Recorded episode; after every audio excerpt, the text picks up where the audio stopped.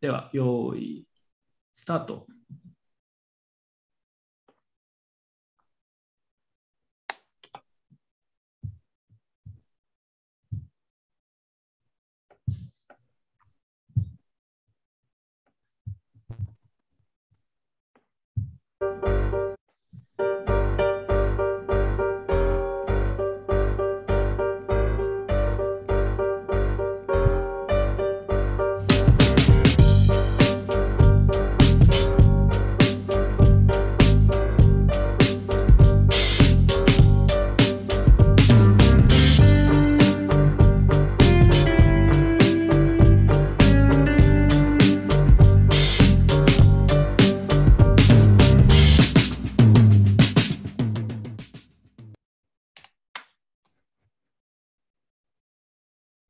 はい。というわけで、えー、少し前からね、先週くらいから結構アナウンスして、えー、人も集めて、かなり準備をしてたんですけど、えー、今回、去年に引き続きですね、ブロックチェーンジャムさんの、えー、後にですね、ディベート大会をやろうということで、今回、えー、アルティメットクリプトバトルということで、まあ、わかる人ならわかる、ちょっとパクってるんですけど、一部。えー、まあ、そういう企画をしてですね、去年より、え、バージョンアップをして、ガチで、え、ディベートしてもらおうっていう企画を、え、これからやっていこうと思います。えー、各チームにね、それぞれ、あの、業界のガチメンバーをね、呼んだんですけど、えまず、クラーケンに今回スポンサーしてもらっていて、クラーケンの千野さんにもわざわざコメンテーターとして来てもらってます。千野さん、よろしくお願いします。あよろしくお願いします。クラーケンの千野です。はい。なんか、すごいメンバー勢ぞろいしてて、えー、ちょっと私緊張してます。そうですね。自分もこれだけのメンバーでやるのはちょっと初なので、オンラインで若干うまくできるかなっていう思うところがあるんですけど、メンバー的にはかなり豪華で、えトピックもなかなか、あの割れそうなものを用意してるんで、えそれぞれいい話が聞けるんじゃないのかなと思っております。はい。あとはブロックチェーンジャムに今回参加してくれた人で、このディベートに参加している人もいるんで、えー、まあちょっと後でもしかしたらその話ちょっとだけ聞くかもしれないです。はい。えっと、そういうわけで、え一応ね、簡単に自分の方で、えまあ、こんな企画ですよって話を改めてすると、え去年見てくれた人ならわかると思いますけど、えポジションを、各ディベートトピックに対してポジションを取って、イエスかノーかっていう感じで、えまあ、議論してもらうっていう感じでやっていきます。で去年との違いは今回チーム戦なので、えー、各チームの代表をそれぞれ、それぞれの設問に対して送ってもらうっていう感じになっていて、チームで優勝したところに、今回は賞金を出すということでね、えー、ガチでやってもらいたいなと思っていますし、自分もどのチームが勝つか正直全然ちょっとね、予想がつかないので、えー、もちろん賞金もあると思いますけど、皆さんね、えー、プライドをかけてやっていただければと思います。はい。えー、の、クラーケンの千野さんは、えー、格闘技イベントでいうところの高田的なポジションということでやらせていただこうということになってます。はい。わかる人にしかわからないかもしれないですね。はい。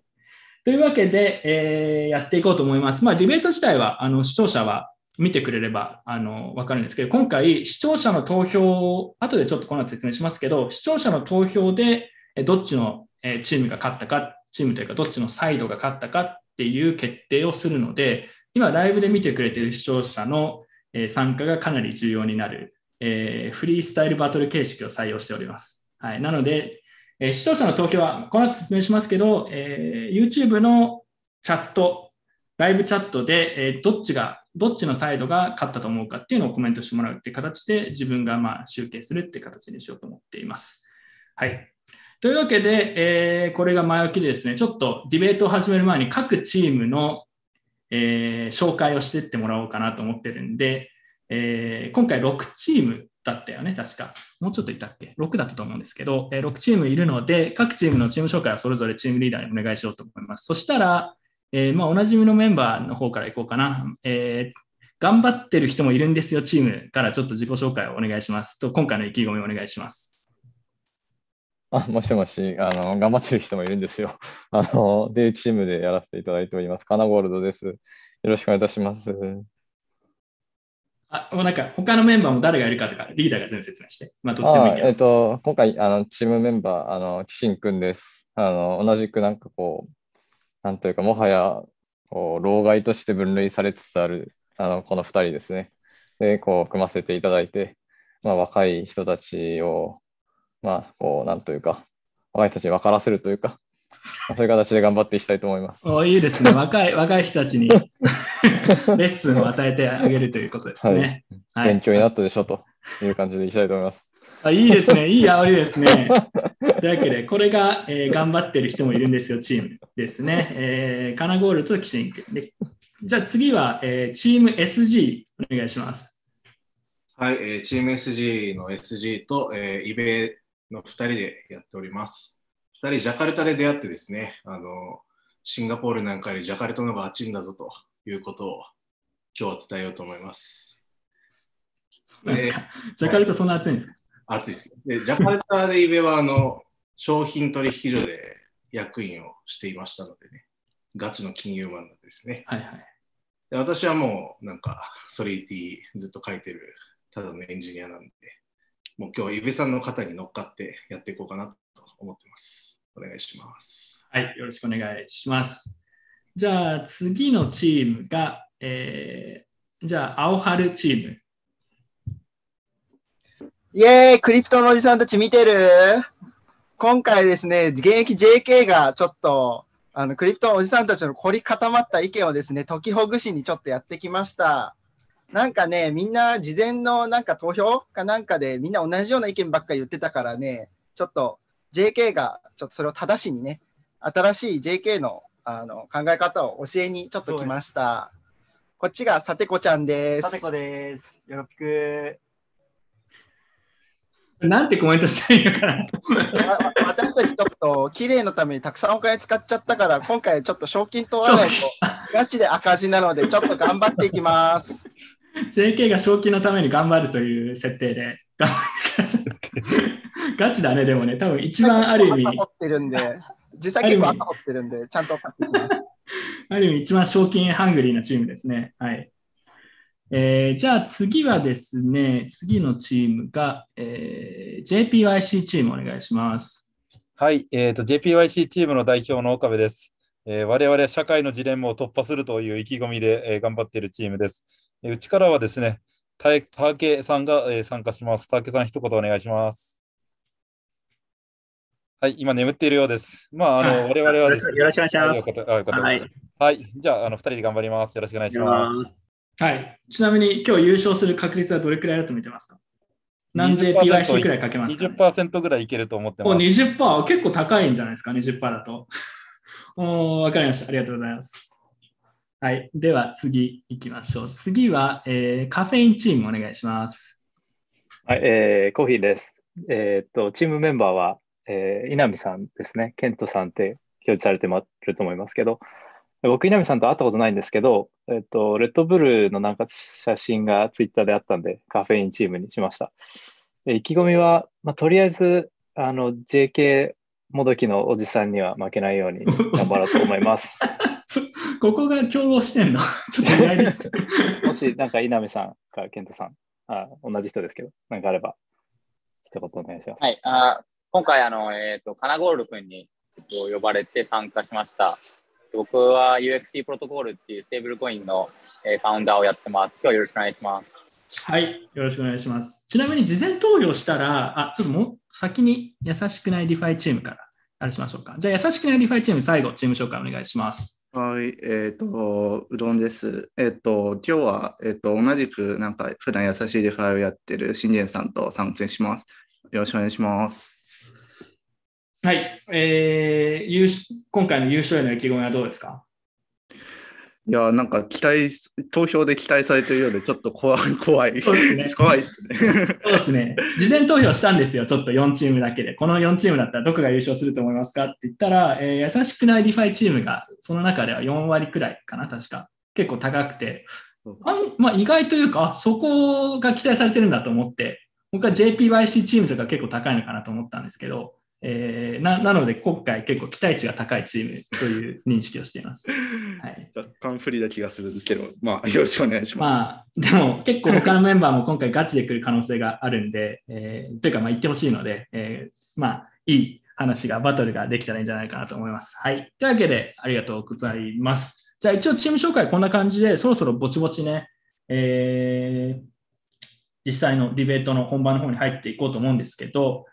えー、もうちょっと補足でルール説明をすると、まあ、自分が、工事が今回その司会をやるんで、自分はディベート自体には参加しません。で、さっきも言った通り、視聴者の投票、えー、基本的にはディベートのやり取りが終わった後に、えー、どっちが勝ったかっていうこうサイドを選んでください、えチャットで教えてくださいって自分が言うので、それをみんなにこうバーって書いてもらって、でそれをもうこれ目測なんですけど、自分がバーって見て、あ、こっちの方が多そうだねっていう方を選んで、えー、視聴者からはこっちってやります。で、えー、それと同時に、えー、プロ、プロ投票という形で、ディベートにそれぞれ参加してない人たちもいるんですよね、今回。チームで参加してない方の人たちが、えー、ズームのウェビナーの中で、えー、相互投票してもらいます。で、これはできるだけ中立に投票してもらって、で、視聴者とプロの投票が一致した方が勝ち。で、そこが仮に割れてしまった場合、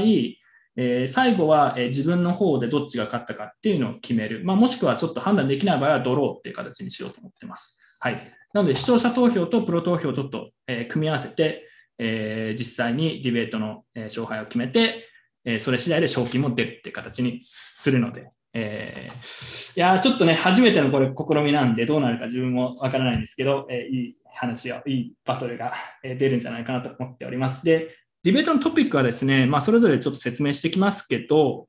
えー、まあ、全部は説明しないですけど、NFT とか、えー、DeFi の話とか規制の話、あとステーブルコインの話も1個あって、えあとは、まあ、あの各ブロックチェーン間の競争の話とか、ちょっと技術寄りの話だったりとか、えいろんなトピックを用意しているので、各トピックそれぞれ、えー、まあ、皆さん楽しめるんじゃないのかなと思っています。というわけで、え一応事前の説明は以上です。え始める前になんか誰か質問とかあれば、参加者の中から質問してもらってもいいですけど、大丈夫そうですかね？はい。すいません、ちょっとルール上1点確認したくて。はい、SG さんお願いします。はい、点数のカウントって、えっと、はい、1チームだけがそのトピック内でもらえるのか、その勝った側に貼ってた人全員もらえるのか、どっちですか？勝った側に貼ってた人全員がもらえます。なるほどまあ、ただ、勝った側に貼っててほとんど発言してなくてももらえるのはもらえるんですけど、まあ、そこは空気を読んでください。一応各トピックパスすることもできます。特に言うことがないとか、あまりディベートに貢献できなさそうだっていう人は、チームはパスしてもらっても OK です。はい。なので、えー、まあ、あとはもう戦略というか、最後は、まあ、あの各自判断してください。だから勝ち馬に乗り続けてほとんど何も喋らなくても優勝といえば優勝ですけど、まあちょっとそこは空気を読もうねっていう感じでいきます。はい。できるだけ発言は、えー、公平、公平というか、それぞれちゃんとやってほしいなと思ってます。はい。えー、というわけで、いやでもありがとうございます。こう勝ちに来てますね、辻さん、今回。はい、その横で青春チームが何かやってるんですけどね。青春チーム、ちょっと待ってください。青春チーム何やってるんですか？中指立ってるんですかね。自撮りです。自撮りです。青春チーム、青春チーム、今回でも勝たないと、最初が。青春か、青春チーム。間違えないでください。おじさん青春って言っちゃうみたいですけど、青春です。なんか、なんかちょっとイラってきますね、全体的に。ただ、自分は今回司会なんで、あの、それぞれのチームをなんかひいきしたりとかないんで、それぞれフェアに頑張ってください。というわけで、えー、ディベートに行こうと思うんですけど、今回スポンサーしてもらっているクラーケンの、えー、千野さんからちょっと、えー、最初にちょっと告知があるので、それをしていただいて、その後にもいよいよ1問目から入っていこうかなと思います。えー、千野さん、そしたら告知の方お願いします。すいません。じゃあ、ちょっと手短に。あの、クラーケンジャパンはですね、えっと、昨年の10月に、えーまあ、ビジネスを開始したんですけれども、まだあんまりやりたいビジネスできてません。えー、ですが、まあ、今年の年末から来年の、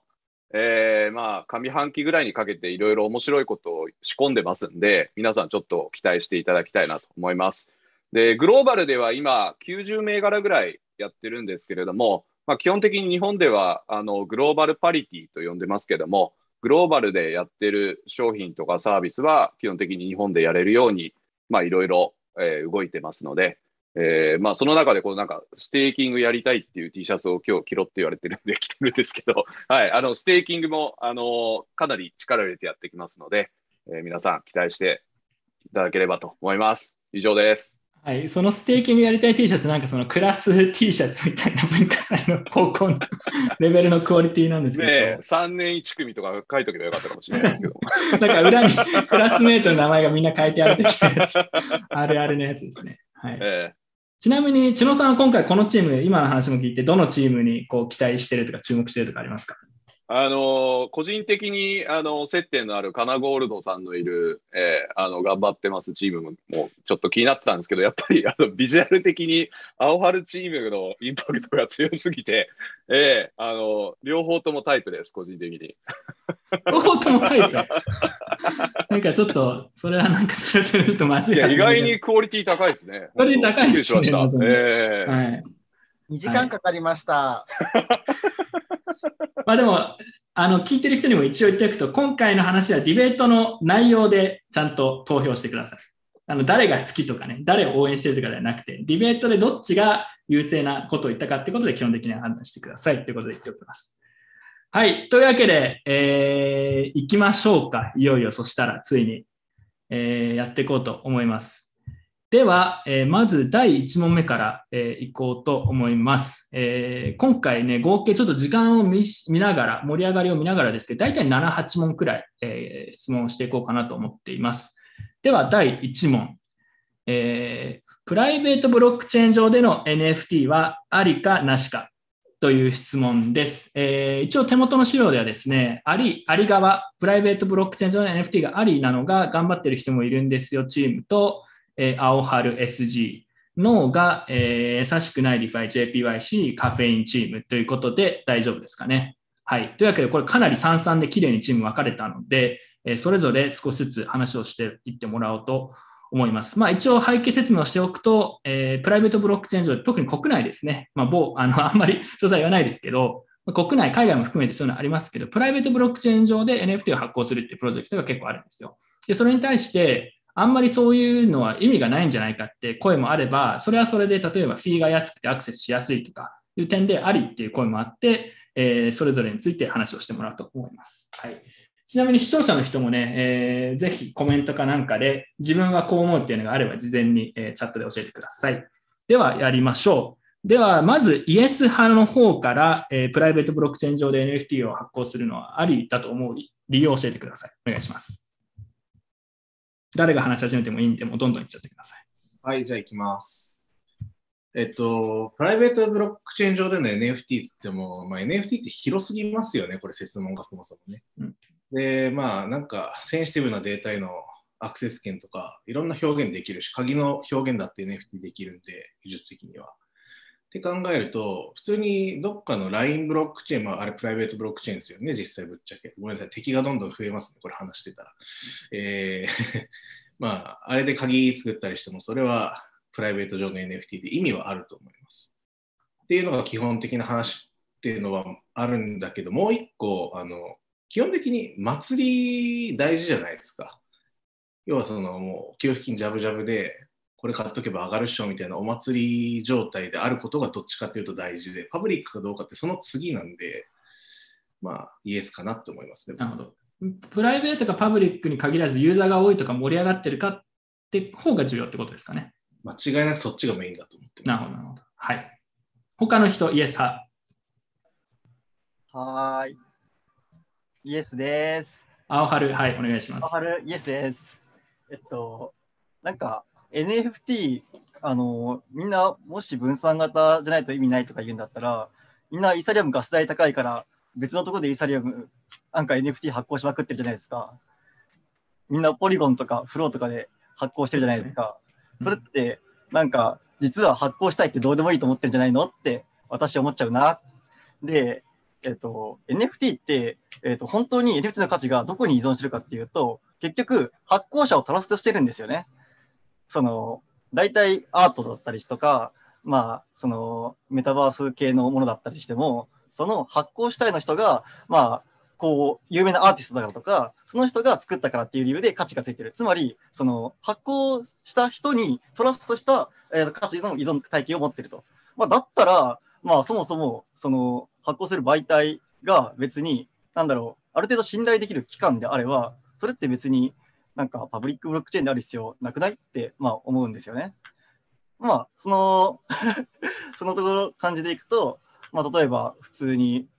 なんか、ウーム系のなんか NFT とか、まあ、販売してたけど、結局、その最終的に、まあ、パブリックチェーンで販売できるっていう、まあ、そういったスキームというか、まあ、フロントエンドがあればいいだけの話であって、本質的に NFT という概念を遊びたいだけだったら、別にプライベートでも問題ないかなと思いました。はい、ありがとうございます。えーもう一つ、えー頑張ってるチームかな？はい、えー頑張ってる人もいるんですよ頑ム張ってる人もいるんですし、長いですね。はい、はい、えーお願いします。えっ、と、まあ、結構ね、青春チームの言ってることと、まあ、同じようなこと言ってるんですけど、まあ、今流行ってる NFT って大体が、まあ、証明書みたいな、電子証明書みたいなところに価値があるっていう話なんで、結局、むしろプライベートでも、そのプライベートチェーンの、まあ、運用主体、運営主体が、その NFT の発行者を認証する、まあ、認証機関の役割みたいなのを果たせれば、パブリックチェーンよりは分かりやすいし、トラストできるっていうのもありますし、えーもしそこを結局トラストしているのであれば、その NFT の発行者の協力を得て、後からあのパブリックチェーンに出すなんていうこともできるとは思うので、あなんかそれでいいんじゃねっていう気持ちがすごい強いです。はい。ありがとうございます。えー、まあ、後でその各サイドからそれぞれのポイントに突っ込んでもらおうと思いますけど、えーじゃあ、ノウ派の方、プライベートブロックチェーン上の NFT なしだっていう人の、えーチームの意見をお願いします。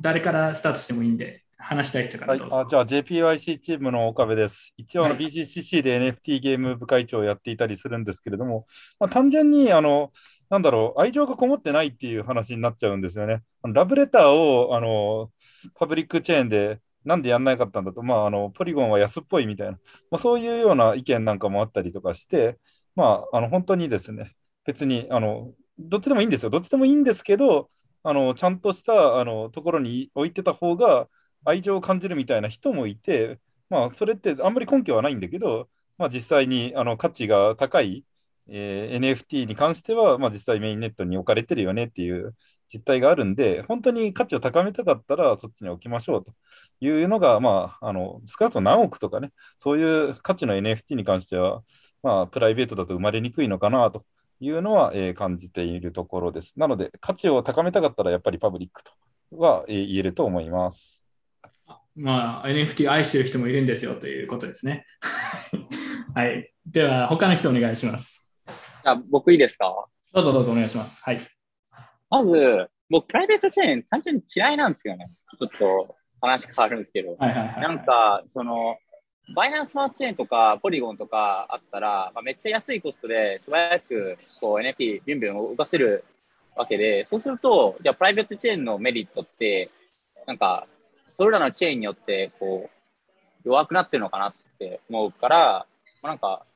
そもそも NFT をプライベートチェーンで発行して、で、なんかそのプライベートチェーンを作った企業がなんかレントを得るみたいなのが、まあ、結構ナンセンスなのかなと思って、で、最終的にそのアーティストはそのプライベートチェーンとかで結構発行してるんですけど、長期的にそれらがこう、まあ、どのチェーンで NFT 作るかが最終的に結構その NFT の価値に影響を与えると思っていて、例えばイーサリアムで発行すると、やっぱり例えばソラナよりも高い価値になるってやっぱりあって、やっぱりそういうのが最終的に結構こう価値に影響するので、プライベートチェーンで NFT はなんか好きじゃないですね。なるほど。はい。ありがとうございます。えーまあでも、岡部さんと同じところは、パブリックの方があの NFT としての価値が高くなる傾向があるから、まあ基本的にプライベートでやるのは、まあ、なしなんじゃないかってか感じかな。ちょっとままとめちゃいますけど。そこの部分は共通ですかね、岡部さんと。はい。えーっと、じゃあ次いいですか？はい、お願いします。えっと、優しくない DeFi の信玄です。はいで、えーっとですね、私はまあ、なし派なんですけど、まあ多分その、アリ派の方はまあガス代とか、まあ別にいろいろな問題からわざわざパブリックじゃなくてもいいじゃんっていうのはあると思うんですけど、多分ガス代問題っていうのは、まあいろいろ解決する手段があると。まあ現に MWX みたいなところでは、もうガス代無料でミントやトレードができる。まあ実際にはコストは裏で発生してますけど、で、なんですかね、あの、NFT もいろいろ用途増えてくるとは思うんですけど、その、なんだろうな、今のインターネットとかで見ると、どんどんどんどんいろんなサービス同士が連携するわけで、まあ、 DeFi 的な文脈で言えば、 composability っていうんですかね、そういう単独でしか使えないやつって正直いけてないと思うんですよ。だから、あの用途の広がりを考えれば、なおさらパブリックの方がいい。合切問題は解決策が出るっていうので、ノーです。うんうんはい。ありがとうございます。えーパブリックでのフィー問題を解決するのと、パブリックで例えばコンポーザビリティ、まあ、いろんなプロジェクトで使えたりすることができるよということで、はい。えーというわけで、ここから先はちょっとオープンにしていこうと思うので、各サイドどっちでもいいので、各サイドの言ったことにどんどん突っ込んでいってください。ちょっとお願いします反論いいですか？俺俺俺が喋る。俺。え、だ、だ、だ、どうぞ、誰ですか？はい、じゃあ僕からいきます。イエス派で。?SG さん、お願いします。イエスさん、はい。あのー、愛ですか？はい、愛ってき単語出てましたね。はい。はい。プライベートに愛ないっていうんですか？起きますよね、どこでも。で、みんな参加しますよね。そこに愛はないんですか？これ、プロミスの CM じゃないです。でも、そこに愛はあるんかって話ですよ。プライベートでも祭りは絶対起こる。みんな楽しむ。これは否定できないと思う。で、信玄さん、アービトラム1で、じゃあどっかの企業がアービトラム1を自分で立てて、クローンして、ロールアップ立てました。これ、プライベートチェーンなのか、パブリックチェーンなのかって分かんないですよね。で、これってもうナンセンスなんですよ、問いとして。プライベートでもありだし、パーミッションレスなんですから、そもそも俺たちの魂は。なるほど、なるほど。だからもう、ありなしとか言ってちゃダメ。パーミッションレス全部許すしかない。ちなみに、ちょっとそその意見について自分もあの質問があったんですけど、えーっと、セカンドレイヤー上のやつかな？イーサリアムのセカンドレイヤー上でももうすでにあの NFT みたいなのがあって、そこでガス代とかも解決していくみたいな話、まあ、ちょっと自分の認識が正しければあったんですけど、えーパブリックチェーン上のセカンドレイヤーで発行する NFT とプライベートチェーン上の NFT って差は何なんですかね？そこに、そこの差は何なんだろうっていう。どどこで線を引くのかな？あちょ俺聞いちゃダメなんだよ。すみません。なんか単純にちょっと気になったから、俺俺が聞いちゃ、ごめんね。そうです。そう。ちょちょっと聞き方をもう少し、あの、はあのスペシフィックにすると、うん。えっ、と、お願いします。信玄さんが言ってた、まあ、イミュータブル X の、えーまあ、取引コスト、えーうん。ガス代じゃなくて取引にコストがかかるっていう認識なんですけど、まあ、それ、奇弁だと思うんですけど、個人的には。えーそれと、あと、まあ、もうちょっと広げると、ポリゴンとか BSC とかもコストはあると思うんですけど、それと、えー稲見さんが言っていた、えープライベートチェーン運用者のレントって本質的に違うものなんですか？なるほど。プライベートチェーン上のレントとか、パブリックチェーン上のレント、まあ、愛って言葉もありましたけど、そこに差はあるのかっていうことですね。はい。これは、そのガス代が実質的にレントだっていう話ですかね。そうですね、例えば BSC のネットワーク効果を狙って人を集めて、そこでバイナンスは何らかの方法で、えーまあ、収益化しているわけで、なんかそういうのと、まあ、プライベートチェーンで同じようなことをするのって本質的にどう違うと考マイえですマイナンスマーチェーンは確かになんかレントっぽいとこあると思うんですけど、他のなんかパブリックチェーンとかは、まあ、例えばソラナとかは、誰かがそれで、なんていうんですかね、もう企業が儲かってるわけではないっていうのと、あと大学生ノードを立ち上げられるので、まあちょっと違うのかなっていう認識ですね。まあ、そのプライベートとパブリックチェーン、どこでこう区切りをするのかによるんですけど、基本、要はバリデーターとして参加できるかどうかみたいなのがあると思ってて、で、そのあまりそのなんかプライベートチェーンのそのなんかこう一部の一つかノード立ち上げられないっていう中で、でかつそのトランザクションのスピードとか手数料がそれでよくならないのであれば、なんかわざわざライベートチェーンでこう NFT 発行したり買ったりするメリットがあまりわからないなっていう感じです。逆になんかメリットってなんかあるんですかね？はいはいはいメリット、確かにいい質問ですね。プライベート、NF、プライベートチェーン上の NFT のメリットってそもそもあるのっていう。まあ、今回のイエスさんお願いします。あえー青春お願いします。青春イエスさんだよね。そうですね、えっと、今回の話で言うと、えっと、パブリックブロックチェーンで発行された NFT の方が一般的に価値が高いっていう、えー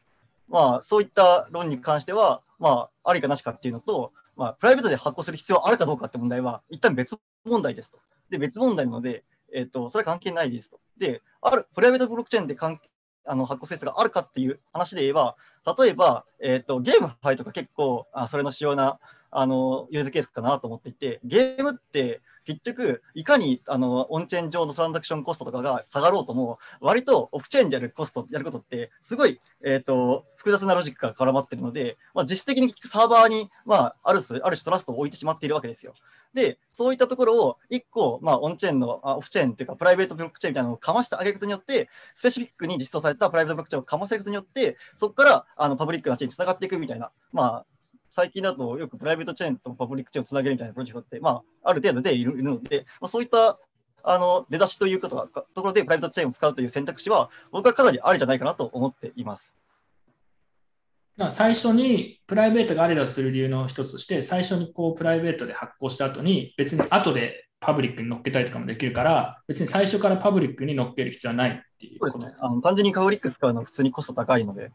うん。まあ少なくとも今、今はあそうですねあと、まあ、パブリックだったら何でもいいかっていう話で言うと、うん。例えば、その、よくあるなんか NFT の意見で、パブリックブロックチェーンで NFT を発行するメリット、クリエイターがこう転売の利益をこうもらえるみたいなやつあるじゃないですか。なんか、あれ言ってる人って、なんか、多くの人は多分 EIP2559 2559のことを知らない人が多分ほとんどだと思うんですけど、結局、あれ、 OpenSea のプラットフォーム上で発行された NFT が、 OpenSea 上で設定させた手数料を、あの元に OpenSea 上ではあの転売をすると、手数料がクリエイターに入るっていうだけの話なんですよ。で、それを統一化しようっていう規格は一応存在しているんですけど、それはまだその NFT プラットフォーム全般に普及しているものではないですし、結局そこもプラットフォーマーに依存する形、例えば闇 NFT 市場みたいなのが出てしまったら、結局そこで転売されてしまった NFT っていうのは、まあ、かあの手数料がそのクリエイターに入んないとか、まあ、そういった問題が発生するので、まあ、結局、まあここに何か価値を出せようって言うと、どっかしらにトラスト要素を含めてしまうと。まあ、だったら、まあ、ある程度初動で楽なものを選べるという選択肢であるならば、プライベートチェーンというのは一個の選択肢として全然考えうるかなと思っています。はい。それに対しての、えー、なし側、プライベートブロックチェーン上の NFT なし側、反論とか質問あればお願いします。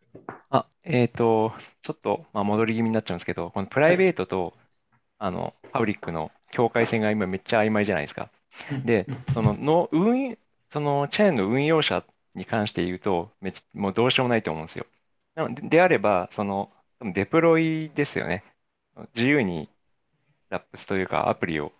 その上に作れるかっていうところが多分境界線になるんじゃないかなと。日本の例えば、あのね、日本の企業やってるプライベートチェーンって勝手にその上に作れないじゃないですか。だからものすごく閉じたものになっちゃうんですよ。単一の負けプレだけとか。だから、それが全然使えない。まあ、もちろんそれがめちゃくちゃ巨大になれば使えると言えますけど、まあ、みんな抱えこ、か囲い込みやって、こう横並びでいっぱい並ぶんで、まあ、はっきり言って、他の日本の歴史を見ててもなんないんですけど、ほぼ。そういう前提で、まあ、あの、基本なしっていう意味あ。それはいいポイントな気がしますね。例えば特定の企業が管理しているプライベートチェーン上の NFT で、その企業の競合のロゴを使った NFT というか多分発行できないですよねっていう、その自由性、自由さが損なわれてるんじゃないかっていうところですね。確かになんか本当に、そう、ル本当にルールがいろいろありそうですね。それ NFT じゃなくていいじゃんっていうところに行ってしまう。うん。なるほど。で、パブリックだったら基本的に何でも別に好きなものをあの上げれるよってことですね。うんそうですね。その組み合わせなり用途なり、そのそう自由さがある。発展性がある。はい。えー最後、えーそれぞれどっち側からでもいいですけど、あればお願いします。なければ、一旦そろそろここら辺で第一問は終わりにクローズしていこうと思うんですけど、あればお願いします。あの、すごい気になってたんですけど、稲見さん、あの、ツイッターとかではたまに絡んでいただいてありがとうございます。あの、ソラナって、一番プライベートかパブリックか怪しいところを漂っていると僕は踏んでいて、ここについてちょっとね、白黒はっきりさせないとダメなんじゃないかなって、このプライベート NFT の話で思ったんですよ、僕は。ちなみにソラナに関してこの後議論があるんで、そこで話してもらってもいいかもしれないですね。熱が冷めちゃうじゃないですか、そんなこと言ったら。まあえパブリックかプライベートのそのなんつうのね、要件って、要は、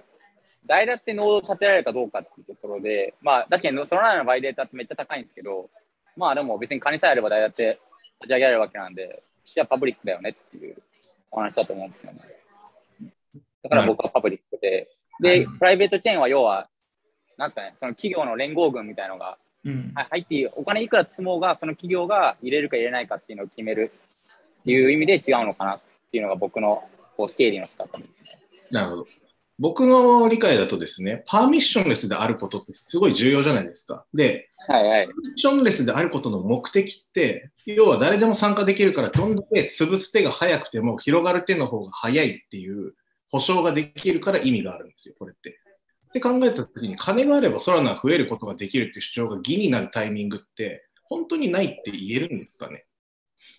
でもその理屈で言ったら、その、えじゃあ例えばソラナのバイレーター走らせたのに、じゃあ年間5000万だとして、じゃあビットコインのノードがじゃあ年間1000円ぐらいだとしたら、じゃあ1000円だったら OK だけど、5000万円はダメだよねっていう。で、なんかそういうプライ、なんか数値があって、その数値以下であれば、それはパーミッションレス、パブリックチェーンで、それ以上であれば、プライベートチェーンっていうのは、なんていうんですかね、その定義として、あまりこう、うんななんていうんですかね、うん定義としてこう、難しくないですか？なんか、や僕はあのソラナがパーミッションレスだからって言ったところが、本当にそうかっていうところが、ちょっとね、ついてみた。ちょっとそしたら、ソラナとあのイーサリアムとかの話もこの後あるんですよ。で、ちょっとそこに取っておきたいなと思うんですけど、NFT に関してはちょっと自分の方で最後まとめると、まあ、要は言いたいのは、パブリックチェーンの方がいいと言いつつも、そもそもパブリックと言えるのかって怪しいものもあったりとか、その境界線がよくわからないから、もうパブリックもプライベートもそんな差はないんじゃないのっていうのがまあイエス派で、まあ、結局でもパブリックは参加できる人が、バリデーターがね、誰でもなれるとかもあって、えーまあ、表現だったりとか、NFT の、まあ、やれることの幅が広いとか、他のプロジェクトと連携しやすいとか、そういうのがあるのがパブリックのメリットだっていうのが、えープライベート NFT ない派の意見だと僕は認識しました。まあ、ちょっと他にも言いたいことあると思いますけど、わかりました。一旦、一旦ここでね、切って、えー今の話のもうちょっと、こう、ゴリゴリ、そもそも、そもそもプライベートチェーンとかパブリックチェーン、パブリックチェーン分散化されてるのか、そういう話ですね。は、えー次以降の議題でやっていこうと思います。はい。というわけで、一旦ここで NFT の、えー話は切ろうと思います。えーでは皆さん早速第1問目やっていこうと思うんですけど、え視聴者の人今の話を聞いて、えどっちのサイドの方が、えいい、え主張してたかっていうのをぜひ投票してください。投票はもうコメントで、えーライブのチャットのコメントで、えーこれだったらじゃあイエスかノーかで答えてください。イエスはプライベートブロックチェーン上の NFT があり、ノーはプライベートブロックチェーン上の NFT はなしですね。イエスかノーかで投票してください。で、それをやってもらってる間にちょっと、えー、クラーケンの千野さんにコメントをお願いします。はい。高田さん。高田信彦です。えーっと、なんか、めちゃくちゃ、初めのトピックから盛り上がって、えーこんなに白熱するんだと思って、ちょっとワクワクしてます。あの、特にあの、面白いインプリケーションが、やっぱりその、パブリックとプライベートの違いっていうのが、かなり曖昧になってきてる。まあ、多分インターオペラビリティとか、その接続のみたいな話っていうのがあるので、結構その辺のところがこう曖昧なだなということを、この専門家の人たちも意識してるっていうところが、あの僕なりのテイクアウェイでした。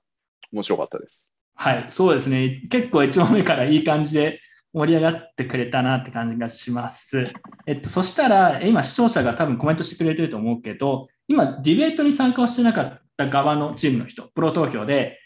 えー ちょっとめんどくさいんで、あの、ズームのチャットにどっちって書いてください。あの、それでなんとなく自分で決めます。はい。全部なんとなくですけど、これも trust 発生してますけど、えー今、プロ投票は今のディベートに直接参加してなかった人たちですね。今回のパネリストの。で、えー今の話を聞いて、えーどっちの意見が勝ったかっていうのをちょっと今投票してもらいたいと思います。はい。なので、視聴者投票とプロ投票今同時にやってるんで、えーどっちがイエスでしたっけ？イエスが、えープライベートブロックチェーン上の NFT がありがイエス。なしがノーです。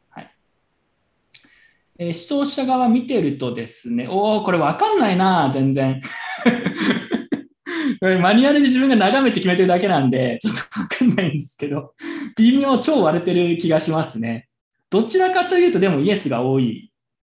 かな、視聴者投票は。視聴者投票はイエスが確かに、えー見た感じ、多そう。まあ、6、4くらいな雰囲気。あの自分の目視なんて間違ってるかもしれないですけど、イエスが、えー視聴者投票は今のところ多そうです。えープロ投票をぜひ、えー、お願いします。はい。あ、大体決まりましたね。大体決まったと思います。はい。では、えー、大体決まったと思うので、えー結果発表します。結果発表はですね、視聴者投票は、えーイエスが、えー多かったということで、視聴者投票はイエス。で、プロ投票も、えーイエス側が多かったので、えープライベートブロックチェーン上の NFT がありの側が今回勝ちということになりました。というわけで、そっち側のチームがまずプラス1ポイントですね。おめでとうございます。はい。えーというわけで、ガンガン行きましょう。いやー、ちょっとね、盛り上がりますね。いい感じだと思います。では、次の質問ですね。え今の話でちょっと出たんで、もうこの次のトピックを早速ぶち込んでしまおうと思います。えー次のトピックは、ソラナはイーサリアムの本格的な競争相手になるかという質問ですね。これも結構まあ盛り上がりそうかなと思うので、イエスとノーとで分かれてもらうと思います。一応自分の手元のものだと、イエスが、えーソラナがイーサリアムの本格的な競争相手になると思っている方が、えーチーム SG、JPYC、えーカフェインと頑張っている人もいるんですよ。ノーが、えー優しくない DeFi と青春チームということで、えーまあ、少数派ということでノーから今回いきましょうか。ソラナはイーサリアムの本格的な競争相手にならないと思っている、えー方から理由を教えてください。お願いします。はい、じゃあ、私からいきたいと思います。よろしく。お願いします。えっとですね、あの、まずですね、あの競争相手っていうのが何かっていうと、まあ、イーサリアムの強みっていうと、2つ僕は、あ私はあると思っていて、あの1つ目は、あれですね、あの、これまで NFT とか DeFi とか、そういうなんかいろんなブームとかバブルとかをなんか起こしてきた、あったと思うんですけど、それって全部イーサリアムからのムーブメントなんですね。でイーサリアムで起きたムーブメントが大きくなりすぎちゃって、イーサリアムのキャパシティ超えちゃいました。じゃあ、どこに行きますかって言ったら、まあ、ソラナだったりとか、アバランチだったりとか、BSC だったりとか、ポリゴンだったりとか、去年なんか生ハゲとかいう気持ち悪い人が言ってた、いわゆる声ダメって言われる、えー ところなんですね。あのつまり、イーサリアムでブーム起きましたってなった後に、あのパンパンになっちゃった、イーサリアムパンパンになっちゃった、じゃあどこ行くって言ったら、BSC、ポリゴンとかなんですよ。言い方変えると、今、イーサリアムの、今、ポリゴンとか、ソラナとか、えーっていうのは、イーサリアムのサイドチェーンなんですよ。イーサリアムのサイドチェーン。で、もう一個は、えーセキュリティの高さですよね。で、この2つを、つまり新しいブームを作る、えーコミュニティの力と、コミュニティだったりとか、ある意味歴史の長さですよね。コミュニティだったり歴史の長さと、あとセキュリティって、この2つがないと、えーうまくいきませんと。イーサリアムの競合にあったとは言えませんと。私は思ってるんですね。で、そうすると、じゃあ、あの、じゃあ、イーサリアムは一方で何がダメかっていうと、すぐパンパンになっちゃって、声ダメにトランザクション投げていかないといけないんですね。声ダメじゃない。声ダメって汚い言葉、JK 使っちゃダメですね。あの、声ダメじゃなくて、サイドチェーン、サイドチェーンに、ソラナとか、ソラナとか、ポリゴンみたいなサイドチェーンにトランザクション投げないといけないんですね。だけど、ロールアップっていうのがあって、そうすると、まあ、コミュニティも近いコミュニティが降りてくるし、まあ、あの、あとは、えーセキュリティもイーサリアムのセキュリティ、このコミュニティとセキュリティ両方継承できる。ですね。イーサリアムのロールアップっていうのができれば。で、あの、こわざわざこうじゃなくて、サイドサイドチェーンにトランザクション投げなくても OK になる。って考えると、まあ、ソラナは、あの、イーサリアムの競合にはならないんじゃないかなって私は思います。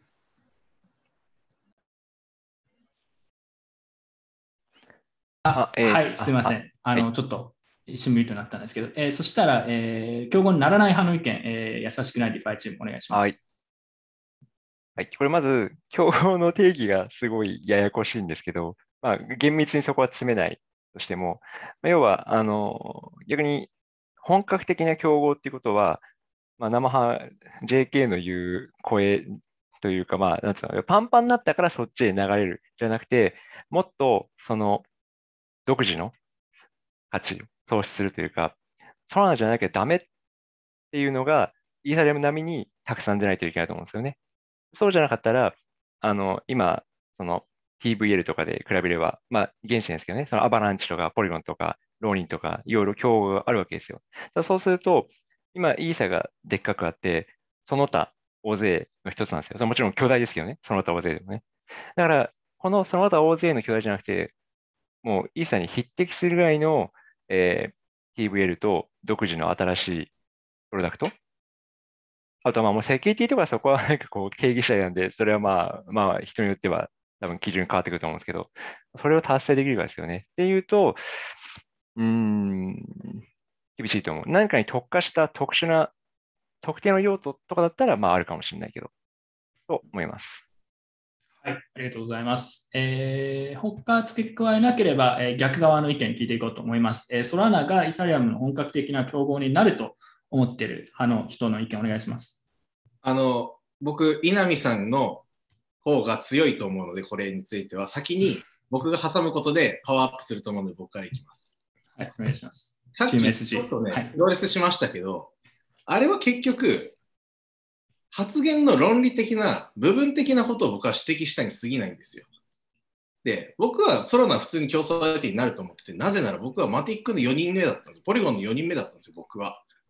で4人目 ?4 人目ってどういうことですか、え普通に創業メンバー3人の次に入って、ホワイあそうなんですか？はい、書いてたんですけど、うん。でね、トークンもらったんですよ。即売りしたんですよ。それはね、論理的におかしいと思って、即売りしたんですよ、僕は。うん送ってたはずなんですよ、マジで。ダメでしたね。はい。で、僕はそれで気づいたんですよ。あの、祭り大事だし、あの、流行るものはね、一時的にやっぱ流行る、ちゃんと。で、僕ね、あの、ロールアップ弱点があると思ってる。ソロナとさっきロールアップ比べられましたけど、僕はあの、プラズマ作ってるチームチームにいたし、あの、 rollup だってずっとね、ZK もオプティミス optimistic の方も追ってるんで、まあ仕組みはわかるわけですよ。で、あのね、 composability が低いですよ、現状の rollup は。1個に閉じないといけない。全部分断してるから。 rollup をまたいでコントラクトを組み合わせることはできない。ってことは、基本的にもう喧嘩してるんですよ、全部の rollup が。1個生き残るまで戦うしかないんですよ。で、その rollup が相互に横断して composability を持つ未来は基本的に相当厳しい。あそれは厳しいんですか、技術的に。はい、あの composability って基本的に他のコントラクトを叩いた後戻り値得なきゃいけないんですけど、うん投げっぱなしジャーマンなんですよ。戻り値得られない。全部非同期に投げて終わり。だから、あんまり composability あるものを今まで通り作れないから、多分ね、頑張ってみんな、なんとかしようとするけど、もうめんどくせえから1個でいいや。ホップで1個にまず閉じた dApp 作って、でホッププロトコルでトークンだけ移動させようみたいな感じにだだんだんね、低気に流れていくと僕は思ってる。今までずっとそうだったしね、なんかこう頭のいい人がこうすればいけるって言っても大体簡単な方に流れるんですね。で、まあ、それはそうと、でも5年後ぐらいにスタークネットとかがね、あのもう ZK の GPU の ASIC とか作って、ガーって ZK の計算できるようになったら、もうリカーシブスナークとか使って、スタークが、リカーシブスタークとか使っちゃって、めちゃくちゃ計算量上がると。いろんな計算がスマートコントラクト上でできるようになります。で、みんなそれ使ってます。っていう世界線はあるかもしれない。し、これは分散性高いし、そうなるともう叶うチェーンっていうのは僕は存在しないと思ってるけど、それまでギリギリまで俺はソラナはすごいなんか競争相手としては残り続けるし、うんなんせサムスからね、もうサム強いっすよ。なかなか僕はすぐにくたばらないと思ってますね。はい、了解です。他の人お願いします。あ JPYC チームはあの稲見さんの前でいいでしょうか？はい、どうぞ。はい。はい。あの、で、今、おおむね SC さんが言ってくれている通りだと思っていて、で、あの、L2 に関しても、あの、結局、今のあの、オプティミズムだったりとか、そこら辺のところって、あの、結局、まあ、まだまだなわけです。いやいろんなところで。で、えっと、GK ロールアップはまあ素晴らしいみたいなところはありつつも、じゃあそれが本当に完成するのっていつですかっていうところがそもそもあります。っていう背景が、まあ、そもそもある中で、あの当面、その本格的なあのままともな競争相手として、あのソラナはそもそもなり得るというふうなところを考えています。で、あの当然その、えーと、ここって結局あの技術競争だと思っているので、あの GK ロールアップとかそこら辺があの本当にあのもうソラナとかを完全に凌駕してみたいな形に、えーと、なることになればあの勝負はつくと思うんですけど、そこまでは少なくとも競争相手にはなると。いうふうな感覚、および、えっと、あとその、えっと、もう一つ言うと、その規制対応だったりとか、そこら辺のところも、まあ、あのサムがあのしっかりとやっている。様子もしっかりと見えると。いったところで、まあ、あの法規制だったりとかとも、そう簡単には潰されないかなみたいなところが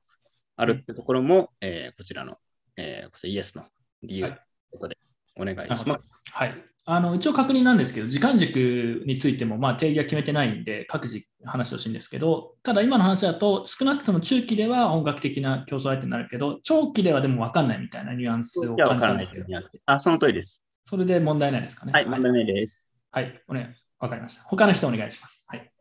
あじゃあ僕一つだけ付け加えたいんですけれど、はいえっと、最近ソラナは、まあ、その GK ロールアップを後からこう組み入れるかみたいな話を最近していて、で、そうなったら、まあ、その、なんていうんですかね、うん、結構、まあ、難しくなるのかなと思います。そのイーサリアム VS ソラナは。その GK ロールアップがうまくいった場合には、それはイーサリアムのが、その、勝つ可能性は高いとは思うんですけれど、えっと、その、まあ、サムとか、まあ、マルチコインとかが、まあ、あと、まあ、ジャンプキャピタルとか、まあ、あと、結構その、伝統的なヘッジファンドとかはもうみんな結構ソラナに投資していて、まあ、ソラナにこう結構突っ込んでいて、となると、まあ、彼ら VS そのイーサリアムの、まあ、じゃあ、パラダイムとか、まあ、イーサー、昔から買ってる人たちみたいな構図になって、で、そうなったら、その、まあ、たとえ、ソラナが少し劣ったテクノロジーだとしても、まあ、勝つ可能性はあると思っていて、まあ、なんかそういう、その、ゲームになるのかなって僕は思ってます。で、もちろん最終的にどうなるかちょっとわからないんですけれど、その、そうですね、ソラーナがイーサリアム絶対勝てないみたいのは、あまり、あちょっとなんか間違えてるかなと思うのと、あとなんかそのテックの戦いみたいな、すごいシンプルな、こう、なんか勝負みたいのに集約してるのに対して、僕は結構なんかそのコミュニティの勝負みたいに結構今後なっていくのかなと思ってます。そうですね。確かにそこはコミュニティ、まあ、テック以外の部分とかタイミングの話もありましたよね。今、そのロールアップがうまくいくのに時間かかるから、その間に来るのはまあ全然おかしくないみたいな話があったんで、なるほど。まあ、テック以外の部分も重要で、VC とかのポジショニングだったりとか、タイミングとかってことですね。はい。えー他ありますか？どっちサイドでもいいんで、ここから先はオープンにするんで、えー各自質問とか突っ込んだりお願いします。はい。ちょっと違う観点から、あ、キシン君、キシン君お願ゲいします。スなんですけど、頑張頑張ってる人もいるんですよ、チームはい、ちょっと、あれなんですけど、えっと、まあ今、イーサリアムのガス代がすごい高騰してるのって、まあ基本的にイーサリアムがすごいもう大きなデックスみたいになってるからじゃないですか。で基本的にその大口は別に高い手数料払ってでもペイするからいろいろできるっていう感じで、で、ソラーナとかの台頭っていうのは、まあ多少なりやっぱり小口にはきつい環境になってるから、小口がイサリアムから、まあ、そういう他のチェーンへと、まあ、移っていくっていう流れがあると思うんですね。で、まあ、大口にもその偶然儲かって大口になった人もいるけど、その能力があっての大口になった人っていうのは結構いて、ね、逆に小口はまあまだその結果が出てないみたいなパターンが多くて、要するにその小口が移動した先のチェーンがすごい優れた DEX 機能があったら、そこは大口の餌場にもなるから、流動性が向上してネットワーク効果も得てしまうのじゃないかっていう可能性を、ま、ちょっと感じていて、確かになんかイーサリアム上で新しいものができて、そのエキサイティングだねってなって盛り上がるっていうのはあると思うんですけど、やっぱりあの小口が利用できないと結構そのなんだろうね、発展が限られるんじゃないかなと思っていて、まあ、そういう側面で、まあ、小口が移動した先にが意外と成長するっていうのは、えー一つあり得るんじゃないかなっていうのが、まあ、自分がイエスの理由です。まあ、小口って言ってもいいですし、まあ、新規ユーザーって言っちゃってもいいかもしれないですね。確かに新規ユーザーで結構こうガス代が高すぎるって文句言ってる人は、ツイッターとかでよくいるんや見るんで、まあ、そういう人たちがガス代とかが高すぎると、えー入れないチェーンになってしまっていて、その間に、えーソラナみたいなものがユーザー取っていくっていう意見ですかね。はい。じゃあ、えー逆側の人の意見お願いします。はい側のはい、お願いします。はい。私、授業、はい私、授業で、あの、ソラナのコントラクト書いたことあるんですよ。授業で Rust かなで、あの、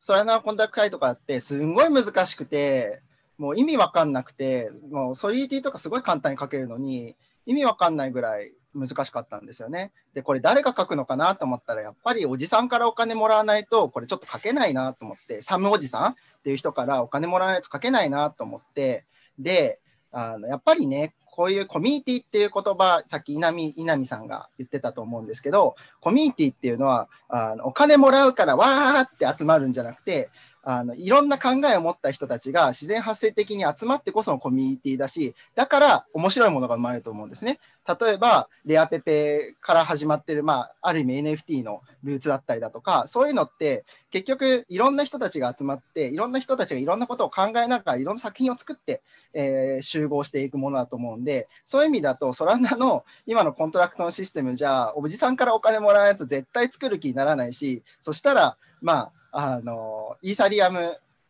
のコミュニティの方が絶対にこう強いと思うんですね。で、もしソラナがイーサリアムの競合になるとしたら、であその前にですね、GK が遅いって言って、GK がやがの遅いって話があったんですけど、最近すごくあの GK の周りってお金回りが結構良くなってきていて、あのすごく開発のスピードはかなり上がってるんですね。理論的にも、まあ、あの Zcash のチームが作ってるやつだったりとか、GK シンクが作っているライブラリっていうのが非常に性能が上がってきていて、 zkEVM、つまりイーサリアム互換のあのコントラクトを作れる GK ロールアップっていうのも、えー、とかなりあの本当に運用できるかどうかっていう段階までは来てないんですけど、使う分には問題ないレベルにまで来ていて、そういう意味だと、まあ、5年かかるっていうのはさすがに遅すぎだっていうのが、まあ、GK を見ている、えー、と GK、今の GK の開発力を見ている人としては、GK を見てる JK、GK を見てる JK としては、あのちょうどいいのか、あのさすがに遅すぎるなって思思います。で、じゃあ、ソラナが競合になる、えーっと世界線って一つしかなくて、一つしかなくて、それは、えーっと、GK ロールアップができるのは多分2年とか、1年とか2年とかそういう次元だと思うんですけど、1年とか2年のスパンの間、ずーっとばもっと今よりもっとすごいバブルがずっと続いて、もうイーサリアムがどうしようもないみたいな状況になった時だけなんですよね。なぜかなぜかっていうと、バブルが終わったらみんな人がはけるじゃないですか。人がはけたらセキュリティが高い方にみんな行くと思うんですね。人が混んでないのにセキュリティが低い方、なんか安あの値段が安くなってるのに安いレストランにわざわざ行く人なんていないじゃないですか。値段一緒かちょっと高いぐらいだったらすごく美味しいレストランみんな行きますよね。だから、それと同じようにバブルが崩壊しない限りは、崩壊しちゃったらもう絶対空にも人流れないです。なぜならセキュリティがもう段違いだから。っていうところで、あのイーサリアムはコミュニティ的にも弱いし、GK ロールアップは皆さんが思っているよりもっと早く進んでるし、まあ、ソラナはそもそもセキュリティっていうのが弱くてバブルじゃない、今いる冬の時期っていうのには非常に弱い、えープロトコルだっていう、この3点ですね。この3点から、まあ、イーサリアムの競争相手にはなんないんじゃないかなと思います。はい、ありがとうございます。えー今の発言に対する質問、もしくは、えー付け足しあれば、えー優しくないリファイチームはい、あありますあります。いや付け足し、あ付け足しちょっと待ってベンチャーキャピタリストから先に。ちょっと誰今喋ってるえっと、そしたら、付け足し先に言わせてあげるか。優しくないリファイチームお願いします。はい、はい。はい、はい。そう。えっ、と、そうですね。えーまずですね、うーんと、まあ、イーサリアムのガス代が高すぎる。まさしくその通り。で、イーサリアムのガス代が高すぎるから、あの、ソラナとかに流れる。まあ、それもその通り。なんですけど、えーロールアップ系の TVL って今結構伸びてて、もう、あれなんですよ。すでにソラナの半分ぐらい来ちゃってるんですよね。で、まあもちろん、あとは、イーサリあイーサリアムの本格的な競合にソラソラナがなるってことは、さらに他のサイドチェーン系からもずば抜けてソラナが成長しなくてはいけないんですよ。だからテスラの話だけでは、テスラの話とベンチャーキャピタリストの話だけでは、ちょっとそれ弱いと思うんですよね。だって他のところも別の VC たちが持ち上げるわけですよ。いや、うちはアバランチがす、ねアバランチを押すぜみたいなやつが いるわけですよ。だから、あの、どうしてソラナだけがサイドチェーンたちの中で特別なのかっていう理屈が欲しいです。まあもちろんサムが一番ってのあるかもしれないですけど。まあそうですね。確かにソラナ以外にも、いわゆる新型のスマートコントラクトチェーン、アバランチとか、えーポルカドットとかあるんで、まあそこら辺に勢いが分散しちゃうから、えーまあ最後までいけない。あの要は、イーサリアムを超えるとか、すごい同じくらいの規模になるとこまではいかないんじゃないのかっていうようなえー指摘ですね。はい、ありがとうございます。じゃあ、それに対する反論、指摘、質問お願いします。逆逆これ最後ですね。最後のターン。ごめんなさい、先にちょっといきますね。じゃあ SG さん、お願いします。はい。あのー僕はね、ZKVM もっとかかると思ってます。うんあのー ZKEVM ってロールアップ上での EVM ですけど、あのコンポーザビリティをちゃんと持たせようと思ったら、トランザクションに順番ができると。順番ができると、あのシーケンシャルにプルービングしていかなきゃいけないと思うので、プルービングの時間伸びていくと思います。だから僕はあの ZK の GPU とかの ASIC がちゃんとできれば、あの重たいリカーシブスナーク、スタークの計算が時間内に間に合うようになると思うけど、トランザクションが増えれば増えるほどきついと僕は思ってます、しばらくの間は。っていうのが僕の ZKEVM の立場。で、あと、ネオン EVM っていうソラナ上の EVM、今動くようになってきてるんで、これ結構、その ZKVM が動かない期間と、もうネオン EVM 動くっていう期間のこの時間差ってちょっと面白いですよね。ネオン EVM がちょこっと伸びていって、コミュニティ引っ張っていって、三文字さんから金もらわなくてもいい感じになっていくっていう動きは、まあ、僕はイーサリアム長くやってるんで、それは厄介だなって思うけど、まあ、かなり食らいついてくるし、あとね、あと一番大事なのが、ソラナとイーサリアムで競争相手になるっていうこの問いの立て方って結局、トークンの値段がこれから伸びしろどっちがあるんだっていうすごいブリッシュな見方って大事だと思うんですよ。だって、最終的にイーサリアムが勝つかもしれないなんてことは簡単に言えるんですよ、それは。でもね、大事なのは、今からどっち買った方が伸びしろあって、上がった後売ってからイーサリアム逃げるでも何でもいいんですけど、とにかくどっちが伸びしろあんのっていうふうに聞いてる人は見たいと思う。それで言うと、あのマティックが値段上がっちゃったように、そしてアバランチが GameFi できなくなるぐらい、ガス代高くなるぐらい上がっちゃったように、まあ、社員はね、有能な人はね、ポンコツになるまで昇進するじゃないですか。それと同じ理屈で、しっかり高くなるところまでは上がってしまうのかなって僕は思っている。そういう意味で競争相手になるというか、伸びしろですごく魅力的に見えたりするのかなとは思ったりしてます。はい、ありがとうございます。じゃあ最後、稲見さんお願いします。はい、僕は逆にその質問なんですけど、その女子高生チームに対して、そのイーサリアムも結局ベンチャーキャピタリストから金集めてやってるじゃないですか。ですので、なんかその、その違いがよくわからない。別に確かサン、サムおじさんからお金もらう人は基本、その中には実はいなくて、まあ、アラミーダからもらう人はいるかもしれないんですけど、まあ、基本、マルチコインか、ソラナファウンデーションか、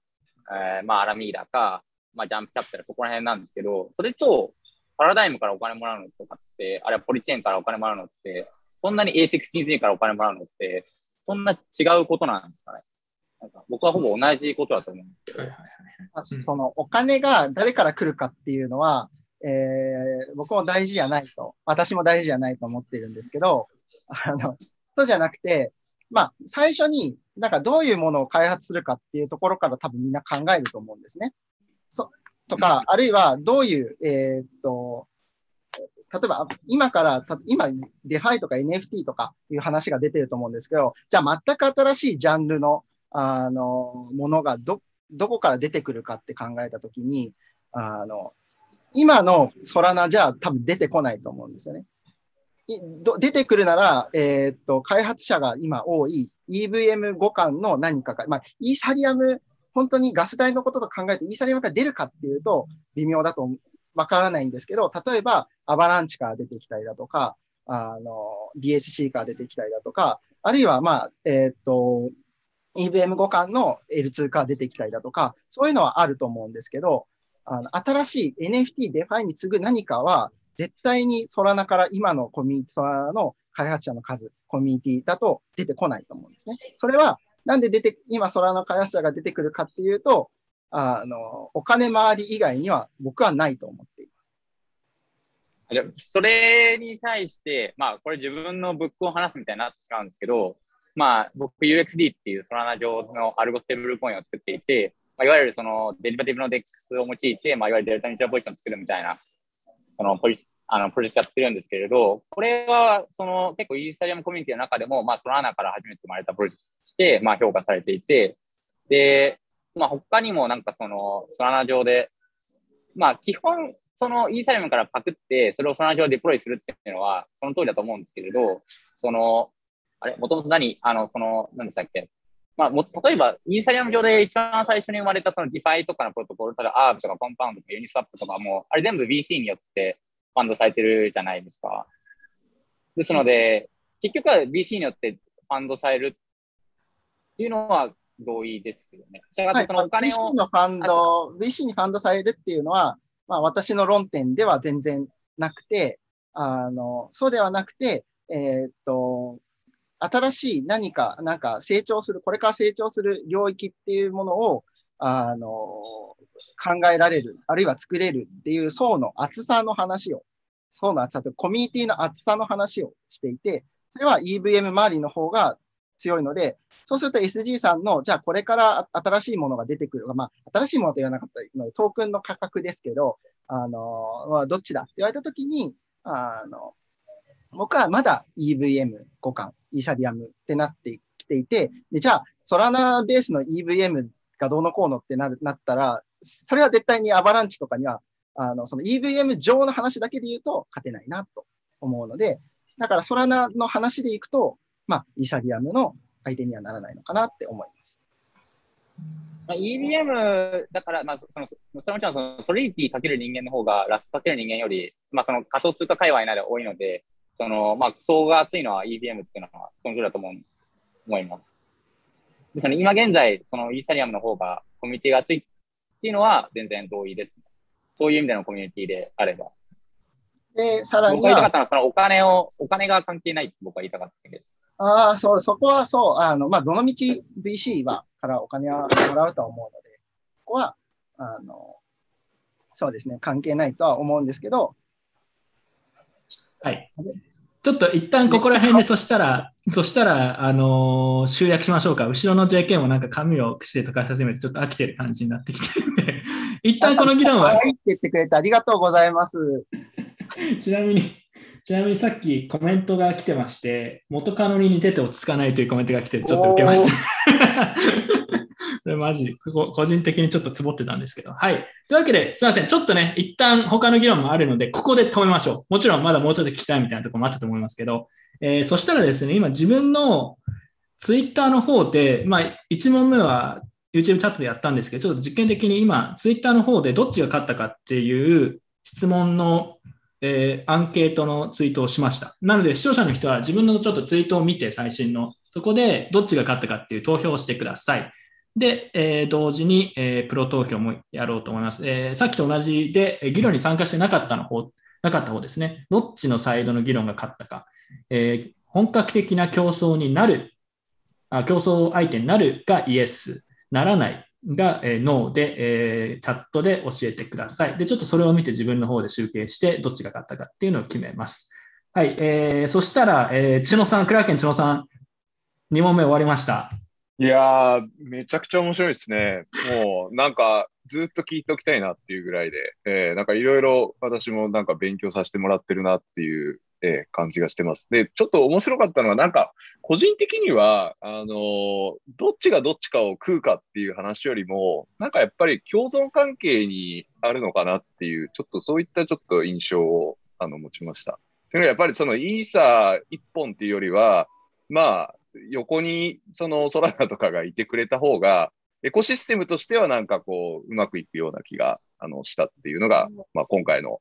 ディベートのちょっと印象です。はい、ありがとうございます。えーそしたら視聴者投票とプロ投票、今同時にやってるので、えーこれどっち勝ったんでしょう？自分もちょっとよくわからないので、今期待をして待っています。えー視聴者の方は自分のツイッターに行って、そこで、えアンケートに答えてください。えーちょっとだけ待って、えーそこで最後、どっちが多いかっていうのを見て決めます。はい。えーちなみに自分はね、今回進行として時間大丈夫かというね、懸念が結構出てきております。これ結構すでに押してるんで、2問でね、盛り上がって、まあ全然いいんですけど、えー視聴者のちょっと、視聴者じゃないですね、参加者の予定次第ではもうゴリゴリデスマッチ3時間くらいになるかもしれないですけど、えー 参加できることを祈ります。自分は別に別に2時間でも3時間でも構わないんで、はい。えーいい感じで勝者が出てきてくれたらいいかなと思ってます。ただ、1、2問目すごい盛り上がって、えー両方、両サイドいい意見出たんじゃないかなと思います。えーちなみに、じゃあ視聴者投票の結果を今自分見に行きます。あーおー、これなかなか面白いですね。今大体100ボートくらい入ってますけど、100あれ？70か。70投票くらい入ってますね。ただまだちょっとどうこどっちに転ぶかわからないので、えーもうちょっと待ちます。はい。ちなみにまだディベート参加してない人っってどなたですかね？次の質問はその人たちぜひ参加してほしいんですけど。カナゴールドまだ出てないよね？カナゴールド、俺まだ、俺まだ。うどん、あとはコーヒーさんも出てないね。だから次の質問は、えーまだ出てない人、えーぜひ出してください。えーまあ、その質問を選びます。はい。ちなみに次の質問は、えー集計待ちながら説明しますけど、えー次はね、どれいっちゃう？どれいく？プライ、えーステーブルコイン？違うな。ガバナンストークンいく？ずるいからな。あガバナンストークン次行こうかなと思いますけど、えーできるだけまだ出てない人が、えー出るようにしてください。はい。次はガバナンストークンのトピックについて議論してもらいます。はい。えーあと1、2分くらいで投票を締め切るので、これで勝者が決まりそうです。大体決まったっぽいですね。はい。一応言っておくと、えー基本的に投票はまあ自分がどう思うかみたいなのはあると思いますけど、今回のディベートを聞いて、どっちがまあより筋の通ったことを言ったかっていう方で、基本的には選んでください。はい。では、大体もう体制が決まったようなので、えー見てみましょう。これですね。なるほど。はい。わかりました。えー勝者決まりました。えーまず視聴者投票の結果、まあもちろんまだ投票しない人もいると思いますけど、えー、大体200投票くらいあって、競合にならないの、えー意見の方が多かったです。なので、視聴者投票は、えーノーですね。ノーが勝利で、プロ投票も今見たらかなり、かなり拮抗してるんだけど、ノーの方が、えーまあでも同じくらいかな。あでもノーの方が若干多いので、えーつまりイーサリアム、ソラナはイーサリアムの競合にならない派の方の意見が多かったので、勝者はそちらにします。はい。というわけで、えー勝ったのは、今回のディベートで勝ったのは優しくない DeFi とチームアオハルってことですね。はい。ちなみに今のところ2勝してるチームある？あ、アオハルチーム今2勝？ミュートされてるけど。アオハル2勝なの？アオハル2勝ですね。今のところ優勝候補アオハルです。これで、あれですね、決勝台とかも稼げる可能性が出てきましたね。頑張ってください。ファンで買わなきゃね、新しいの。うんえー結構高い化粧品とか買えるかもしれないですね、これ。はい、では次行きましょ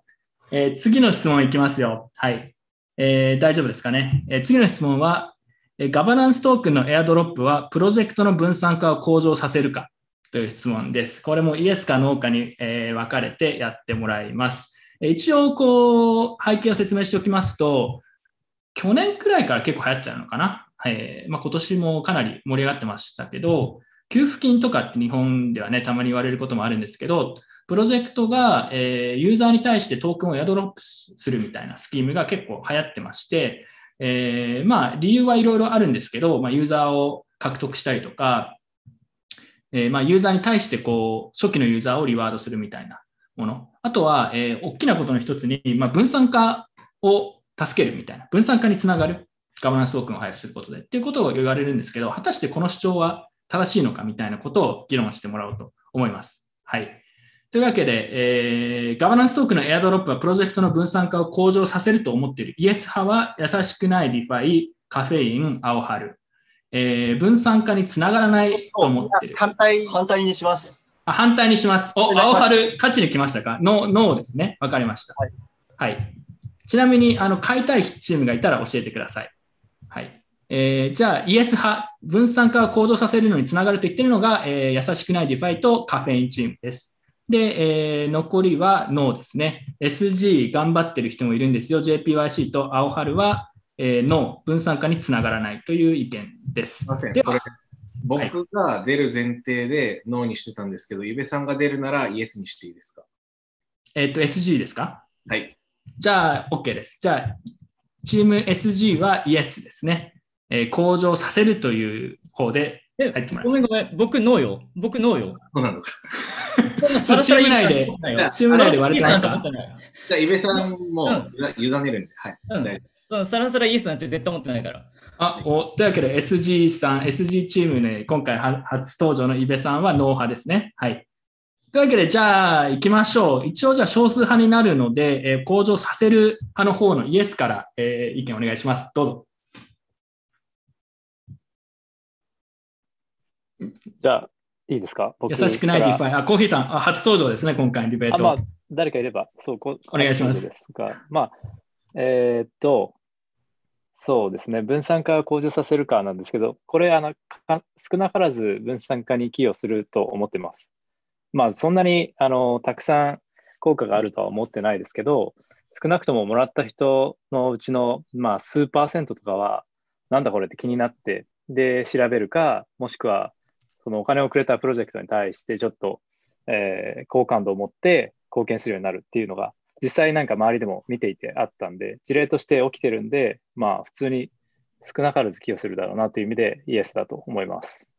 手短に以上です。はい。それはユーザー数が増えるからって、保有ユーザー数が増えてみたいな、そういう話ですか？ね。基本的に。そうですね。あの、えっと、さっき言った通り、えっと、貢献してくれるような人とかがやっぱちょっと増えるんですよね。うんなんか気になって、ディスコードに参加してみたとか、参加してみた結果、友達ができて、なんか翻訳やってみたとか、開発してみたとか、でそういうのが実際に起きてるというので、イエスです。はい。えーじゃあ、優しくない DeFi 補足お願いします。はい。あえっと、同じく、その、アテンションが増えるっていうとか、まあ、あとは、その、いわゆるガバナンスの形態を、まあ、一応、ある、あるという、まあ、作る必要があるので、まあ、それで、なんか、フォーラムを開いたりとか、まあ、その、まあ、えっと、こういうところに資金増やしたらどうみたいな感じの、まあ、投フォーラムを立てたりとか、まあ、そういうことができるっていうのもあるし、まあ、あと、トークンをそのうち出す。えー、と出して、その分散、そういう分散プロトコルに考えると、まあ、そのトークンを何らかの方法で、そのまあ、他の人に配る、まあ、分配する必要があるっていうのはあって、でまあ、その ICO 的なものをやると規制云々とかあるし、まあ、あとファーミングとかを全部ファーミングでやろうとすると、ファーミングとか全部分散しようとすると、まあ、最初のそのロットがなくて変なバリエーションがつきがちっていうのがあって、まあ、トークンを最初にある程度一定段階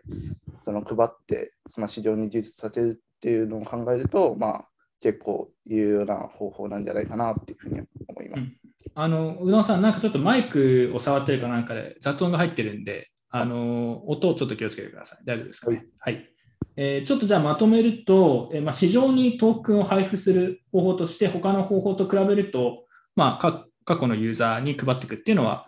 まあ、悪くないやり方だし、えー分散化につながるんじゃないかという、うんちょっとまとめ方しちゃっていいかな。今ので全部はカバーしてないと思うけど、はい。大丈夫ですかね？そうですね。はい。じゃあ、えー分散化に寄与しない、ガバナンストークンをエアドロップ配ることはしないと考えている派の人たち、えー意見お願いします。あ、僕からいいですか？お、カナゴールド初登場お願いします。はいはいはいはい。えっと、まず、あの、エアドロップ、あの、なんか、なんだろう、いわゆる給付金ってやつですね。で、うんこれ、これ最近増えてるけれども、あの、実際いろんなテレグラムとかディスコードのグループ潜入してみるとわかるんですけど、みんな When Airdrop、When Airdrop って言うんですよ。まだやってないところ。で、あの人たちって、なんというか、プロトコル何も分からずに、とりあえず乞食しに来てるだけの人種なんですよ。で、これまではその WhenICO、あの WhenIDO とか書いてた人が代わりに WhenAirdrop と書書いて、まあ、そもそもそういう人たち大体お金は守ってないんだけれども、まあ、10万円、なけなしの10万円を出すのか、まあ、10万円すら出さなくていいのかの違いぐらいで、まあ、そのプレイヤーの変化に対してもはや影響を与えない。つまり、そのエアドロップ、まあ、給付金というか、そのある日突然予告なく来るタイプのものっていうのがあまりにもあの普通になってしまったおかげで、実質的にその興味を持ってくれる人っていうのが、その ICO の頃と変わらないようになってしまったっていう、そのまあ、世の中の人の期待が変化してしまったよねというところがまず1点目。で、えーもう一つは、そもそもなんでこのエアドロップが流行ってるのかっていうと、えーじゃあ、そもそもじゃあ、そのなんだろう、えーガバナンストークン作ってる人たちの目的をお金儲けだとしたときに、彼らはどうやってお金を儲けることができるかというと、一つは、えーまあ、プリセールとかで VC に、まあ、まとまったロットで売るという形で儲けることができます。でもう一つは、えーマーケットで、えー売っていくという二つ目の儲け方があります。で、この時に、うんと、基本的にその、ものすごい大金をつかめる場所っていうのは、マーケットで売っていく場所なんですよ。で、マーケットで、えー売るために何が必要かって言ったら、それなりにあの世の中の人たちがこう盛り上がっているような雰囲気が必要。そういうのがないと、バイナンスとか FTX とか上場してくれないんで。で、そういうその雰囲気を醸成するときに、えかつ、その、なんだ、いろんなリーガルエンティティで抵触しないように、えーその状態を達成しようとすると、その、エアドロップっていうのはすごく便利ですと。VC からなんかこの調達するみたいな、まあ、せいぜいなんか数億円、数億円を捨てることで、まあ、リーガルのイシューを解消しながら、その、マーケットでガンガン売っていける体制を作れるという意味で、その、そもそもその、なんだろう、目的はガバナンスとか雑に売っていくというところにある限りは、結果的にその、まあ、本質的に状況は変わっていないので、えーまあ、なんだろう、いわゆるそのトークンの、なんだ、えー分布？分布が変わることはあるかもしれないけれども、分散が、分散という意味で、まあ、フィロソフィー的に変化があるということはないですよと。いうのは僕の主張です。うん、なるほどね。あのーそれで言うと、目的は別に分散化をさせるために配ってるわけではもともとないんで、うん。まあ、そもそもその目的は達成しないし、分布が仮に変化して、えーより、なんだろう、広く分布したとしても、そこに変化はないっていうのと、あとは、あと面白いなと思ったのは、えーまあ、みんなやってたら別に忠誠心も何もないやと。まあ、あの平均していくだけだからね、みんなやってたらっていうことですね。はい。ありがとうございます。他の人補足お願いします。じゃあ僕、うちうちが行くんですけど、えっ、と、はい、お願いします、まあ。さっき言ったように、結構、カナゴールさんの意見に近くって、まあ、そのガナバンスガバナンストークンをエアドロップする理由っていうのは、まあ、そのトークンホルダーを、まあ、雑に増やして、まあ、アーミーを増やしたいというモチベーションにあるので、結局、なんか人って持ってるトークンの悪口言わないっていう、まあ、性質がある程度あるんですよね。まあなので、えっ、と、自分たちのプロダクトを使ってくれた人なり何なりに適当にエアドロップさせて、そいつらを、まあ、使ってくれた人たちをアーミーに立て上げて、まあ、自分たちの、まあ、コマに使うするという、まあ、言い方は悪いんですけど、まあ、ある種、まあ、そういった精鋭軍に変えるための手法であって、それって、ただ、持ってる人同士のエコチェンバーのかかり方が強い増幅されてるだけであって、え、それって本当に分散化ってことなのって思いませんかっていうのが僕からの提言です。うん、カナゴールドやってること結構近いところがね。はい、やってることって結局、まあなんか分散というよりは、ただただ、こう、要は凝り固まった同じような意見の人たちが集まってワイワイしてるクローズな空間がふるちょっと広がっただけと。まあそういった感じですね。はい、ありがとうございます。えー、他の人お願いします。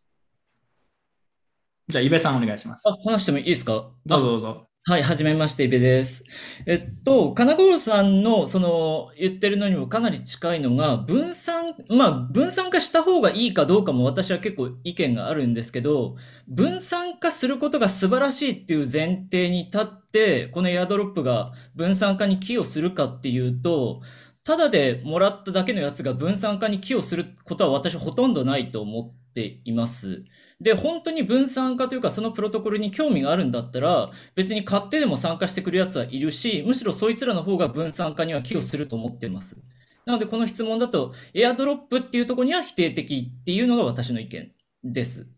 こんな感じでいいですか？はい、大丈夫です。はい。えー、最後、えー、JPYC 岡部さんお願いします。あれば。繰り返しもいいですありがとうございます。まあ、今のあの、イベさんの意見にも近いんですけど、はっきり言って、あの、売ると ICO とかそういう話になって、売れないからエアドロップしてるっていうのが、まあ、正直なところだと思っていますね。はい。あの、持つ人を増やすってことには確かに意味があるけど、売るに売れないわけですよ。なので、あなん何らかの理由を作って配っているっていうところなんで、まあ、エアドロップに意味があるかっていうと、そんなに意味がないけど、他に手段がないからやってるっていうような意味でのノーです。はい、ありがとうございます。えー、じゃあ、イエス側反論、えー、もしくは質問、指摘などお願いします。えーっと、じゃあ、一応、反論じゃないですけど、コメントすると、いや、普通に僕も賛成というか、わかる、言ってることはわかるんですけど、一応、ポジション上話すると、まあ、売るたびに確かにやってるのはあるんですけど、えっと、それとはもう一つ別の理由として、えっと、結構やっぱ分布をやっぱり、えーっと、散らばらせたいっていうのが、あの、目的としてあって、それはなんでかっていうと、やっぱそのプロジェクト主体のトークン保有率を見てる人は結構いて、で、この前もそのフォーラム見ていたら、えっと、なんかプロジェクトチーム投資家、要はインサイダーチームの保有分が、えっと、70%超えてるという批判をしている人がいて、だったらちょっと提案なんだけど、えーロックアップを増やすなり、何か配布のあのイベントをしてくれみたいな提案して、結局それが通った通ったんですね。で、えっと結局その配布そそういうことをしないと偏りすぎてて、配布、分布自体が、その分散してるとは別で、分布自体が偏りすぎていて、あ、もうこれ、ちょっとでも関わったら、もしくはトークン買ったらダンプされて損するわって言って、やっぱり引いてっちゃうんで、みんなが。でそういうのを避けるためにも、その、少しでもちょっと、その、アロケーションというか、なんていうんですかね、パーセンテージを、チーム分を減らして、誰か知らない人でもいいんで、いろいろな人に持ってもらって、っていう目的も、えーあってやってるという認識です。で、かつそうすると、えっと、多分ですけど、なんかその、なんかあって規制当局とのは話になった時にも少しは、まあ、言いやすい、話しやすいんじゃないかなって僕は思ってます。まあ、自分たちが持ってる保有トークン分がまあ減るから、そのはい点では分,、分散化というか、まあ、例えば自分たちが持ってるのが全体の仮に1割とかだったら、いやもう大部分、もう外部の人たちが持ってるし、自分たちは決定してないよっていう言えるんじゃないかってことですね。い。やもちろんそれに対する反応もわかるし、それはディノだっていうのはわかるんですけど、少なくとも100、まあ、99%持ってるプロジェクトとよりは、まあ、50%以下持ってるプロジェクトの方が、まあ、分散してると言えるんじゃないかという感じです。まあやらないよりはマシみたいな。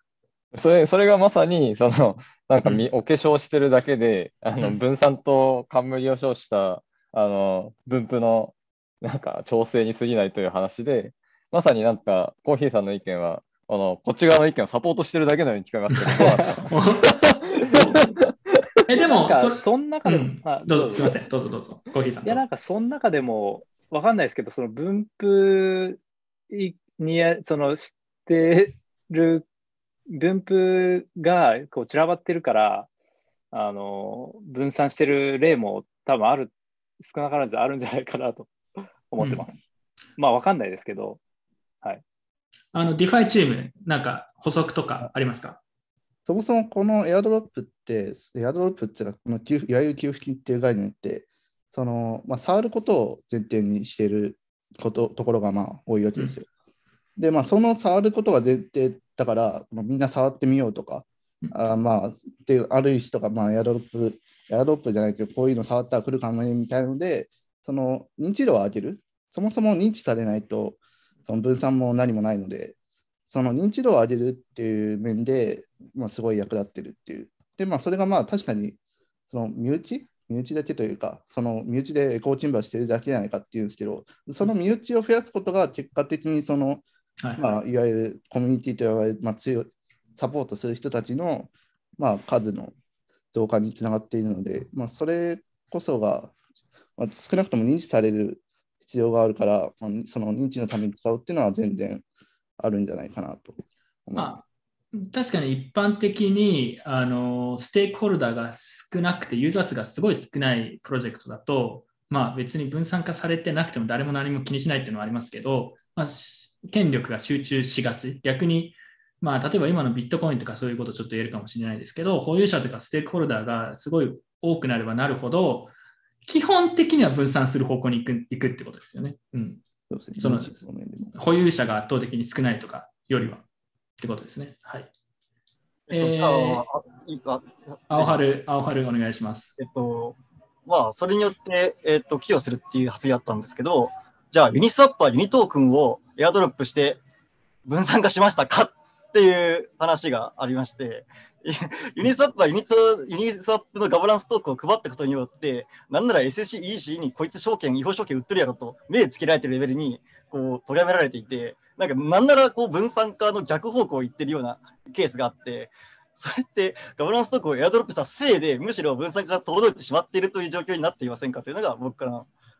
提言で。うんその、その、ユニスワップのエアドロ前後で言うと、まあ、開発体制は、まあ、正直言ってユニスワップラボがやってるからそんなに変わらないし、えーっと、変わらないと。じゃあ、うんと、分散が、その、ユニスワップ配ったところで、その、その SEC に支えるリスクは僕は逆に下がってると思ってて、なぜならその、その前の段階だと、ユニスワップラボっていう、まあ、開発者の段階が団体がいて、まあ、そこが直接デプロイしてるみたいな感じで、それって結果的に仲介じゃないっていうふうに、まあ、いわゆる支える主体がいたわけですけど、そのユニトークンを出すことによって、間に一つユニスワップ DAO でしたっけ、まあ、なんかそういうやつが一つ間に挟まるんですよね。それでなんかその、まあ、規制当局とのそのやり合いのみところで、まあ一つ、その反論する余地が一つできたのは大きいんじゃないかなっていうふうに。はいはいはい。仮にトークンがなかったら、ちょちょっといいですか？仮にトークンがなかったら、あのー、100%ユニスワップがコントロールしてるよねって言われかねないところを、例えばガバナンストークンでその分布が比較的なだらかだったら、いや、我々に20%しか持ってないとか10%しか持ってないって言える方がむしろ強いんじゃないかってことですね。はい。理解しました。はい。あ、今誰話そうとしてました？すみません。あ、僕です。お願いします。ユニスタッフは、なんか、先ほどそのなんかその、なんか大学飛びに参加してきた。まあでもいいですよ、いいですよ。こっち側少ないんで、お願いします。大学、大学連合になんかこう委託したみたいな話ですけど、それってなんかエアドロップ関係なくて、なんか、うん、何でしたっけなんかガバナンスでなんか、じゃあ委託しようみたいな。な B、BC が委託してるんですよね、確か。大学、なんかどっかのその大学にこう委託して、で、分散化進めようってやってるやつだと思うんですけど、うん、それってエアドロップとは関係ないと思っていて、で、エアドロップがその分散性により寄与するかしないかっていうのは、エアドロップしない、ある X っていうプロジェクトがあって、他のすべてのファクターを一度同じと仮定して、まあ、エアドロップするかしないかって言ったときに、より、まあ、分散するかどうかっていう質問だと思うんですけれど、まあ、エアドロップした方が、そのトークンの、まあ、分布が、こう、よりいろんな人に、こう、行き渡るので、まあ、で、かつ、そのトークン、ガバナンストークンを持って投票するので、定義上より分散化するっていうのが僕の理解で、だからそういう意味で分散化する、あ分散化を向上させるっていうのは正しいと思います。うん、分散化を向上させるってことに正しい。はい、なるほど。しないよりはだからいいってことですよね。そうです。分散化っていう観点から、はい。最後、じゃあ、どっち側でもいいですけど、最後、なんか、ツッコミ、質問とかあればお願いします。それでこのトピックは終わりにしようと思います。誰かありますか？あと、一個だけ補足していいですか？お願いします。あの、はい、アビュースの件あったじゃないですか。まあ、エアドロ目的のためのエアドロハンターみたいな話があって、で確かに上エアドロップみたいな人はめちゃくちゃいると思うんですけど、若干最近流れが多分皆さん気づいてるように、こう厳しくなっている感じがあって、要件を厳しくして、ちゃんと使ってないともらえないとか、でそれは多分そのプロジェクトの知名度とかステージによると思うんですけど、で、かつ今後もいたちごっこになると思うんですけど、だんだんこう、アビュースもこ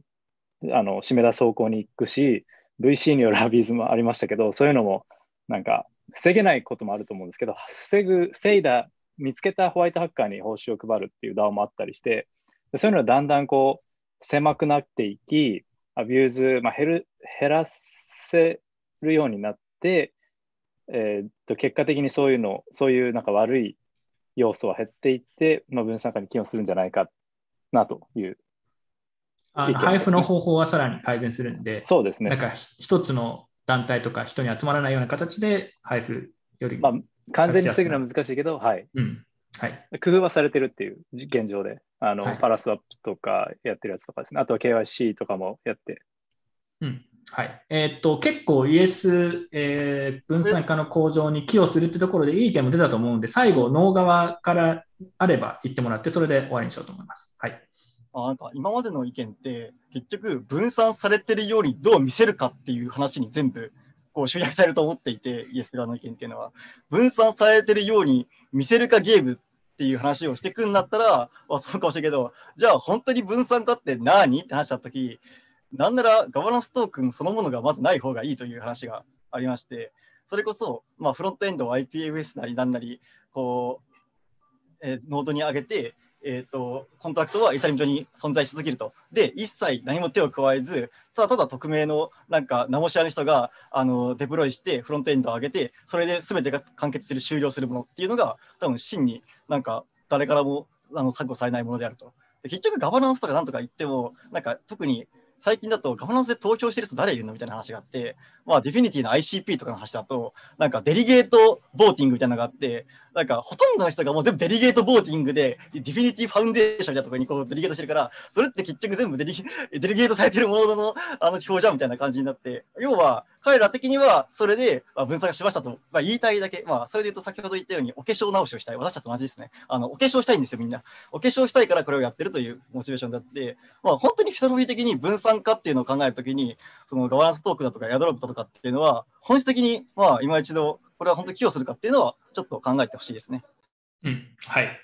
えー、じゃあ最後いいです。最後いいですか？今のに対してちょっと。あ、どうぞどうぞ、はいどうぞどうぞ。その、もちろん今言ったことはその通りだと思うんですけれど、ただそもそも今回の議題って、その要はエアドロップした方がより分散するかどうかっていう質問なので、他のガバナンス体系とか、他のこうシステムそのものを変えた方が分散化するっていうのは別の論点。いや、で必ずしもそうではないですけど、まあ定義していいですよ、それで。どうぞ。あれ？違うあれ？あだちょっと自分の聞き方がちょっと曖昧なところあったと思いますけど、別にガバナンストークンをは発行するという前提じゃなくてもいいと思うんですよね。定義あなるほど。に関しては。それそれだったらちょっと全然別で、うんあの特に僕の中ではない、あの別に今の意見、全然成り立つ可能性あると思うんですけれど、僕はあくまでもその要は、エアドロップがより分散性に貢献するかどうかっていうのは、もちろん、うんエアドロップしたすることがその分散性に貢献しないことはないので、定義上。もちろんね、まあ、先ほどの、その、また繰り返しになってしまうんですけど、まあ、まあ、それだけ言いたかった。あ、了解です。はい。えー最後、イベさんもしくはカナゴールド、ああとは岡部さんかな？あなんかあれば、なけれあば。私、い稲見さんのあれにちょっとあのうん思うところがあったんで、あのお願いします数式上は分散すると思いますっていうのはものすごい agree。それは多分正しい。数式上はエ、エアドロしても。数式上っていうのはどういう意味ですか？分布的にっての？はも持ってる人が増えるわけですから、うん分散化しましたよねって言えますよねって言ったら、それはもちろん答えはイエスになると。そこは多分私は異論はない。ただ、えっと、本当の意味での、えっと、分散してるっていう、実質上分散してるかっていうと、私はノーだと思ってるから、ノーって言ってるっていう答えが、まあ、わ私のチームとしてはそう考えてるっていうのはちょっと付け足したいなっていう。ほ他の人あれば。最後、じゃあ、金子、金まあ、岡部さんもあればいいうですすね、まあ、まさにあの decentralized in name only という言葉があって、まあ、規制当局からの、まあ、あのある意味、追及のきっかけになってるわけですけど、分散を偽装してると、かえってあの、これって名前だけの DeFi じゃんみたいな、名前だけの分散じゃんみたいに言われて、逆に突っ込まれるっていう意味はあって、やっぱりノーの方が私は立場に立ちたいなと思います。ありがとうございます。カナゴールド大丈夫？うん、大丈夫、大丈夫。もう勝ちだから、こっちが。うん、大丈夫。おもう強気。じゃあ、というわけで、ここで一旦クローズします。はい。えーちょっと同じ要領でさっきのツイートにリプライする形で投票するので、えー視聴者投票ぜひお願いします。ちょっと待ってくださいね。自分の方でやります。その間にちょっと、えーコメンテーターのクラーケン千野さん、えーコメントお願いします。はい。まあ、これもめちゃくちゃ面白かったですね。あのーまあ、そもそもそのガバナンストークンという仕組み自体が、こう、分散化を施行するのにいいモデルかどうかっていうところについての言及もあったと思うんですけども、まあ、そこをどういうオルタナティブがあるのかっていうのも、もしかしたらちょっと今後のトピックとして聞いてみたいなというふうに思いましたと。であとはその分散化っていうところも、あの、見せかけの分散であれば、まあそうなのかもしれないけども、本質的な分散っていうのは、まあ個々人多分思うところがいろいろあるのかなっていうような印象を持ちました。以上です。はい、ありがとうございます。今、自分の方でツイッターで、えー連続ツイートでさっきの、えーソラナの、えーツイートのに釣りを引っ掛ける形で、えーガバナンストークンのエアドロップは分散化の向上に貢献するかという、えー質問をしています。これでする、まあ、分散化につながるよっていう方はする、しないよって方は投票をお願いします。はい。えーまあ、今の話を聞いた上でですね、自分がどう思うかももちろんあると思うんですけど、今の話を聞いた上でどっちの意見が優勢だったかっていうことでお願いします。えーというわけで、えこれで3問目終わる。これ、今日何時に終わるんだろう？えーちょっとね、途中でガチで出なくちゃいけないみたいな人がいたら、あの、任せますけど、チームで途中で退席しても OK なので、えーその場合は代表を残していってください。一応2時間今日とかで終わらせる予定だったんですけど、もう2時間くらい経っちゃってますか？もうちょいで2時間なのでね、まだあの予定の半分もいってない、半分くらいなので、えーちょっとやっていきたいなと思います。はい。えーあと、プロ投票ですね。さっき議論に参加してなかった人で、えどっちが、え優勢だったかっていうので、えーコメントを、コメントというか内部のチャットで、えー教えてください。はい。えー視聴者投票はツイッターでやってるので、ライブで見てくれてる人はツイッター見てください。えー一応、そしたらツイッターの、えーアドレスを貼っときました。えー YouTube のチャットに貼っておいたんで、えぜひ視聴者も投票してください。というわけで、ここでちょっとね、一瞬小休止しましょうか。ちなみになんですが、はい。えっと、一応、この今使ってるカラオケ、JK っぽくカラオケで撮ってるんですけど、カラオケで撮ってるカラオケ撮ってるのが10時まで。10時 ?10 時。そこまでには できれば、今、今9時 ?9 時前くらい？今9時前ぐらいなんで。めちゃめちゃ。10時いけると思う、いけると思う。いけると思う、10時。はい、いけると思います。はい。じゃあ、次、そしたらもう時間もあるんで、早速行きましょうか。まさかカラオケでやってるとは思わなかった。カラオケの Wi-Fi はいいんですか？大丈夫ですか？ちょっとたまに音が飛んだりとかするんですけど、思ったよりいいです。それは設定の一部でわざわざカラオケ来たんですか？あ、そうです。もちろん。もちろん。家自分たちの家、どっちかの家でもよかったんですけど、あの設定でちょっとカラオケにしてます。はい、気合入ってますね。えっと、視聴者投票まだ募集してます。あと1、2分で、えーやめるんで。おでも結構、結構どっちに転ぶかな。まだちょっとわからないですね。ちなみに、青春が今2勝0敗でトップ。青春強いな。はい。えー自分の中ではちょっと、あのー答え出たっぽいなと思って見てますけど、えーもうちょっとだけ待って視聴者の投票を見て決めようと思います。うん。まあ、200投票くらいいったら全然もう OK でしょう。はい。大体決まりましたね。はい、決まったと思います。決まったと思うんで、えー結果発表しようと思います。視聴者投票の結果、ガバナンストークのエアドロップは分散化の向上に貢献しない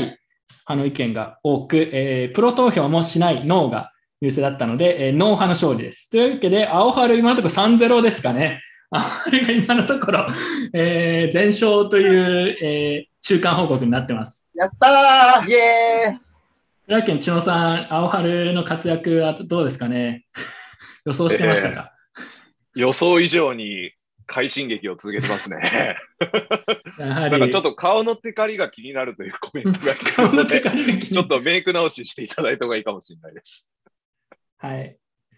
というわけでね、えー次の質問は、ついに青春チームが負ける質問が来るのかということでね、えー楽しみにしようと思うんですけど、次の質問は、じゃあ見ていきましょうか、時間もあるんで。えーっとね、どれいこうか、今ので。えーっとね、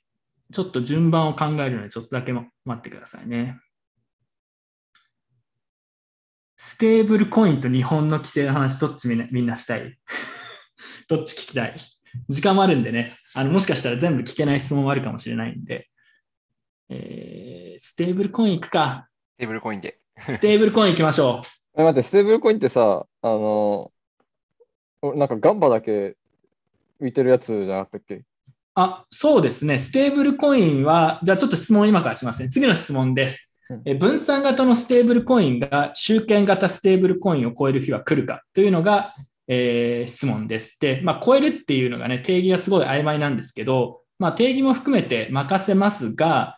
まあ、例えば、えー時価総額とかですね、発行高が Tether 的なものと比べて、分散型のステーブルコインが多いとか、より取引されてるみたいな世界が来るかどうかという質問です。えー一応自分の手元の資料だと、えー分散型のステーブルコインが超える日が来るよという側が、えーほほぼ全てのチームですね。SG、JPYC、カフェイン、 DeFi。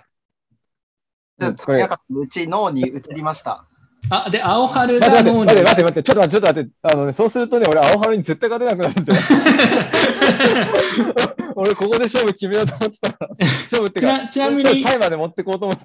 青春が今3-0だけど、えーチームごとで見ると2-1のチーム今他にどこありますか？頑張ってる人もいるんです。2-1ですか？頑張ってる人もいるよ。今、せ成績いくつ ?2-1? 2、2、2、2、他に1のチームいますか？いや、でも分かんないよ、カナゴールド。ま、負けるかもしれないんで。でも、なんかどっかで、あでもそうかどっかで勝負しないといけないから。どっかでしょあ今のとこ、青春と頑張ってるは全部一緒なのかなもしかして。あ、違うのか。まあでもいいですよ。割れてそうそう大丈夫です。あと、あと3、4問聞くんで大丈夫です。十分、ー十分他のチームもカムバックできるえー余地はあると思います。うんはい。あ、じゃあ、ではじゃあここは、ここは俺、あ、じゃあ、アオハルトチームでいいね。ここはアオハルトチーム、ねまあま任せますよオッケーオッケーアオハルトチームで、チーム。結構ガチでみんな戦略考えてきてるようなので。で、ここは、ここは譲って、ここは譲ってやる、ここは譲ってやる。あの、アオハル最後に最後に持ってきた方がいいからね、そういう。カナゴールドはもう勝つ前提で話してますね。はいここ、ここは、ここはね、そう、あの、まあ、将来、青春と一緒でいいよ。許してやるよ。許してやる、許してやる。では、質問していきましょう。もう一回いきまいきますよ。分散型のステーブルコインが集権型ステーブルコインを超える日は来るかという質問で、えー超える派の人たちが SG、JPYC、カフェイン、 DeFi。で、えーまあ、来ない、えー分散型のステーブルコインが超える日は来ないが頑張っている人もいるんですよと、えー、青春ということでね。えーじゃあ、どっちから、い少数派から基本的に言ってもらおうかな、そしたら。えーじゃあ、少数派の、えー頑張ってる人もいるんですよと、青春チームから、なぜ分散型のステーブルコインが集権型ステーブルコインを超えないのかということでお願いします。俺、どっち私私から話してカナゴカナゴールドお願いします。はい。えっとね、あの、まずこれね、この命題、この命題をちょっとね、あのもうちょっとクリアに説あのした方がよくて、えー分散型のステーブルコインが存在するのであれば、その分散型ステーブルコインは集権型、えーステーブルコインを、えー超える日があるかという命題としてちょっと考えてほしいです。で、その時に、えーそうすると僕たちがまず言いたいのは、分散型のステーブルコインは、えー存在しません。なので、その命題は常に真になってしまうというところがあってですね、あのそういう意味で僕たちは、えーあそういうそういう話をしてしまうと我々イエスになってしまうので、そうじゃないよと。我々は存在しないんだよということをまず、えー強く主張したいというのが、まず、えー、骨子になります。えー青春そんな感じで進めるね。許してね。はい。であとえ、ちなみに、でも、その後、 DAI とかっていう、いわゆる分散型と言われているものの人ですよね、 DAI とか、 MakerDAO うんそうそうそう。これもうん。本来は分散型のステーブルコインではないっていう。じゃあ、えっとね、あの、分散型のステーブルコインを目指すものであるんだよ、これは。あー。 DAI とか、えーなんだっけ、最近だと、えーリク、 Liquity とか、まあ、 Lien のあれとか、ああいうの含めて、あれは分散型のステーブルコインを目指すものだ。これ、あの、ね、最近の金融庁の勉強会にも書いてあったのを見た人いるでしょ？あの、あくまでも目指すものであって、あの、あの勉強会でもそうだし、世の中の人たちも、えーまあ、完成したものはまず存在しないと思ってるわけですよ、おそらくね。うん。で、多分この点については、えーまあ、うどんちゃんも信玄さんも多分ここにいる人、大体、まあ、認識してると思うと。で、僕が言いたいのは、その、まあ、この、またこの後頑張っていけば、いつの日か、えー分散型ステーブルコインが、えーまあ、存在する日が来るのかもしれないと。そしてそれは超えるかもしれないというふうに思い描いてるかもしれないけれども、そうそんなものは決して来ないよというのを、えー我々は主張したい。そもそもとしてね。うん。なるほどね、そもそも。うんはい。そう。で、それはなんでかっていうと、その分散型のステーブルコインって、まあ、その、まあ、大体何かしらの担保みたいな話がどうせくっついてくるわけですよ。どうせね。まあ、その前提のもとに考えたときに、その担保の価値っていうのは、あの、まあ、いろんな値を取ると。まあ、それのボラティリティが高いのか低いのかという工程はあるかもしれないけれども、いずれにせよ、そのゼロになるのは理論理論上あるかもしれないし、えーほとんど無限大に発散していくような日も、まあ、あるかもしれないというのは理屈上、まあ、避けられない話ですと。で、そうなったときに、あのまあ、担保の価値が、まあ、その下側が特に問題だけれども、担保の価値がすごく下がるようなシチュエーションっていうのがあったときに、あのそれでもなお、えーまあ、価値がえーターゲットに対して、まあ、維持できるようなものっていうのが、まあ、できるのかと言われると、これはそのその担保生産の仕組みが、まあ、どうやってしても必要になると。その質の低い担保っていうのを出てってもらわなきゃいけない。何らかの方法で。で、これ出てってもらおうとしたときに、あの引き取り手がいないといけないというところがあって、それはまさにそのメーカー DAO だったら、その、まあ、えーまあ、オークションがあるし、えーまあ、そういう、そういう形のやつですね。で、このオークションっていうのはすごいややこしくて、そもそも誰が参加するのか。で、どういうシチュエーションでみんな参加してくるのかっていうと、大体そのマーケットがかなりクラッシュするような局面で参加してくるわけですよ。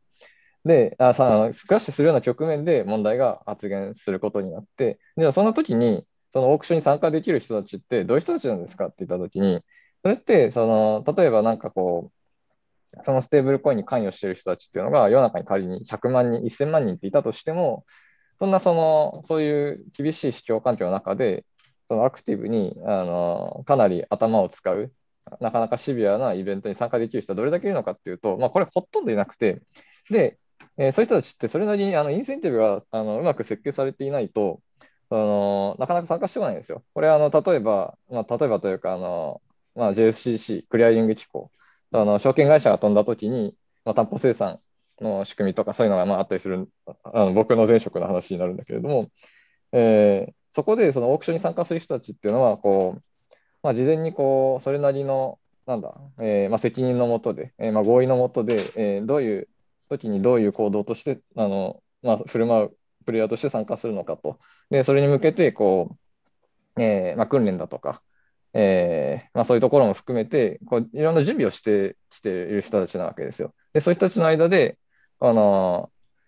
そういう極端なシチュエーションを、まあ、どうにかあの一緒に切り抜けるように支えていきましょうと。いう強い、あのなんだ、そういう強い信念というか、強いあの取り決めみたいなものがあってこその、その維持できるような仕組みというのは、その担保による価値のあの保証というか、まあ、そういう世界観であって、で、それがその分散化されてる世界では、じゃあ、どういう人たちがどうやってインセンタバイズされるんですか？なぜ責任を持ってくるんですか？なぜあなたはその重要なそのメカニズムを維持する中心人物としていなきゃいけないですか？となったときに、えー、まあなんか、すごい雑な言い方をすれば、なんかガバナンストークンで何とかするんだとか、そういう話になるんだかもしれないんだけれども、じゃあそのガバナンストークンの価値の源泉って何なんですかというところまで突き詰めていくと、そのまあ、そんな中でじゃあ作るメカニズムを、えー、じゃあイエスという人たちは何か提案できるんですかというのが、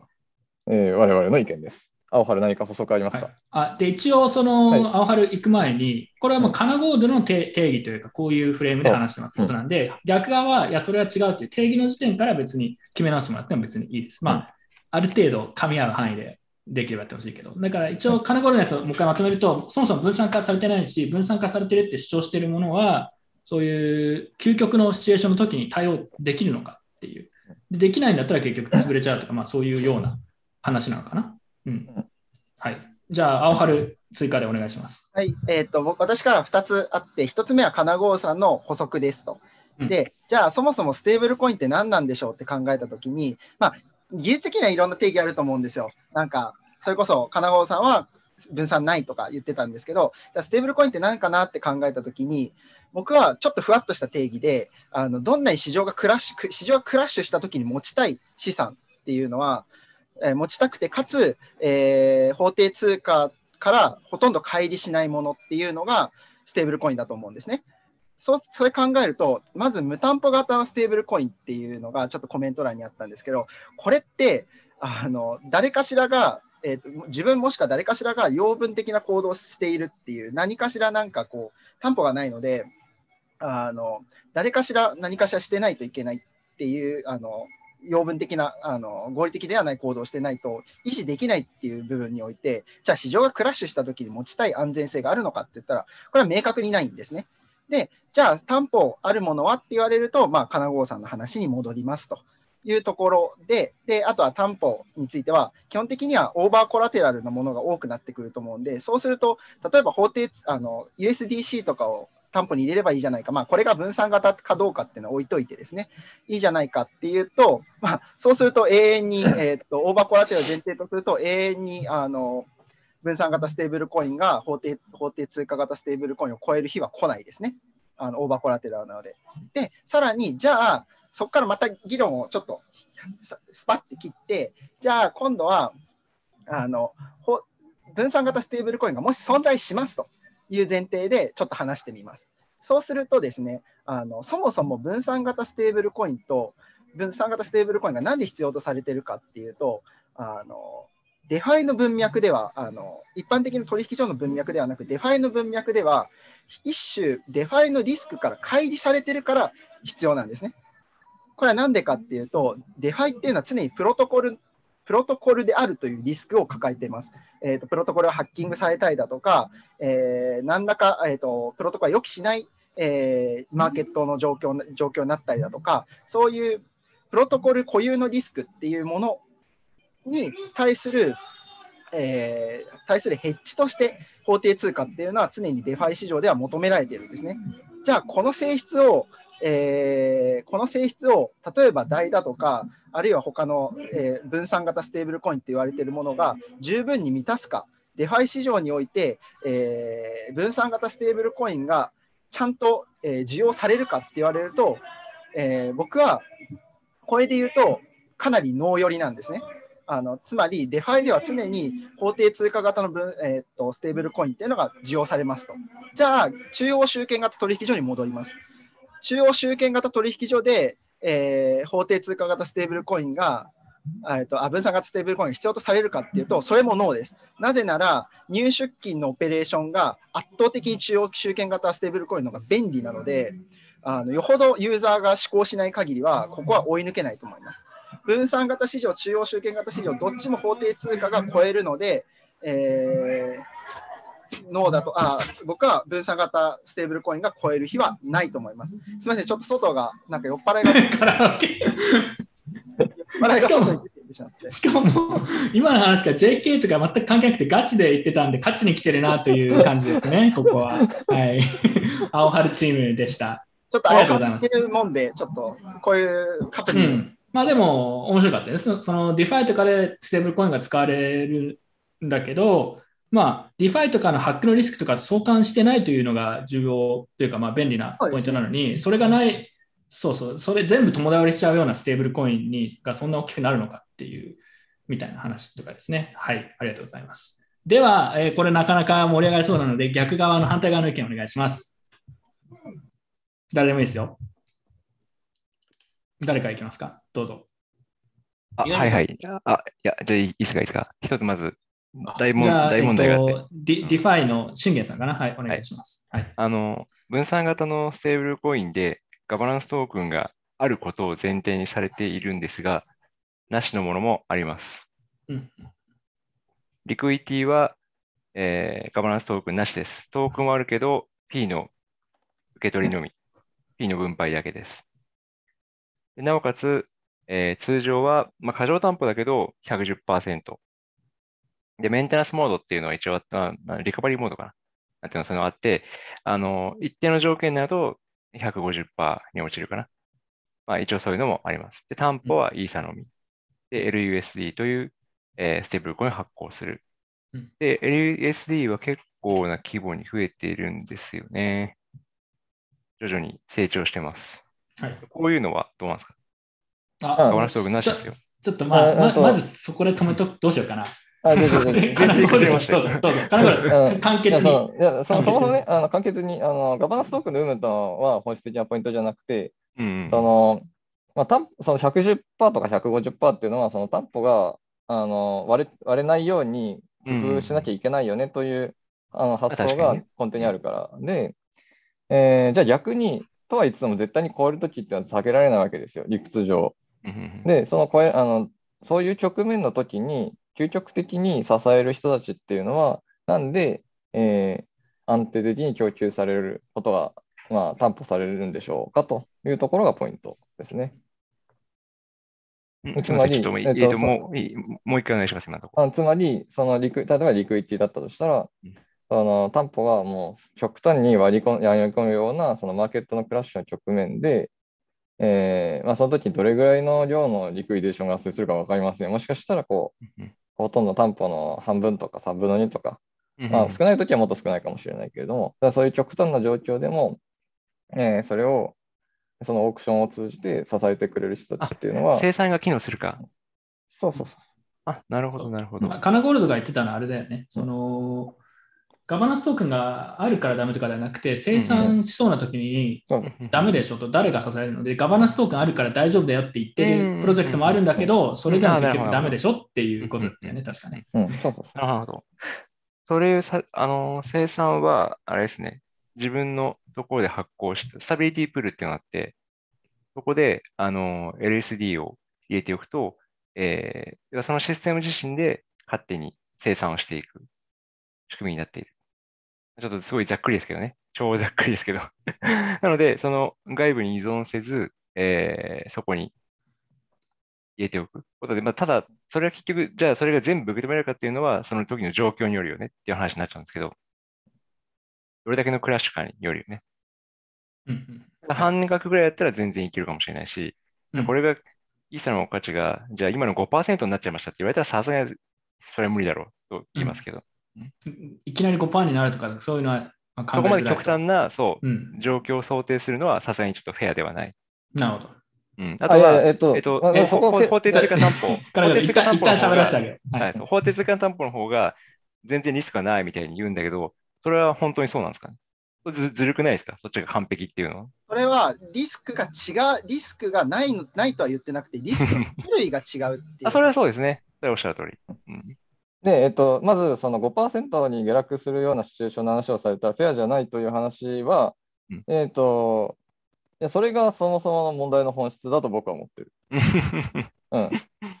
で、えっと、そう言ってしまうと、なんかこう、なんか定義の問題の話あそうですね。確かにね。に着用されちゃっ定義の問題の話はて、うん。で、えっと、まあ、リクイティみたいに、こう、ふわっと、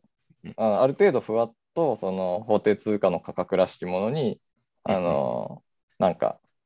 向かおうとしているというか、うんうんうんあの、ふわっとした関係性があるというぐらいの定義で、えーまあ、仮にじゃあ考えたとしたときに、えーじゃあそれが、えー普通の USDC とかを超える日は来るのかどうかというふうな、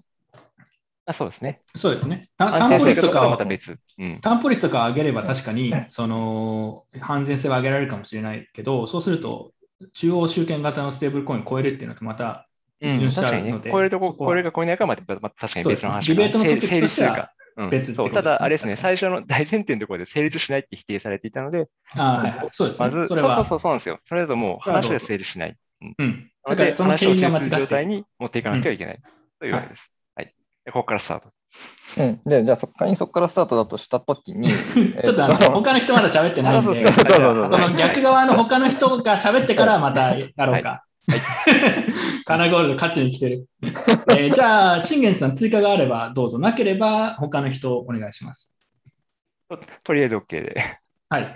了解です。他の人、えー、信玄さんが言ったこと、もしくはその他のこと何でもいいですけど、あじゃあ、えっ、と、いきます。JPYS チームいきます。で、えっ、と、これ、そもそもごめんなさい。僕、ここ逆にちょっと定義的なところで、えっ、と、行くんですけど、この超える日が来るかっていう質問なので、超える日は、えっ、と、一旦まず、えっ、と、僕の感覚的なところで言うと、集権的、まず集権型のステーブルコインが来た後が、まず、まあ、メインではあるんですけど、その後、分散型のステーブルコインがそれを追い超えるときは来ます。でも、またその後、またあの集権型に戻ってきますみたいなことで、常に、あの、なんでしょう、そこら辺は競争していく形になるのかなと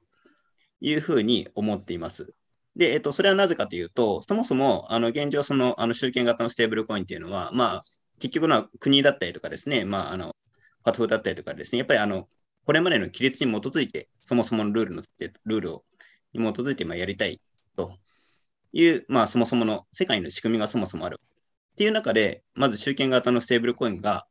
あの、まあ、メインストリームになるっていうのは、まあ、ある意味、えっ、と、まあ、どうしてもそれは避けれないのかなというふうに思ってます。一方で、えっ、と、信用拡大の局面においては、この分散型のステーブルコインっていうところで、えっ、と、まさに今のあの無担保型のステーブルコインだったりとかっていうところだったりとかでですね、えっ、と、何かしらもやんちゃするわけですよ。ステーブルコインの中で。で、そうなったときに、えっ、と、発行量っていう側面でいけば、まあ、集権型のステーブルコインを普通に超えたりとか、ガンガン使えるときっていうのは、まあ、来ますと。で、そうなった後に、えっ、と、先ほど金五さんが言われた通り、あまあ、やらかすみたいなことが当然起こるわけですね。ってなったときに、またあの集権型が強くなるみたいな、そういった形で、結局波みたいなものですね。あの、まあ、えっ、と、結局、あの、上下振れ、振れ幅があるといった側面で考えるってところで僕はこれはイエスにしてます。なるほどね。な波があって超えるタイミングも来ると思うし、で、そっちがでも大きくなりすぎると逆にそれがバストしてそうそうそうそう違うものがっていう繰り返しがあるんじゃないかはいということですね。そういうことですはい。理解しました。他の人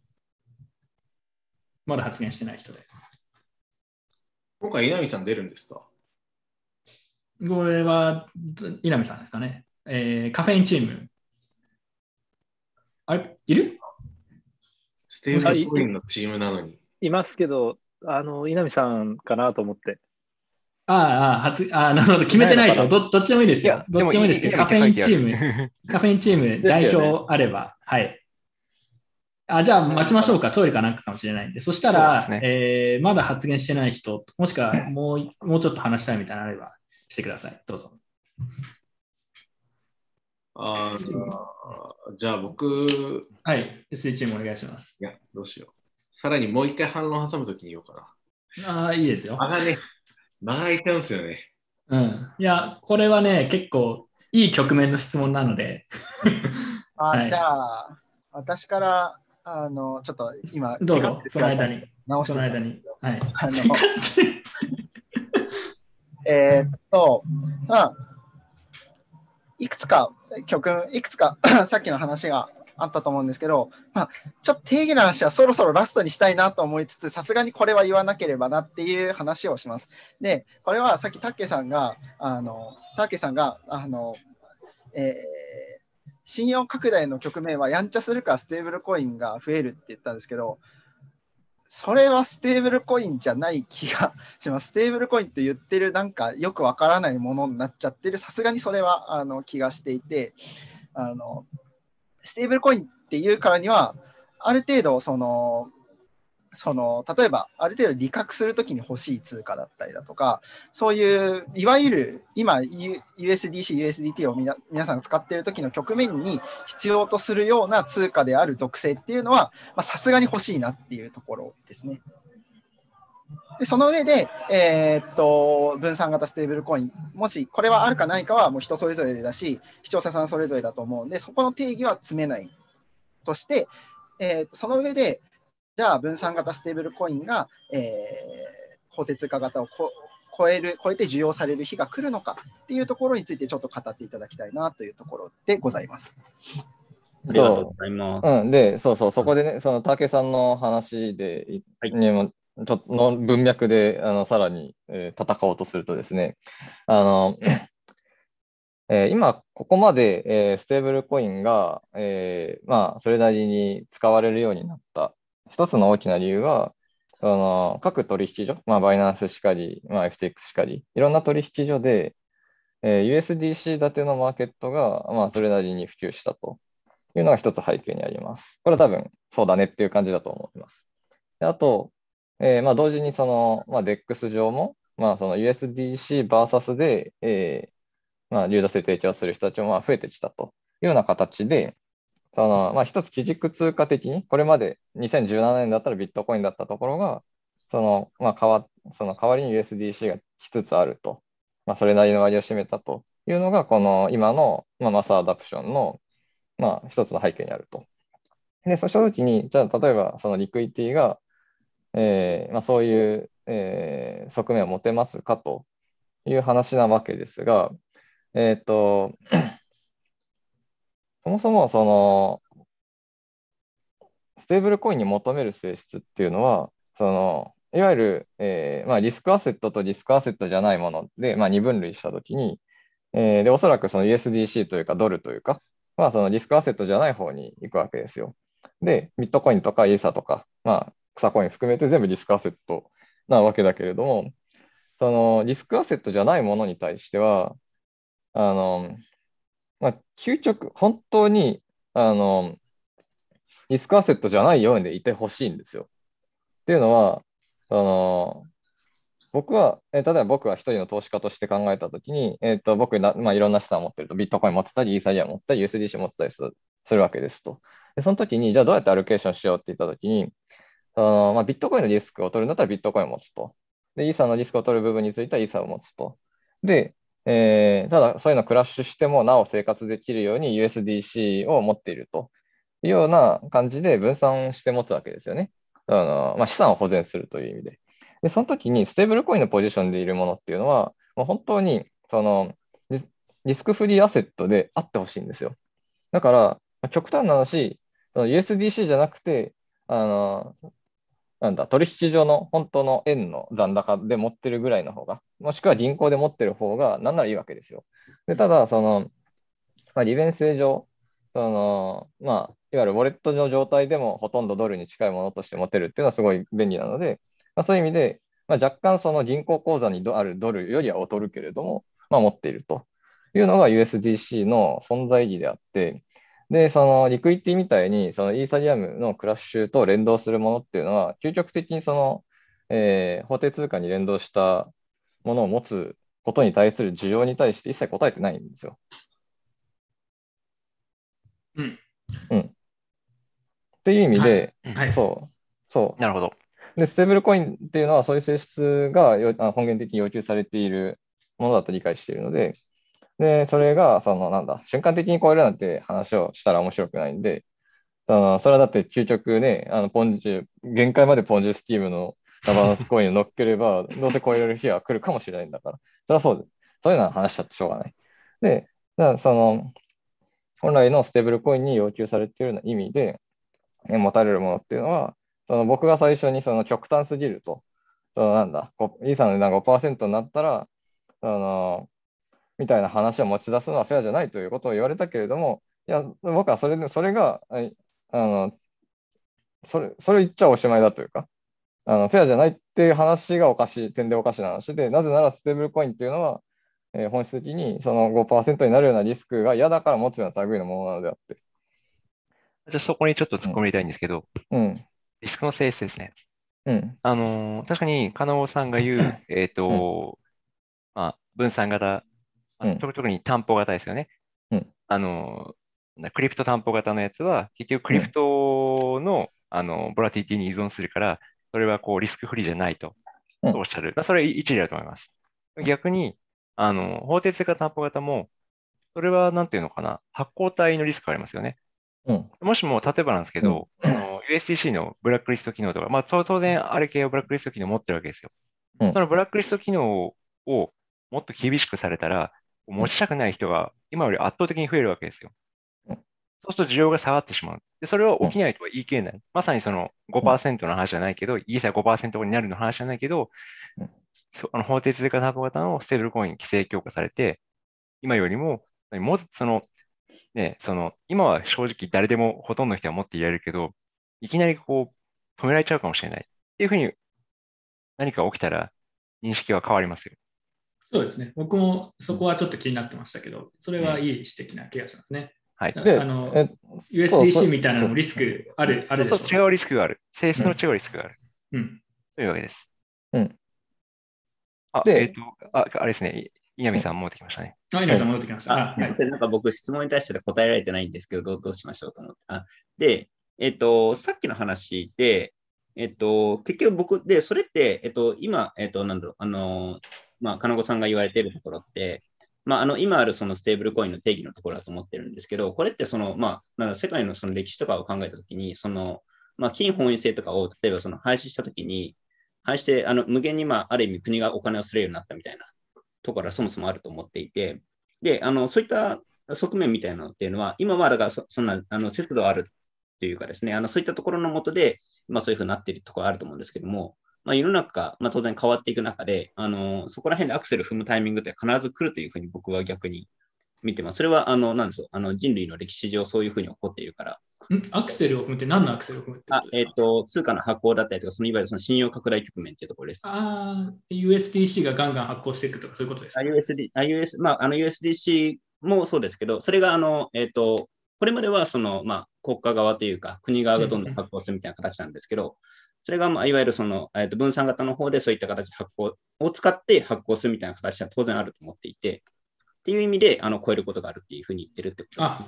なるほど。ちょっと議論のあれとは少しずれるかもしれないですけど、えー分散型のステーブルコインガンガン発行して、すごい大きくなる可能性もあるみたいな。そそちら側が伸びるって可能性は普通にあるああ、なるほど、なるほどな。ちょっと、ちょっと離れ技な気もしましたけど、そういう視点は。僕の、僕の論点的にはそっちなんなるほど、なるですよほど。確かにそうすると、一時的でも分散型の、まあ、ステーブルコインの時価総額が結構大きくなって抜くっていうのはあり得るかもしれないってことですね。はい。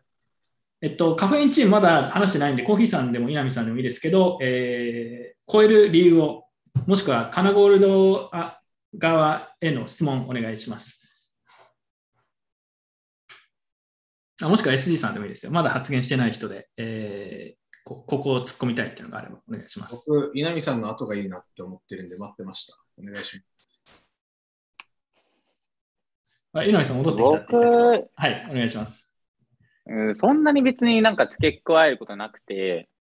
まあなんか、まあ、ワンチャン非徴収権的、分散型ステーブルコインは徴収権的なステーブルコインに勝つ未来はあると思うし、勝たない可能性もあるかなっていうぐらいで、うんで、そのなんか分散してるかしてないかでその定義するっていうのは、わなんかあまり面白くない議論っていうか、っていうのも、まあ、それやったら、っていうのも、その、要は自分の、その議論をやったら何でも、その、そうですね。分散してない議論になってしまうので、自分もそうまあないんか、はい。ですので、まあなんか、わかんないです。ある程度の分散化してるっていうコンセンサスのある、まあ、うんステーブルコインで、まあ中央集権的ステーブルコインを超える、まあ時価総額で将来、わかんないですけど、10年後とか20年後に超える可能性はあるぐらいの認識ですね、僕は。なんか、そこに関して絶対超えるとは思ってないですし。うん、ただ結構長いスパンで考えてるってことですかね。その5年とかですね。10年、20年とか。はい。ちなみに超える理由としては何なんですかねやっぱりこう分散型のコインの方が、あのさっきブラックリストがどうのって話あったんですけど、そういうのに影響されにくくて自由だからとか、そういうことですかね。そう、まあ、たその、そうですね。その、中央集権型のステーブルコインがより規制されて、まあ、テザーと、まあ、ほぼテザーと USDC だと思うんですけど、まあ、テザーに関しては、まあ、いつその、刺されて、まあ、なんか、なんかブラックスワンリスクみたいなのがいつ起きてもおかしくないのと、まあ、USDC に関してはよりこう、まあ、AML、KYC の部分に関してよりこう強化して、まあ、USDC のこう利便性っていうのが損なわれて、まあ、人々はあまり使わなくなっていくみたいなのは、まあ、リスクとしてあるのかなっていう感じですね。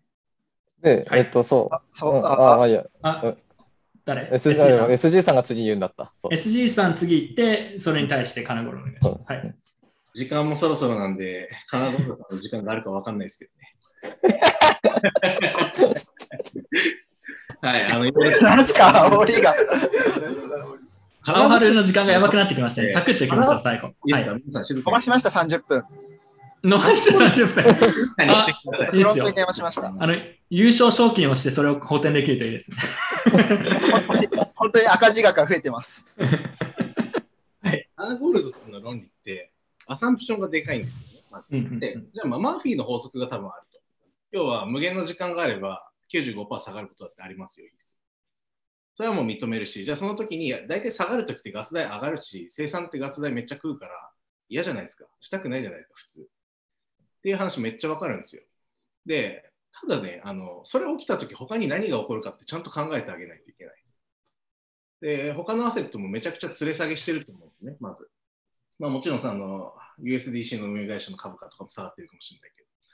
で、一番大事なのは、あの、イーサリウムの使われ方って、まずステーキングに使われていく、ロックですね。で次に、まあ、LINE もそうですし、他のいろんなフィードを追随していくような担保資産との、担保資産としての使われ方をする、つまり合成資産の後ろ盾としての使われ方になっていく。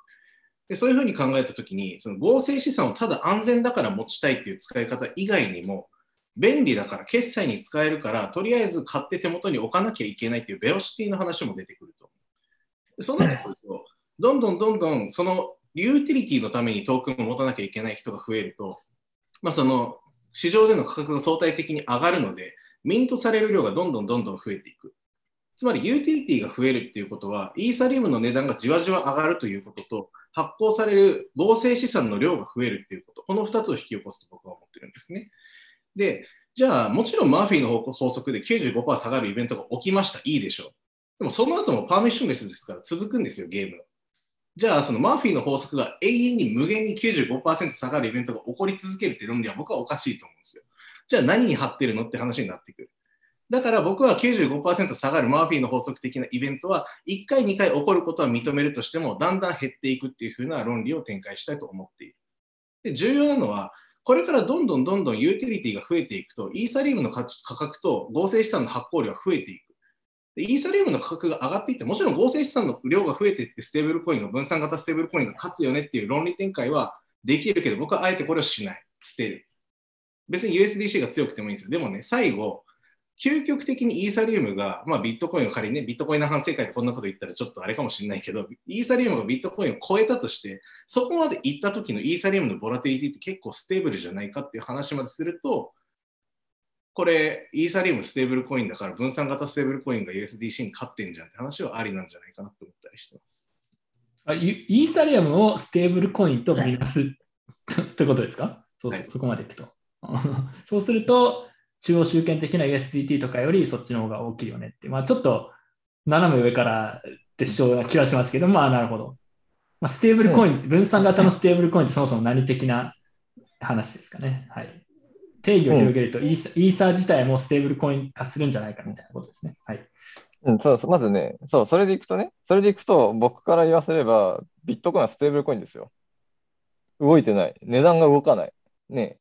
だって、今年頭いくらだっけ？ね、数百万円から数百万円にちょっと変わっただけでしょ。あんなね、動いてないんですよ。だから僕から言わせれば、それは、まあ、ビットコインだってステーブルコインなんですよ。で、っていうのは、まあ、今から何を言おうとしてるかっていうと、えっと、あのまあ、ビットコインってステーブルコインもあるし、えー USDC ってステーブルコインもあるし、えーまあ、 Liquity っていうステーブルコインもあると。で、まあ、それぞれ ユーティリティは違う。まあ、USDC の UTT は今のところすごく高いし、ビットコインの UTT もまあかなりすごく高いし、えーまあ、 Liquity はちょっとまあ低いかもしれない。で、えー あのさっきそう信玄さんの話とか、まあ、誰だったか忘れたけれども、まあ、あった話で、その規制で USDC、USDT がまあ使えなくなるというか、まあ、なくなるかもしれないと。でそんな中では、そのまあ、リクイティとかを使うしかないし、そういう中で、あのなんだ、ゆどんどんそのそれを使う環境が開発されていって、で気がついたらそそれなりに大きくなってるかもしれないと、まあ、そういった話があったかもしれないけれども、えっと、まずそういう局面で、あのでもステーブルなアセットが欲しいのであれば、素直に USDC ないんだったら、あのまあ、日本だったらビットフライヤーの口座に入れるわけですよ。クラーケンの口座に入れるわけですよ。で、なんかこう、イーサ VS あなんだ、円の、まあ、板が立ってるんで、まあ、販売所なのかもしれないけれども、まあ、そこで、まあ、円に変わるわけですよ。ステーブルなアセットに変わるんですよ。で、えーでユーザーとしてまずそういう選択肢と、あとはリクイティを持つという選択肢があるわけですよ。で、その時に、あの僕として、まあ、そのとりあえずまあぼ僕の主観レベル、主観の話でいくと、これは絶対に僕は、あのまあ、円で持ちたい、もしくはドルで持ちたい。それはリスクプロファイルがすごくはっきりしてるから。で、えーそのイーサー担保、例えばイーサー担保、まあ、ビットコイン、ラプとビットコインかもしれないけれども、それ担保のアセットっていうのは、えーまずイーサリアムの値上がりの上昇は絶対に受けられない一方で、大幅な値下がりの被害を受けるんですよ。なんでそんな中途半端なアセットを持たないといけないんですかと。その まあ要は、そのステーブルコインっていう選択肢が、この分散な世界から、まあ、消えた日には、素直に、まあ、国内の取引所を使って、えーまあ、うん銀行に出してもいいし、出さなくてもいいし、そういう選択肢を取るわけ、取ればいいだけなんですよ。で、それすらも嫌だと。その僕はメタマスク上の中だけで生きるんだということを言う人？で、まずまずそもそも世の中にそんなにいなくて、で、信玄さんだって、うどんちゃんだって普通に、ね、取引所に使ってるはずでしょ、どうせ。絶対使ってるわけですよ。あの、なんだ、まあ、少なくとも税金のために出すとかもあるかもしれないしね。まあ、要は、その、まあ、完全にメタマスクだけで生きてる人って、まあ、世の中に、まあ、そんないないっていうところ。で、えーまあ、仮に本当にメタマスクだけで生きるんだという人は、が、まあ、一部いるんだけど、原理主義のような人。で、そういう人って、イーサのことステーブルコインだと思ってませんか？っていうのはそもそも論としてあるわけですよ。ラプとビットコインのことをね、イーサよりも止まってるステーブルコインだと思ってるかもしれない。で、そんな中で、その、まあ、要は USDC っていうのは、その、いわゆる分散型な世界の中で、えーそのドルに連動した、えーまあ、ほぼ、そのなんだ、えーまあ、リーガルリスク的なところも含めて、まあ、かなりドルに近いものを、まあ、持つという選択肢が、まあ、ちょっとメタマスクの中にいるだけで今あるという、ちょっと特殊な状況にあるだけで、まあ、それがなくなったら普通の取引所に戻った方がいいわけですよと。で、そうじゃない人は、イーサですら、まあなんか世の中の人はイーサがボラティリティ高いって思ってるかもしれないけど、そういう人からすれば止まって見えてるんですよ。で、そんな中でリクイティっていうのは、どんな存在意義があるんですか？まあリクイティに限らず。っていうのが、その、なんだろう。まあ、今日の僕の出発のラインのストーリーとはちょっと違うけれども、これはその、竹さんとか、えーまあ、SG さんとか、まあ、信玄さんに対する反応になります。青春さん、どうぞ。はい。まあ青春、ちょっとサクッとお願い、時間的に。で終わります。はい。まあ、SG さんの意見で言うと、まあ、確かに僕もアンプルに比べたら E さんの方がステーブルかなって思います。で、その上で、じゃあまあ話を戻すと、まあ、僕たちは結局ステーブル、分散型ステーブルがあったとしても、あのリスクリスクの、えーっと種類の違いから、プロトコルリスクと、まあ、規制リスクっていうののリスクの種類の違いから、 DeFi でも、まあ、分散型よりも中央集権型のステーブルコインの方がステーブルコインとしての需要は高いでしょうし、まあ、利便性あの中央集権型から言うと、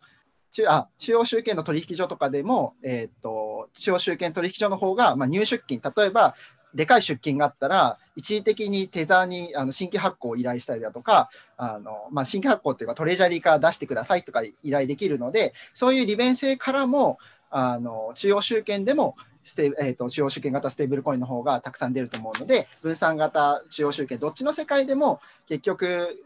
えーこっちの方が需要高いんじゃないのっていうことを踏まえると、まあ、分散型ステーブルコイン超えないんじゃないかなと思います。はい。一旦ここで、えー閉じましょう。まあなんかいろいろ話を聞いてると、えー超えない側は、まあ結局リスク計算とか、割となんかプロ目線な指摘が多かったような気がするんだけど、リスク計算の視点からもなんか中途半端なものをステー中途半端にステーブルなものを入れる必要はないみたいな意見とかが多かったのに対して、えー分散型が最終的に超えるって言ってる方は、まあなんかコインが DeFi で使えるとか、なんかその価格が安定してる以外のユーティリティがあるよねみたいな主張を言ってるのが多かったのかなって、個人的な、えー印象が。あとはそれが増えていくと、なんかいずれかのタイミングでボーンとこう起こしていくタイミングがあるんじゃないかっていうような、えー話に聞こえましたね。はい。まあ、とりあえずこんなものでいいかな。はい。一旦これで、えーなんか最後どうしてもこれだけ言いたいってなれば言っていいですけど、なければここで、えーこのトピックは閉じようと思います。えーとあとカラオケ的にあと何問ありそうですか？あとね、マックス2問だね。了解です。あの、なんでかっていうと、まあ、この質問のす勝敗にもかこ関わるけど、青春がもう絶対負けないってなっちゃって面白くないんで、ちょっとそこの余地をこう残していこうと思います。はい。では、えー皆さん、えーぜひ今の質問に対して、ツイッターとかで今投票のツイートをするので、そちらを見てください。今自分の方で書きます。あと、プロ投票ね、えーさ今までと同じく参加してなかった方が、こっち勝ったんじゃないの？っていうのを中立な視点で、えープロ側の方で、チャえー、ズーム内のチャットで教えてください。ツイッターで今、えー自分の方でツイートします。えーテーブルコインは、えーまあ、勝つっていう表現なんですけど、えー来るかという質問です。えー今、自分の方で、えーツイッターでやっています。ツイートしたらそこでぜひ投票してください。はい。あと2問くらいなんで、まだ優勝者が決まってないですね。まだ誰が優勝するかちょっとわからない状況だと思います。はい。あとは、えー一応 MVP 投票もあるので、えー仮にチームはもうなんか勝てそうじゃないかなと思っても、まあいい意見をバンバン出してくれる人がいたら、一応 MVP にこう、ね、えー選出される可能性はあります。はい。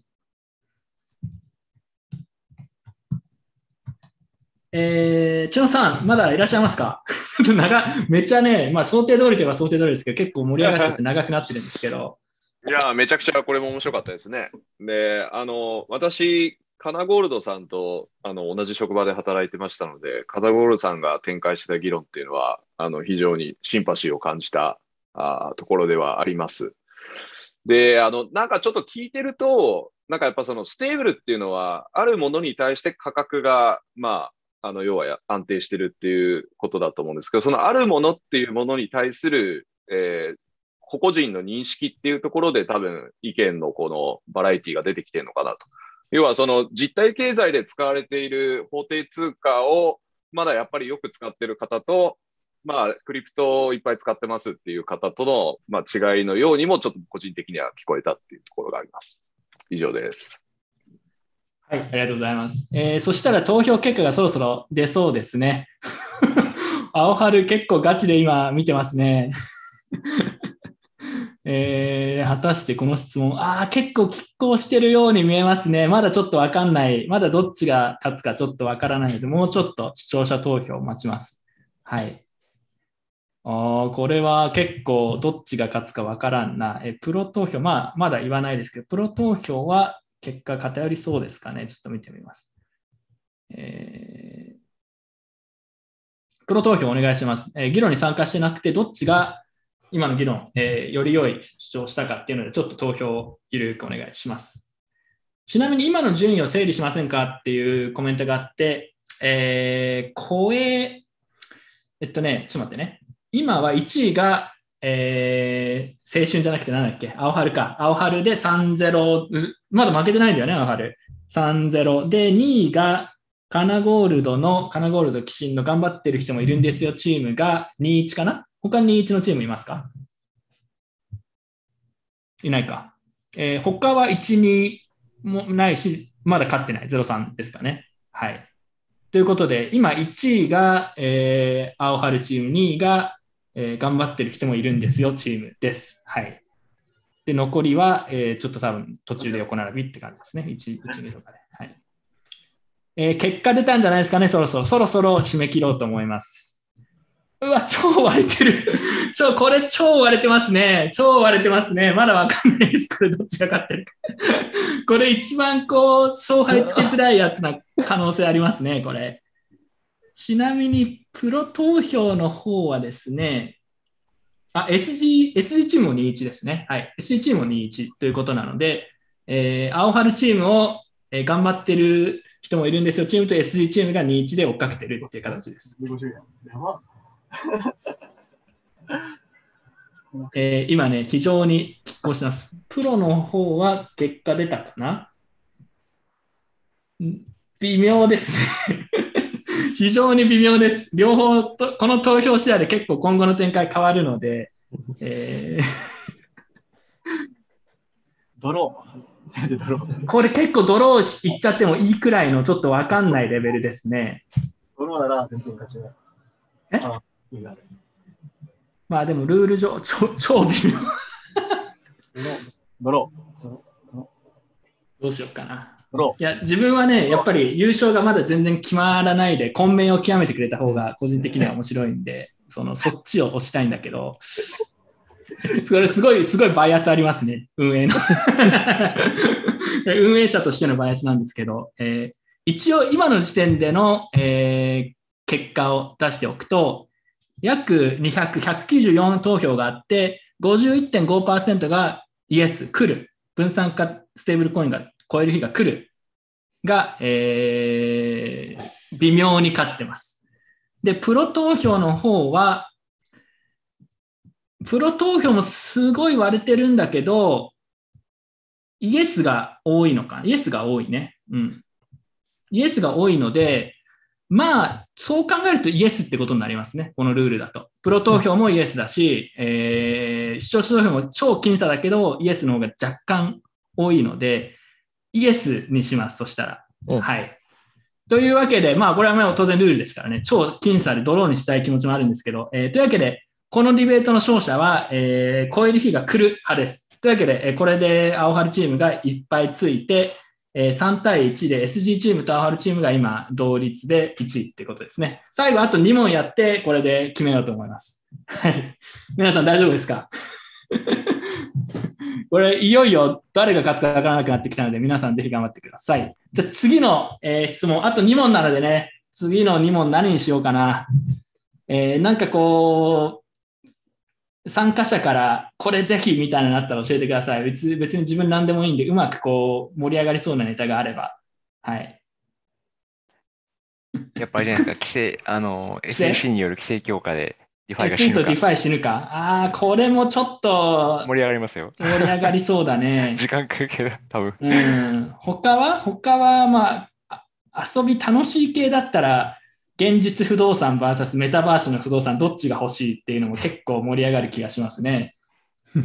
エンタープライズデファイどうですかエンタープライズデファイ。エンタープライズ DeFi に、あ、じゃあもうこれ今、今残ってる質問で良さそうな質問を言っていくので、えー視聴者の人、これぜひ話してくれってなんとなく教えてください。それで決めましょう。え今ね、候補にあるのが、SEC にいる、SEC による規制強化で大部分の DeFi プロジェクトは事実上死ぬか、イエスかノーかっていう質問と、エンタープライズ DeFi に意味はあるか、イエスかノーか、両方ともこれ DeFi だね。まだからどっちかだな、これ。と、えー次が日本の規制や税制が改善すれば、日本から世界的なプロジェクトは生まれるか、イエスかノー。で、もう一つが、まあ、ちょっとこれ、面白系かもしれないですけど、現実の不動産とメタバース上の不動産トークン、保有するとしたらどっち？というね、質問があります。この中でちょっとこれをぜひやってほしいっていうのを、あの、コメントで教えてください。視聴者からのコメントでガチでどれ聞くか決めます？どうですか？あの、千野さん、この中だったら千野さんはどれ聞きたいですかね？あ、千野さんいるかなまだ。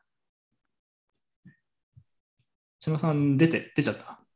いや、知能います。すみません。千野さん、今聞け、聞けなかったですかね？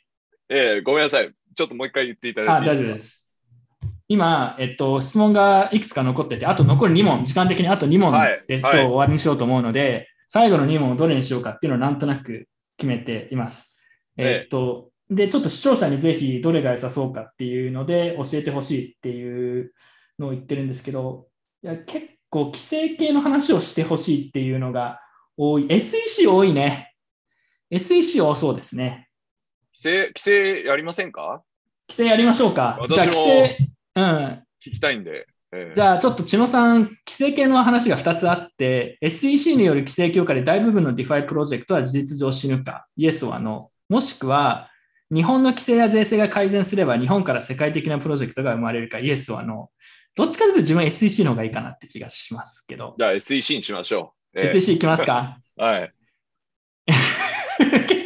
結構、青春チームがガチで勝ちに来てる雰囲気を感じますね。えー各チーム、いい感じに盛り上がってて、頑張ってください。じゃあ、SEC いきます。はい。えー SEC、質問はですね、もう一回言いますよ。えーあ、でもこれ、これでもちょっと今、優勝候補チームが偏っちゃう可能、あ、でも別にそれはそれでいいですけどね。あの、そこも含めて戦略ですので任せますが、SEC による規制強化で大部分の DeFi プロジェクトは事実上死ぬかという質問です。はい。まあ、SEC の話ね、結構旬な話で、規制強化するって話があって、とどうなるかっていうことで、えーこれについて、えーやっていこうと思います。えーイエス側が、えー事実上死ぬって言ってるのが、青春 SG 頑張ってる人もいるんですよ。これ優勝候補3人が全部イエスに。ちょ、ちょ、ちょ、えっと、ここでね、えっとね、ガンバはね、あの頑張ってる人逆に、逆張っとかないと。で、ここで逆に貼っとけば、勝てば追いつけるんよ。まあ、任せますよ。任せますよ。任せますよ。はい。で、別に納得好きな形でいいですよ。はい。じゃあ SG とアオハルはイエスで OK ですか？事実上死ぬ。良さそうですね。はい。で、えー死なない派が DeFi、カフェイン、JPYC、えーそしたら頑張ってる人もいるんですよ。ということで、えー若干死なない側の方が人数が多いので、えーこれでいこうと思います。じゃあ、えーどっち先行こうかな？先行後攻どっちしたいですか？じゃあ一応 SG 青春チーム今優勝一番勝率高いんで、先行後攻どっち行きたいか決めてください。あ買ってる方が決めるんですか？買ってる方が決めるんですか？先行。うんまあまあ、じゃあいいっすよ。じゃあ負けてる方、先 先行後攻、じゃあカナコールと先行後攻どっちがいい？あ、ちょっと待ってね。えーっと、先に言いたい後で言いたい。えっと、待って、きちちんとコンセンサスコンセンサスを。ちょちょちょちょちょえっと、ここ、ここ待って S、S、S じゃ青春と逆、逆でいい？青春と SG は、えーイエスなんで逆ですね。はい。えじゃあ、ノー、ノーで行くしかないね。ノーで、ノーで、ノーで行って戦おう。ノーで行って戦う。オッケーオッケーオッケー。ノーで、ノーで、ノーで行く。ノーで行く。よしよし知らない、知らない、知らない。ここで、知らない。ここで差がつくかということですね。ここでちょっとで頑張ってる人もいるんですよ。チームがの側が勝つと、えー順位が一気に変わりますね。はい。というわけで、いきましょう。えーじゃあ、先行、後攻、どっちが？じゃあ、今のところ、発言が、じゃあね、えーじゃあ、コーヒーさん、先行、後攻、どっちがいいか決めてください。それで決めます。これ、これ、コーヒーさんじゃないか、稲見さん。参加するの。そうですね。ああ、そうか。じゃあ、じゃあ、まあ、岡部さん、岡部さんね、岡部さん決めてください。先行、後攻、どっちはい、えーっと、もう先行で行かせてください。まあ、これは多分私も専門家の端くれだと思うんで、まあ、これはそうですねあの私の方に、はい、もういいきなり行かせてほしいんですけど、勝利戦。まじゃあ、先行にしたのは、はい、お願いしますで、はいえーっともういきなり行きます。あのですね、これ、えーっと、 DeFi をどう定義するかで、先あのイエスには変わるかノーに変わるかっていう問題だというふうに、え解釈しています。まあ、さっきもちょっと話に、え出たんですけど、まあ、 decentralized in name only という言葉がありまして、まあ、要は名前だけの DeFi が多いんですよ。で、この名前だけの DeFi を、ここの問題でいうとこの DeFi に入れるのか入れないのかでもうはっきり言って答えがほぼ決まると、もうそこの問題に帰結するんだろうなと思っています。で、SEC が規制強化して死ぬ、まあ、世界の規制当局が規制強化して死ぬのは、名ばかりの DeFi なんですよ。名ばかりの DeFi っていうのは、まあ、私の解釈では、その警察署の方から来ましたとか、消防署の方から来ましたって言ってる詐欺師なわけですよ。それはですね、警察でもなければあの消防でもない。まあそういうロジックで、まあ、要するにあの DeFi じゃないと思ってるんで、そんな DeFi はあの最初からあの除外するっていう、そういう考え方に立つと、あの名ばかりの DeFi は死ぬけれども、まあ、あの真の DeFi の大半は規制強化されても死なない、だからノーであるっていう、まあ、それがもう私のもうロジックです。最初にはいいツッコミだと思うんで、はい、はい。あとは皆さんよろしくお願いします。ちなみ。に真の DeFi っていう発言があったんですけど、それは今の有名な DeFi、例えばユニスワップとか、そういうものは真の DeFi 側に入っていると。いうことでいいですか？あえっと、真のディファイに入らないというような、えっと、立ち位置を取ります。あの実際にあの入らない。あー。金融庁からはいあの真の DeFi には当たらないというふうに、もう今、実際解釈されてるんですね。あの行政文書をあの取ったのが私で、今、金融庁はユニスワップに対して、これは無届けの仮想通貨交換、暗号資産交換業である可能性が高いっていう、まあ文書をですね、まあ、内部の機密文書ですけど、出しているので、まあ、これはあの名ばかりの DeFi であるっていうふうに私は、えー考えております。その定義で言うと、じゃあ今、 DeFi と言われている主要なプロジェクトも含めて、そもそも DeFi という定義に入らないけど、今後より分散化された、本当のこう強い分散化された DeFi みたいなのが出てくるから、それは死なないということで、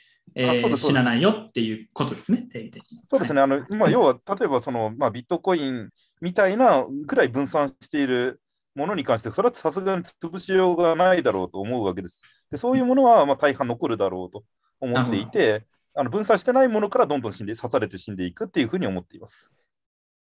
はい、ありがとうございます。他の人、お願いします。いやもう本当にね、あの、岡部さんのおっしゃる通りなんですよ。ここに来てチームワーク見せ始めた。これはね、専門家なんで私負けられない戦いがありますよ。おっと、フラグ立ててってますよ、岡部さんが。はい僕もお金が、お金かかってるんで負けられないんですよ。岡部さんと同じですよ、これ。いやね、その、実際、あの僕がこんだけその、なんか DeFi の話とか、もうかれこれね、あの、工事と出会ってから、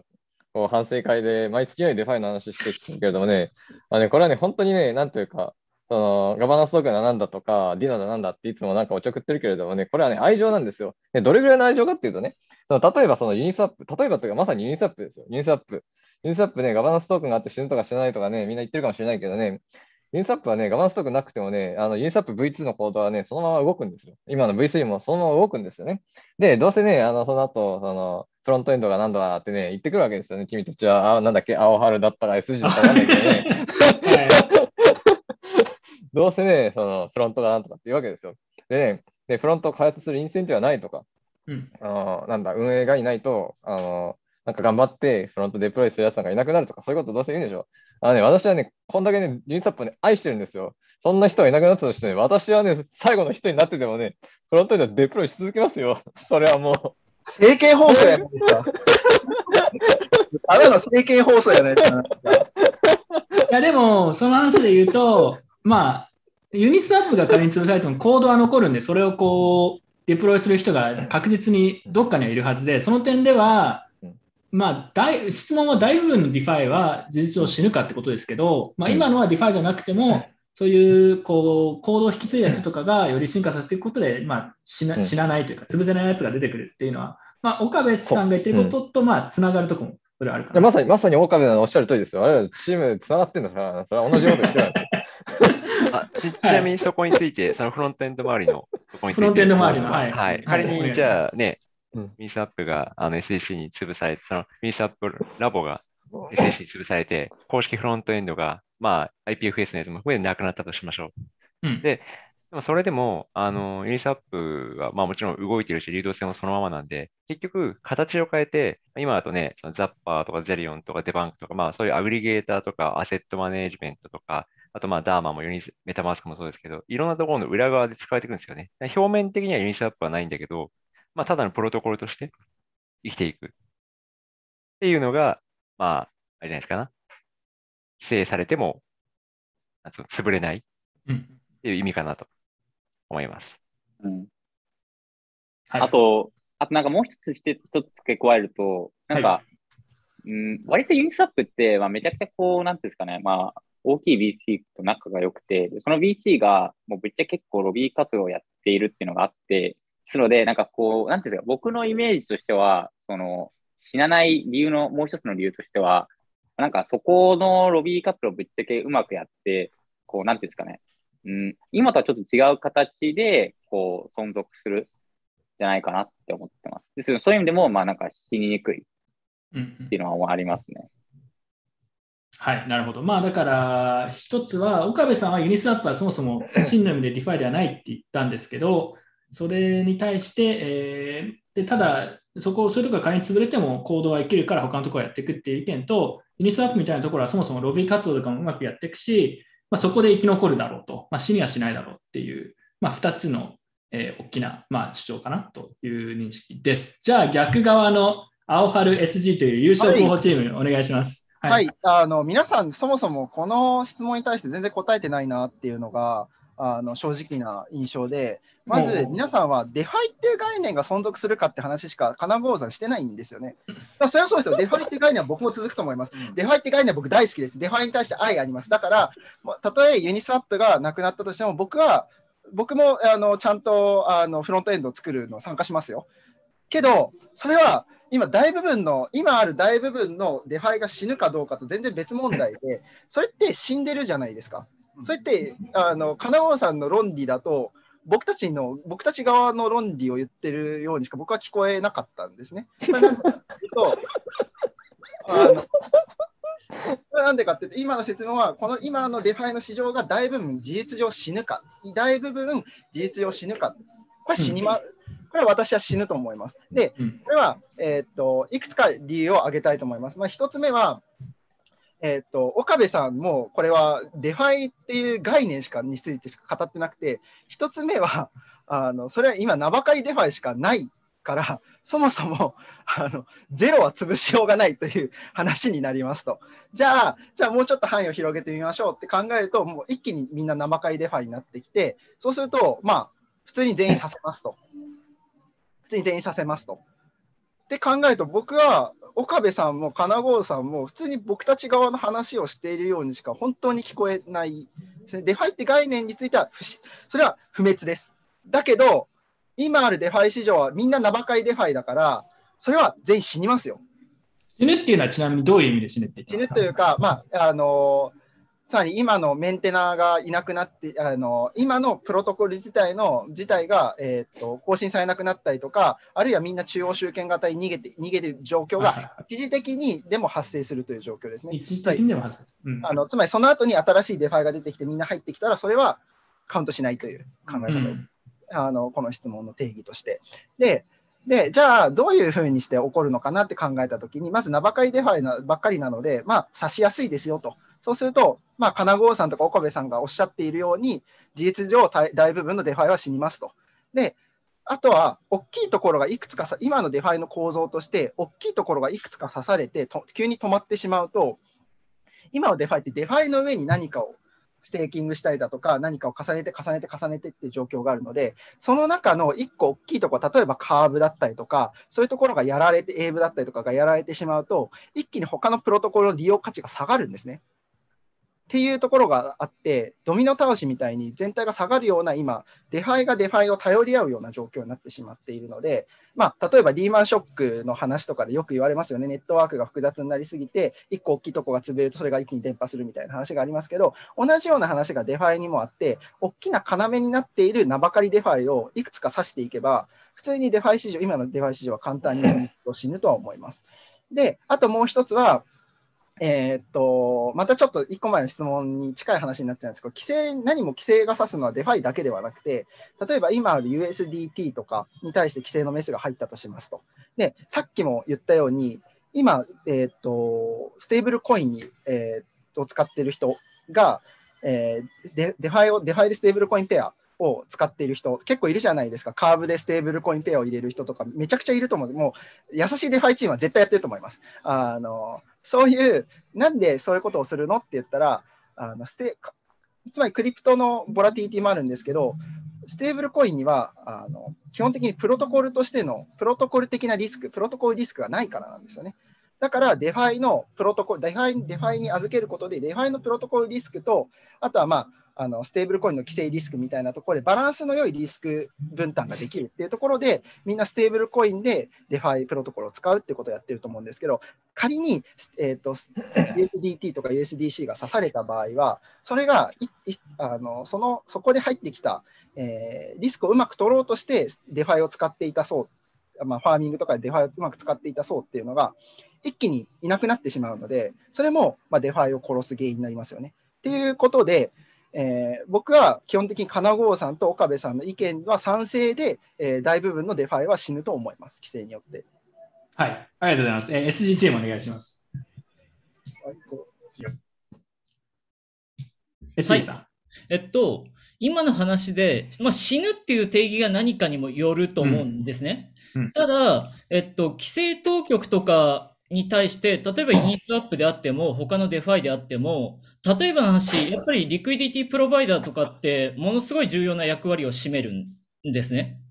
で、その時に、彼らが、あの、例えばニューヨークだったらニューヨークの DFS とかに、ここに LP していいですかリクイディティプロバイダーしていいですかって言って、出して、で、ユーザーもそこの DeFi だったらアクセスしていいって KYC されてる状態が、は続くと思うんですね。ただ、それが私は DeFi じゃないと思うんですよ、もう。っていう意味で死ぬと言ってると。ディファイががディファイではなくなって、KYC とかさせられて、それ DeFi じゃないかもう死んでるよねっていうそれはもう DeFi じゃないでしょうと。要は、ここに deploy したものに対して、まあ UI が誰がやろうか、そんなのはどうでもよくて、ただ単に、もうここアクセスしていいですかっていうホワイトリスト化されたときに、それがここで定義されてる DeFi なんですかっていう質問だと私は違うと思ってるんで死ぬと言ってると。うんうんっていうのが私の意見です。はい。結構アンハルト明結構明明快な。いや、一旦この場で逆側に行きましょう。岡部さんどうですか？今の意見。はい、ありがとうございます。まあ、あの結局ですね、当局もあの刺しに行く動きはあのいろいろやると思うんですけど、当局のまあ一つのまあ弱点というかですね、まあ、あの痛いところは、一個一個刺しに行かないといけないんで、まあ、必然的に目立ってるところ、有名なところ、刺しやすいところから順繰り、えー刺していきますっていう動きをやっぱりせざるを得ないんですね。順番に警告を送っていって、まあ、それでも聞かなかったら、まあ、訴えるぞみたいな、まあ、そういうところしかやっぱりできないと思っていて、まあ、それに対して、やはりあの、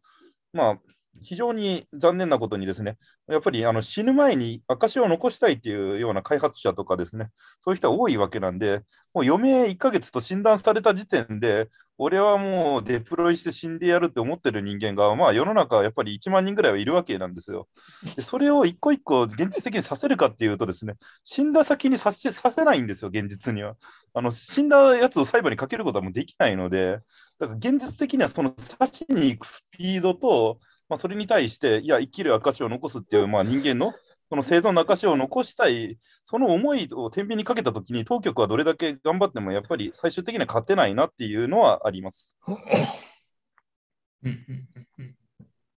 はい。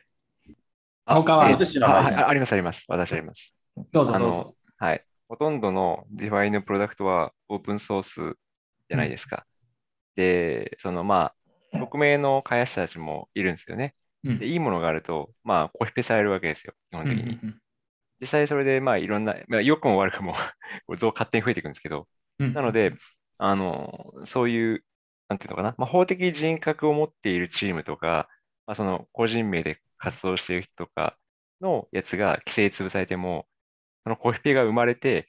そのコピペの中で、こう、淘汰されたやつが生き残って成り変わるうんだけである。なるほどね。あーです。じゃあちょっと言い方というか、まあ、質問をどう捉えるかしらのところもあると思いますけど、例えば今ある、えー、DeFi と呼ばれているプロジェクトが規制でどんどんこう厳しくなって、まあ、潰れるというか、まあ、やめますとか、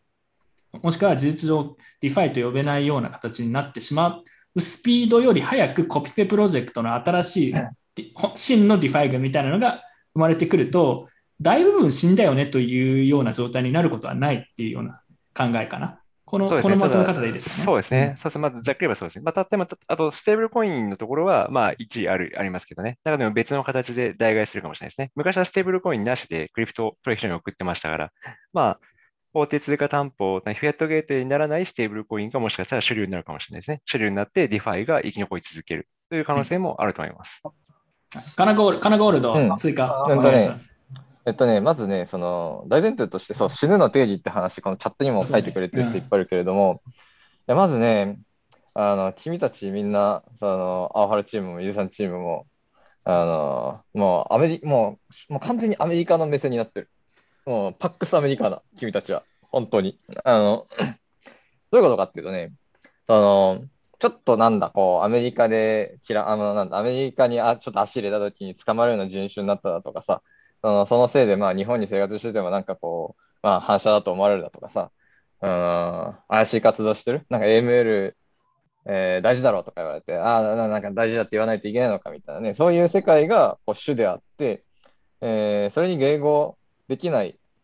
しなきゃ、あなんだ、しない側の人たちっていうのはもう死んだ側の人たちだと、そういうのをね、ちょっとね、強く前提に落ち着いてますよ。この世界は、あのもっと広い。君たちは思ってるよりもっと広い。そ の例えばね、この、まあ、2000, 2000年代初頭にこう、まあ、9.11が、まあ、起こって、まあ、それからこう世界がこう二分していきましたよ。まあ、アメリカ側とそうじゃない側。で、そうじゃない側っていうの人たちもね、まあ、どんだけいると思います？もうなんかこう、もうものすごい数いるんですよ。アメリカ人だって、ね、世界でなめっちゃな何億人、アメリカの人口忘れちゃったけれども、まあ、それに匹敵するような数だけ、こうアメリカの敵の側の人たちってのがいるわけですよ。で、そもそもこの DeFi という概念はね、さっきその、なんだ、えーまあ、イベさんの話で、えーそんな形の使い方は DeFi じゃないみたいなことを言ってたけれどもね、その本来の DeFi の使い方っていうのは、そういうその、まあ、いわゆるその、まあ、アメリカを中心としたこの金融のこうつながり、この組合というか、まあ、そこから外れた人たちであっても、こう使えるもの。まあ、なんならそういう極端な世界では、そういう人たちが主に使う場所になりますよ。だって入れないんだから、そのアメリカ側の世界には。で、だから、この SEC による規制強化で死ぬかと言われたら、むしろそれは新たな命が授けられるんですよ。これまでは、そのアメリカを中心とした世界の中で、えーまあ、一つのマネーゲームの一環でやってるような人たちはまあいっぱいだと。で、だから逆に言うとね、その今今あるこの DeFi、Uniswap はもうなんだ、真の DeFi って話なのかもしれないけれども、まあ、そういうのも含めてね、その今あるものたちっていうのは、いずれにしてもそのアメリカの世界観で語ってるわけですよ。だからそこから外れるんじゃないのかって話になっちゃうわけですよ。そうじゃなくてね、その反対側にいる人たちからすれば、そのまだ今ちょっとマネーゲームとしてやってるけれども、もうちょっとしたら僕たちはの生きる場所だとして、ね、今、後に僕たちは生きる場所になるところを今作ってくれてんだよと。ね、こんだけこう、お金ガチャガチャやってね。でそういうわけですよ。だから、そもそもね、なんで DeFi に着目したの？ね、その、なんかこう、なんかまあなんか昔のどこかの標語で、その、まあ、 Bank the Unbanked。っていうのをなななぞらね。 Unbanked the Banked と。いうのがあったわけじゃないですか。うん。で、それがまさに、この、この DeFi の話なんだけど、まあみんな忘れがちだけれどもね、 DeFi の話するともう、もう一言目にガバナンストークン、ガバナンストークンなんか買った、売っただのね、作っただので、そういう話しかみんなしない。そうじゃないでしょ。最初に DeFi 興味持ったときはね、そういうね、この今の金融のネットワークにつながれないような人たちをサポートするために、あの出てきたんじゃないのかと。で、でその気持ちを忘れてね、SEC は規制強化したから、えー死ぬだ死ぬだ、デノデノは死ぬとか、そもそものかなんか価値観おかしいよ。ね、なんでそっち側の人たち、これまで敵にしてた人たちの世界観で語り始めちゃってるんですかその時点ですでにあなたたちは負けてるんですよ。初心を失ってしまった。あちょちょっと待って、ちょっと待って、ちょっと待ってね。さん、ポジション間違えてないですかその込まれるっていう話をしてたんですけど、それは今の DeFi が一回死んだ、僕は金子さんの意見全面的に賛成です。だからこそ、僕はその SEC で規制されたことの、つまり死ですよね。それを僕は否定的には捉えてないです。そこから新しい banked、for unbanked っていうものが僕はもできると思います。けど、それは今の DeFi が事実上大部分が死んでから、つまりこの問いにおいてイエスになってからなんですよ。それは金郷さんと僕は全く同じ意見です。まあでも、カナゴールドが言ったところでもしかしたら、まあ、こういうことも含んでるのかなと思ったのが、その、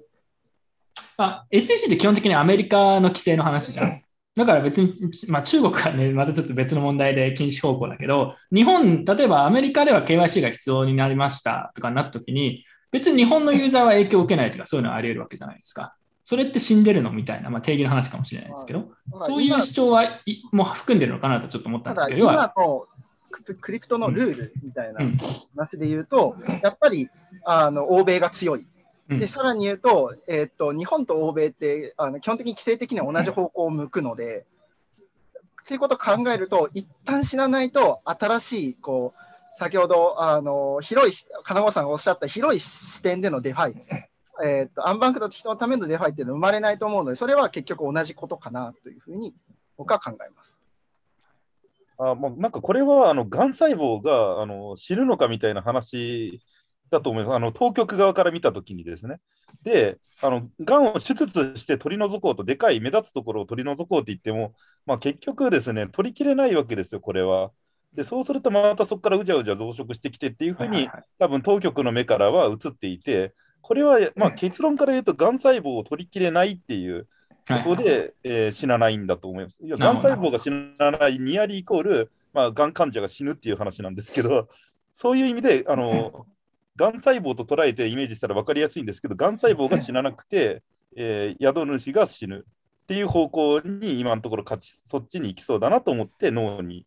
貼ってます。あのー、まあ、要は主要な DeFi プロトコルが DeFi と呼べないような状況になる、もしくは運営をやめるみたいなのは全然あり得るけど、それと、それより速いくらいのスピードで、まあ、新しいのが生まれてくる。っていうのは確かに、あの、なんかコメントでもさっき、YouTube のコメントとかでも入ってましたけど、えー、ビットコインのシルクロード、えー、ダークウェブで、まあ、えー、違法なものを売買を、まあ、ビットコインでやるみたいなサイトが昔あったときに、あそこが潰されたら確かに、それよりもっとたくさんバーンって出てきたっていうのがあったりして、結局コンセプト自体は全然止まんなかったっていうのがあったので、まあ、そういうような話なのかなという、えー、ふうに思いました、自分は。なるそういうことですよね、多分。はい。まあ、最後なんか付け足しとしてもいいことなんですよね。多分いい方向で、そのアンバンクの話もあるんですけど、まあ、多分あの SDGs 的にも、あの皆さんに最新鋭のその金融にアクセスを提供しましょうっていうのは、もう2030年までにやれってなってるわけなんで、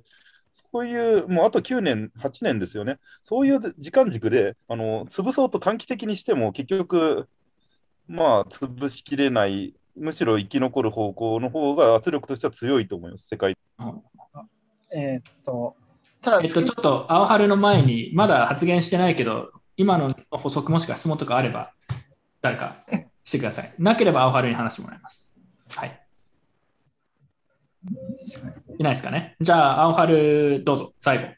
あ、えー、っと、なので、僕たちも、まあ、がん細胞、 DeFi がん細胞みたいに増えるっていうところに関しては同意ですと。ただ、一旦、えー、と今のがん細胞って基本みんな似た似たり寄ったりでアメリカ中心で似たような名ばかりの DeFi でみたいなに同じ方向を向いてるので1回の手術で大部分取り切っちゃうんですよね。そこからまた増えるってなるんですけれども、この質問はあくまでも大部分が事実上死ぬかっていうのなので、同じ方向を向いていて、同じ放射線の波長で殺せるがん細胞は1回死にます。そこからまた増えることはあると思います。さらにもう一つ言えば、えーと、 DeFi っていうのは、今の DeFi っていうのは、一つのプロトコルの上にもう一個、もう一個、もう一個って重なって運用されているので、必ずしも全ての DeFi を殺さなくても、事実上、大部分を事実上殺すというところだけで言えば、大きいところいくつか、えー、取り除くだけで、えーと、全然簡単に倒れる。特にステーブルコイン、あの USDC とか USDT に関しては簡単に倒れる。ここを僕たちは主張したいなというところで終わりです。はい。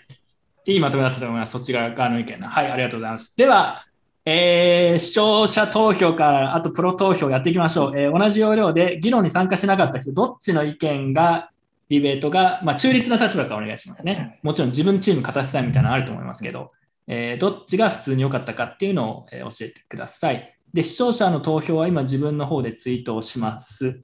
えー、どこ行った？えーはい、今自分の方でツイッターのリプライで書くので、それを見てやってください。えー質問はですね、SEC による規制強化で、えー大部分の DeFi プロジェクトは事実上進化。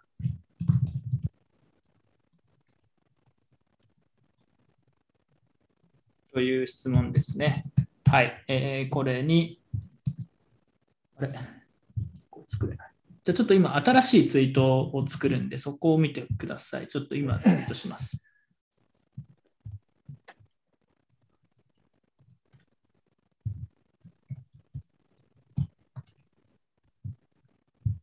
えっと、今やりますね。はい。えー、知野さん、ちょっとコメント今のうちにお願いします。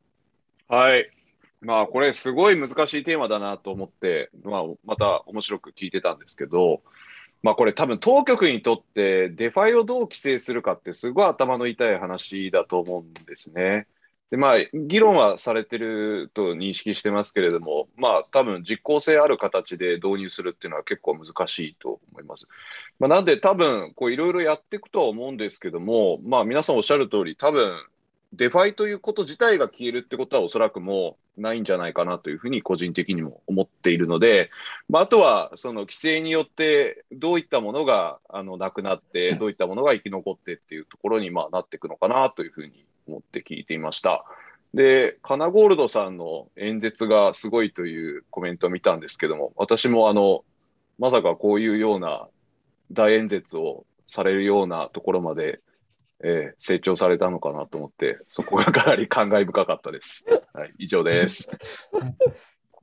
えーというわけで、そろそろ視聴者投票の結果が出そうかな、もしかしたら。えっと、今一応 YouTube の、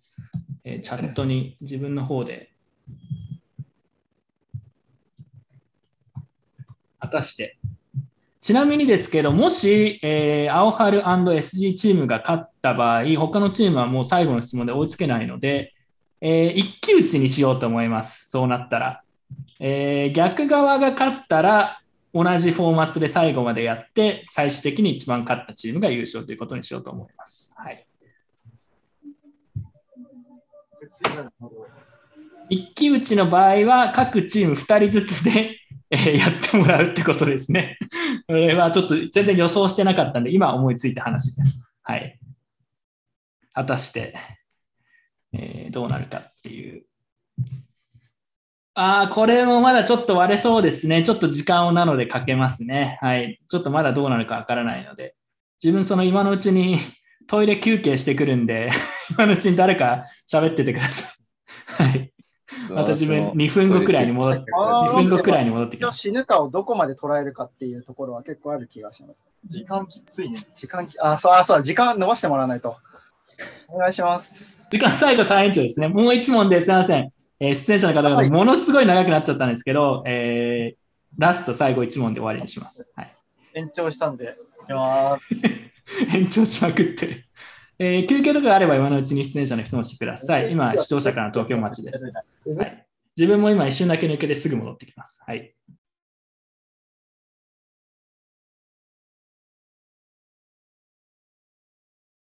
だいぶ盛り上がりすぎて、僕、だいぶ化粧がちょっと乱れてきちゃって、さっきアイメイクがあんまりうまくないですねみたいなこと言われたんですけど、結構、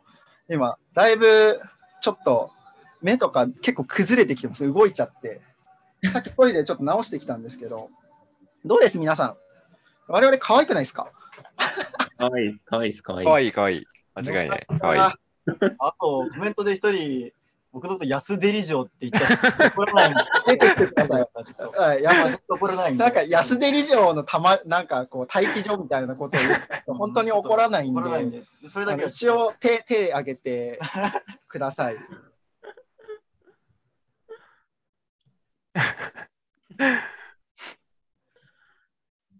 本当に MVP がね、取りたいんだよね。取りたいねこの辺ね、こう、マジの方はちょっと運があるからあれだけど、MVP は運がないので、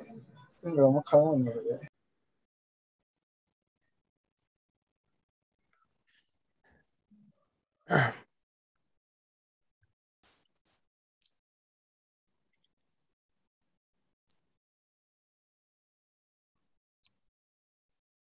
うん。確かに、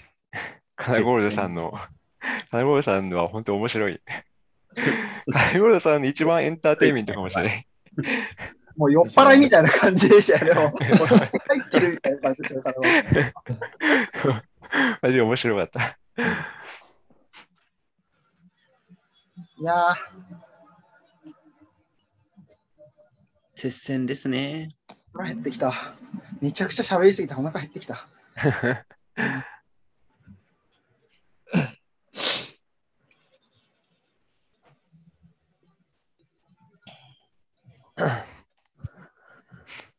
しかしまあ、なんつうか、これ、ディベートやってたと思うけど、て定義が一番難しいよね。なんかこれ定義によって答えが変わっちゃうっていう。変わりすぎて、そう そうそうそうそう定義が、定義で多分時間使っちゃうんだよね。うん、そうなんですよ。そこがすなごいね。ので、もう僕は勝利よりも MVP が欲しいです。今、かなり MVP を狙いに行ってます。うん勝利わかんないんで、ちょっと正直、どういう、視聴者さんがどういうふうに、こう、台を汲み取るかに結構寄っちゃうんで、400ボートぐらい。もうこれも接戦だな。これなんか毎回接戦ですよね。これ面白いな。ねうんねうん。いや、こんなにいつもテーマがめ接戦になる。良かったってことだと思います。本当にテーマがいいんだと思います。うんうんうんあ、水お願いします。さて、はい、えー、ちょっと戻ってきました。えー、一応ね、ツイッターで見ながらどっち勝ったかなと思って見てたんですけど、えー結果がそろそろ出たと思うので、結果発表して、えー最後やっおーっと、おー、なるほど。なるほど。はい。えー結果出たっぽいですね。はい。まあもう見てるのかな、みんな。えー視聴者投票の結果出たので発表します。視聴者投票の結果ですね。えーすごい投票たくさんあって、えー400票以上あるんですけど、53.3%が知らないなので、知らない派がまず視聴者1票です。負けた。よしよし、耐えた耐えた。耐えた耐えた耐えた。で、えープロ投票の方は、プロ投票の方はですね、えーどっちだ？プロ投票、これあんまりみんな投票してないのかな、えー死ぬがイエスだよね。ノー。ノーが多いですね。なので、知らない。全員お同じか？同票か？死なないということなので、ノー、えー視聴者投票とあとプロ投票、両方ともノーが多かったので、えーノー派の勝ち、つまり、えー DeFi はまあ死なないという方の意見が勝ちになりました。これで今、ちょっと誰が優勝するかちょっと全然わかんなくなってきたんですけど、えー今のちょっとせ戦績を、えー自己申告してください。えーこれで青春と SG がそれぞれ、え3人になるのかな？で、3人は、金子の頑張ってる人チームも3人で、カフェインチームが2-2か。2-2。岡部さんディファイは岡部さんも2-2か。あ、3、2、3、2です。あ、JPYC もあ3、2。JPYC、えで、あれは、えは？ーディファイは？デ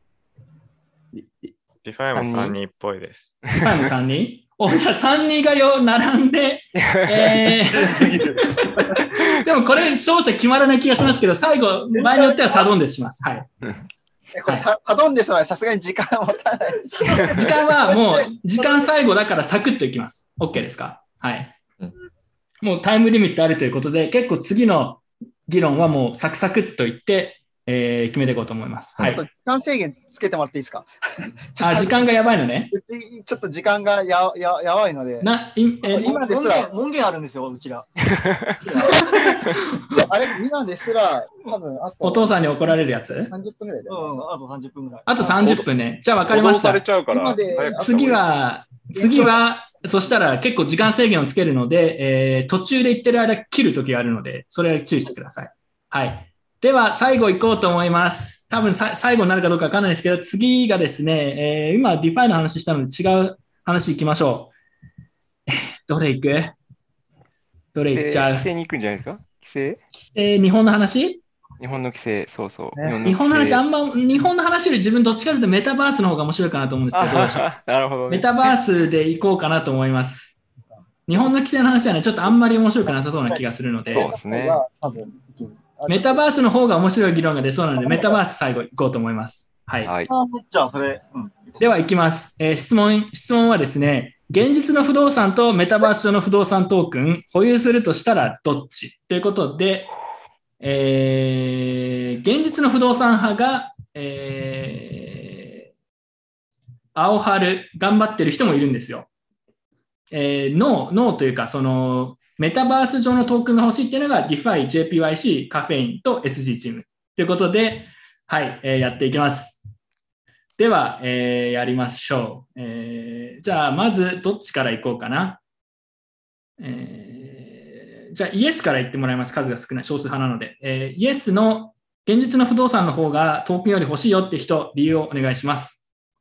えっと、まず不動産何のために持つのかっていうことを考えた方がいいんですね。で、えーっと、不動産って、えーてかそもそもメタバース上の不動産と現実の不動産って結構比べ、属性として比べられないものだと僕は考えていて、で、現実の不動産って何かっていうと、あのここに、なんて言ったんですかね、あの基本的にはここに、えーここの土地を使っていいですよっていう権利、つまり、あの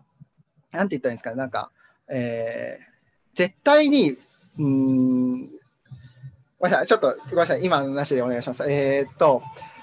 まず、現実の不動産って、あの、規制な、制度みたいな話はあるんですけど、絶対に増えないものなんですね。つまり、現実の不動産っていうのは、あのビットコインレベルで、あの、取引できる量は決まっていて、かつ、あの絶対にあのあの人の、えー人がいる限りは絶対に需要されるものっていうふうに考えると、資産としては、えーいくらでも増やせたりとか、あるいは、えー競合っていうものを考えると、メタバース用の不動産よりも資産としてのロバストさっていうのは絶対上だと思うんですね。だって、あれじゃないですか、今の土地に対して競合する土地って火星の土地ですか？何ですか？ないじゃないですか。あの今現在、現実の不動産に競合するもの。でさらにもう一個視点を加えるとですね、あの僕たちって基本的に生身の体を持っています。生身の体を持っています。で、このな不動産っていうのは、その生身の体をとにかく落ち着ける場所、あ生身の体が何かしら保保証される場所っていうものを、まあ、権威には依存しちゃいますけど、政府のような権威には依存しちゃいますけど、自分の生身の体っていうものを、えーの安全っていうものはある程度保証してあ、存在していいですよっていう保証をしてくれるっていう究極のあの自分の命に関わるような安全資産という側面もあります。で、そう考えるとメタバース上の不動産って、ただでさえ資産としてあの競合が出て出てきたりだとかあの、いくらでも供給量増やせたりだとか、いろんな属性があるあるのに対して、えー現実の不動産は、まあ、供給増えない、需要は多い、まあ、人口が増えればもっと需要が増える可能性もある、その上で自分のナオミの体を、えー体の、えーていうか、なんていうか、存在の保証というか、本在の保証をしてくれるという属性もある。で、それに対してメタバース上の資産はトークンとして持つのはいいですよ。草コインと同じような感覚で価格上がるみたいな感じで持つのは僕は止めないです。でも、それはこの質問の題ではないと思います。この質問で言ってるのはあくまで、えー不動産として考えたときにメタバースなのか現実なのかということであって、草コインで盛り上がりたいのか、日本株を持ち、アメリカ株で、えーアメリカ株だったりとか、アメリカ国債とかで安定したいのかとか、そういう話をしてるんじゃないです。不動産としてっていうふうに考えると、生身の体の安全性も得られて、えー供給量も限られてて、需要も安定している、現実の不動産の方がいいんじゃないでしょうかというところですね。ありがとうございます。じゃあ、キシンかな？頑張ってる人もいるんですよ、チーム。お願いします。はい。えーじゃあちょっと違う視点からなんですけど、まあ、暗号資産の本源的な、なんていうか、魅力っていうのは、まあ、自分だけのもの、だから他の人に勝手に取り上げられたり動かされたりしないものっていうところがあるんだと思うんですね。でビットコインっていうのもやっぱり、もし他の人が勝手に、あのえーまあ、現実的な確率で自分のコインを動かせてしまったら、まあ、価値がないと。で、メタバース上の不動産って結局はそのメタバース自体、まあ、どういうふうにサービスを提供するかにもよるけど、まあ、その存続にも影響されるし、まあ、そこに人が集まり続けるかっていうのにも、えーまあ、依存している資産であると。逆に、えーまあ、現実の不動産であれば、まあ、そもそも僕たちがね、さっきのお嬢さんが言ったように、その現実世界の奴隷であるっていう、えーことに加えて、まあ、例えばこれは日本の話だと思ってしてるんですけど、まあ、日本のまあ法律とか、まあ、警察とか暴力とかそういうものによって、まあ、取り上げられないみたいなものがあってで、えー個人的にはそのメタバースのサービスが永続する可能性とか、えーそこにね人が集まり続ける可能性よりやっぱり東京の不動産とか、まあ、そういうものの方が価値を持続しやすいと思っていて、まあ、なんか固定資産税とかもまあ0.5%取られるけどじゃあ、えーメタバースが来年も存在する確率は0.5%あ存在しなくなる確率は多分0.5%より高いんじゃないかなって思うんで、うんうん。あと税金の話で言ったら多分メタバース上の不動産、まあ、日本の法律だと特に含み益50%取られるってことです。不動産を売ったらそういうことですよね。だから税金的なメリットがあるっていう視点はあるかもしれないですね。あとあの結論から言えば多分なんかその辺のメタバースの不動産と、まあ、現実の不動産を比べたら、えー国っていう後ろ盾がある不動産を所有できるのであればそっちの方が強固で守れる資産なんじゃないかなと思います。はい。OK です。じゃあ逆側の意見お願いします。時間もあるのでサクッと、えーまとめてお願いします。はい、じゃあ行きます。じゃあ SG さんお願いしますは全然価格の上がり幅違いますね。あの不動産は僕持ってますよ。900平米持ってます。で、農地もついてるし、余裕でもう家賃かかんないんですよね。払い切っちゃってるし。でこんなんはもう空き家バンクでスクリプト組めば楽勝で見つかるんですよ。でも買えばいいみんな。持っちゃえばいいんですよ、先に。で、どっちかしか持てないっていう発想がおかしくて、じゃあどっちが伸びるかっていうことを考えなきゃいけない。日本の土地なんて伸びるわけないじゃないですか、これから。で、メタバースの一番人が集まる土地なんて何倍になるか分かんないですよ。銀座の一等地以上の価値がありますよ。もう以上、それだけ。終わり。まあ、ちょっとでもそれに質問なんですけど、でも不動産持ってるってことは買って 買ってるというか、不動産の方が先に欲しかったってことですかね、メタバース。あの、実際の家みたいそれ、なんかファシリテーターがそれ。な。いや、ちょっとちょっと普通に気になっちゃったんで、え不動産買ってんじゃんと思って。すいません、ちょっと。あの、別にそういう意図的なあれはないんですけど。あれですよ。つまりそれぐらいどうでもいいぐらい気軽に変えてしまう、気軽な買い物だったってことですよね。その通り。はい。こだわるほどの、もう言及、対してこう、言及するほどのことでもない。じゃあ、私、はい。メタバース、まあまあ、まあ、これ、あれですね、メタバースの定義難しいんですけど、やっぱり Ready Player One とか、うん。あのーあれ、あんぐらいのイメージ欲しいですよね。だから、ちゃんと今、今、今、今、その、なんつうの、 DeFi っていうか、 GameFi とかやってる、なんか、メタバースもどきじゃなくて、ちゃんとこう、メタバースのイメージを、あの実現しないといけないんで、その、なんていうのかな、すごいたくさんのユーザーが利用する、まあ、それが centralized なのか decentralized なのかちょっと分かりませんけど、あの、そのぐらいレベルじゃないといけません。だから、そこで、確かに、いい場所の不動産を持ってたらば、まあ、もしくは、その、なんだろう、多くのに、多くのユーザーが日常生活の上で、結構な割合そこで過ごすぐらいじゃないと、やっぱメタバースは呼べないんで、うんうん今はないんですよね、ちゃんとしたやつは。はいはいはい。はい。なないのはでも、うん。はい。はい。それであれば、あのそっちの方が価値が出る。ああ、アップサイドがあるってことですね。そうそうそう、んアップサイドがある。そうそうそう。はい。まあ、投資的にアップサイドが大きい。で、メタバースがせもしもあんぐらい成功、ああいうふうに成功しちゃったら、なおさら現実世界の土地の価値は下がる。ってことですね。はいシンプルに。他の人お願いします。はい、はい、定義問あ、ちょっとこれ、はい JPYC チーム。はい、JPYC チームです。えっと、これちょっと定義問題にこれ実はなっちゃうんですけど、これ、まずユーあの今これ見てる人たちが、現実の不動産とメタバースの不動産、どっちが、どっちを持つのがいいんでしょうかっていうこれ質問と僕は解釈をしてますと。うんで、えっと、今って日本の土地って、そもそも、あの、どうせ余ってくんだから、今ってそもそも焦って買う必要はそもそもありませんよねと。で、一方で、その、まあ、メタバース上の土地が、まあ、まあ、それが、あの、 centralized、decentralized か、まあ、とりあえず置いておいて、えっと、これまでの今説説明があった通り、値段の上がり幅とかっていうところを考えたときに、まあ、そもそも、あの、アップサイドがめちゃくちゃ大きいと。で、えっと、現実の不動産って売りたいときにそう簡単に売れないんですよね。ああ、流動性ですね。流動性の問題がそもそもあります。うんっていうところを考えたときに、えっと、どっち持った方が、まあ、お手軽ですかだったりとか、えっと、総合的にかかって、現時点においても持った方が面白いなっていうのはメタバース上の不動産の土地ですよねというところが、えっと、僕の中でのなるほど。はいあと、不動産トークンの方が小口で買えるとかっていう話が確かに、そうですそうですそもそもそこもまあ、そこも流動性とかの話に関わると思いますけど。はい。では、他の人。ちなみに、えーコメントで質問が来てまして、不動産って日本の土地なのかっていう質問があって、まあ、別に日本に限らずですけど、別に海外でもいいですけど、なんとなくでそこは自分で話してください。はい。いたします。海外の土地は基本的に外国人が持つの厳しいとか、年数制限あったりするんで、まあなんか良さ減りますよねって思います。うんはいえっと、まだ発言してないチームで発言お願いします。コーヒーさんかな？カフェインチーム。あれ？コーヒーさんいない？コーヒーさんもしは抜けちゃったかもしれないですね。いないっすね。えーじゃあカフェインチーム、えー稲見さん、すみません、コーヒーさんがいないんで、ちょっと補足とかあればお願いします。あ、戻ったって。えーっと、じゃあまだ話してない人で、コーヒーさんが戻ってきたようなので、話せるんだったら、あ、話せそう。じゃあちょっと、最後コーヒーさんに話してもらって、それで、えー一周ね。はい。じゃあ、カフェインチーム、コーヒーさん、よろしくお願いします。あ、すいません。あの、なん、えっ、と、どんなトピックでしたっけ？そこから、えっと、メタバースと、バースの土地はいはいははいリアルの不動産で、一応カフェインチームはえメタバース派ですね。はい。あ、えっと、まあ、あれですかね。あの、いろいろ定義はあると思いますが、今後アップサイドがありそうなもので言うと、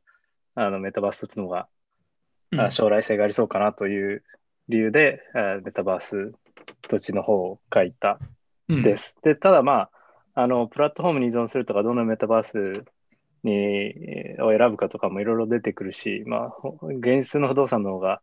あの、使い勝手はいいいいんですけども、まあなんかその、単にアップサイドが大きい方だけっていう観点で見ると、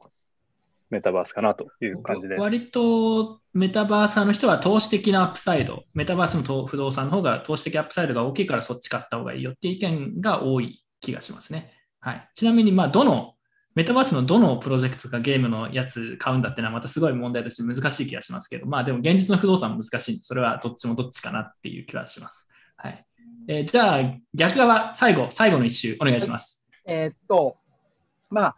これ今聞いてるのって、上がる、上がる、上がる、上がるしか聞いてないんですよね、さっきから。で、ぼ僕、この質問ってどっちを買うかなんですよ。どっちを買うか。僕も不動産バンバカ持ってたら、それはメタバースの土地買えますよ。不動産、じゃあ自分が、えーっと生きていける安全圏っていうものが保証されているのであれば、それはアップサイド狙いますよ。例えば投資用不動産とメタバース用の不動産どっち買いますかって言われたら僕は悩んで、えーまともなメタバースがあったらそっち選ぶと思います。けど、どっちかって言われたときに、どっちを選びますかって言われると、えー僕はまず自分は生身で存在していている人人間なので、まず不動産が欲しいかなと思います。自分が、え存在するための不動産が必要。そうすると、えーっと結局は、まあ、国家だったりとか外国からの侵略とかがなければ、基本的には、えある程度の保証がされていて、かつ、あの価値としても、えーある程度保証されているあの全体供給量がめちゃくちゃ絞られていて需要もめちゃくちゃ多い資産っていうものを持てるっていう点にその2点において、えーまず持つならどっちを持ちますかって言われたらまあ先に持つならですね。ステーブ現実の stable な不動産、うん、まあ、その、まあ、二者択一なのかとか質問あるかもしれないですけど、どっちかだけしか選べないって言われたら、現実の不動産の方が必要だよねっていうことかな。そうですね。ちなみに、そこから例えば、うんあの投資を不動産買いますかってなんか住友不動産の人からなんか勧誘させられたらいやいや俺メタバースあるんでみたいな感じにはなる。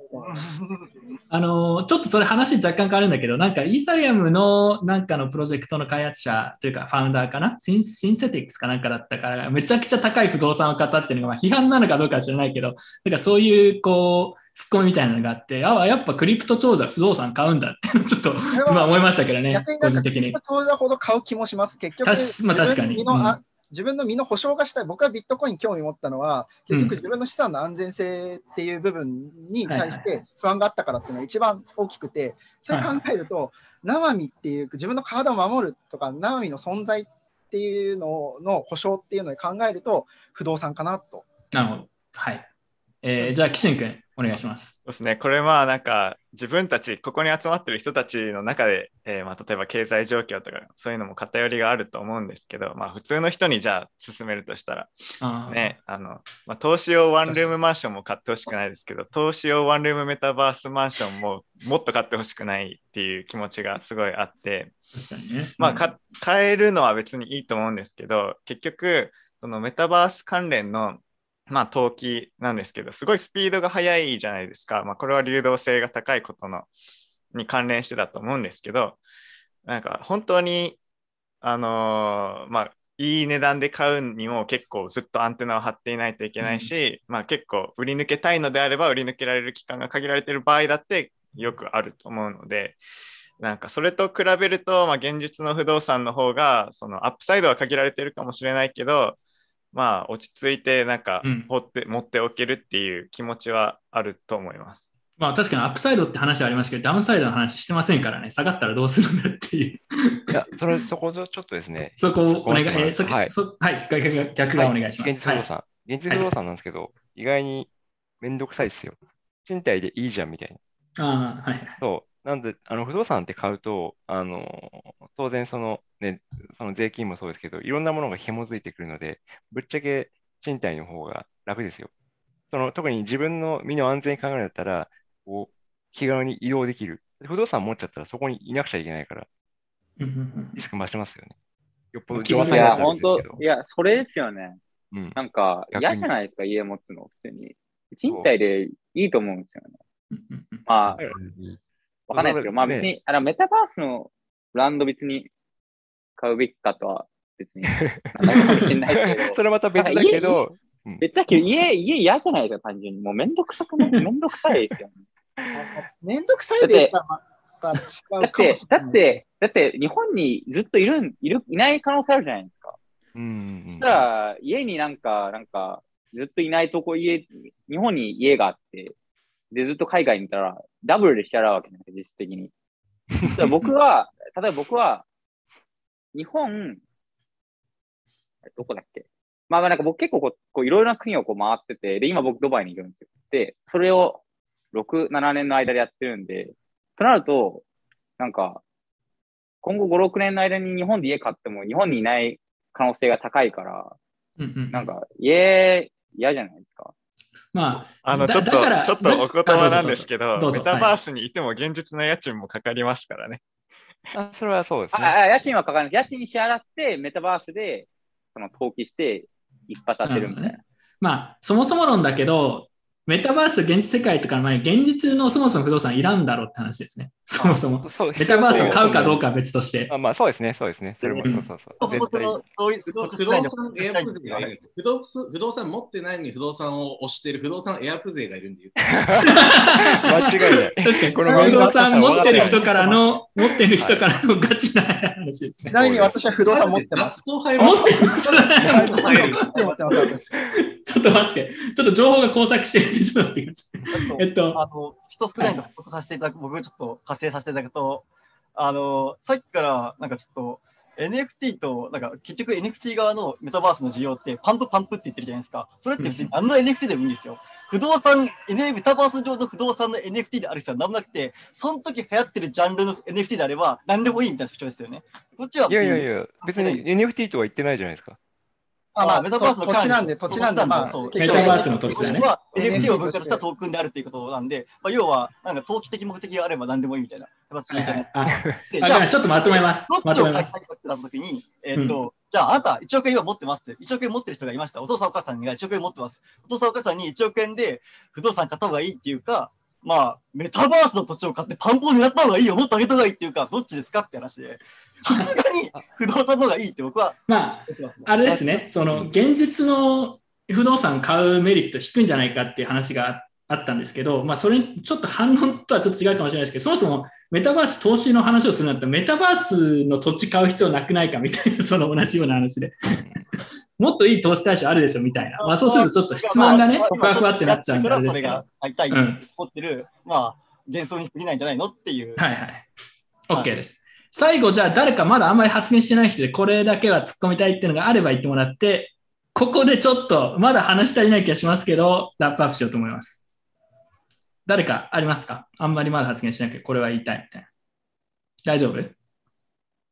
大丈夫だね。じゃあ、ここで切りますよ。大丈夫ですか？皆さん。最後はね、ちょっとただのファントピックになった感じがしますけど、えー皆さんガチで、でもこれは、これ、この投票次第で結構結果変わるんで、えーどっちが勝ったか、えー説明、説明というか投票をお願いします。えじゃあ、ツイッターで自分の方で今、え SEC による規制強化のリプライに今つけますね。え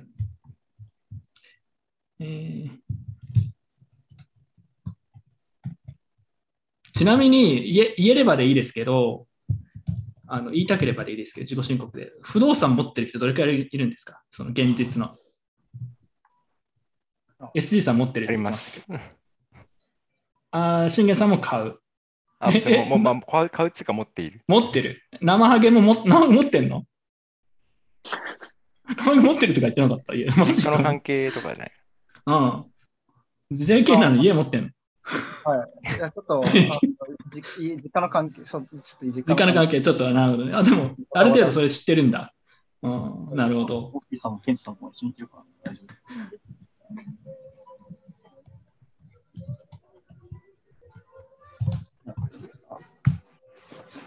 えっと、今、えーアンケートか書いてるんで、ちょっと待ってくださいね。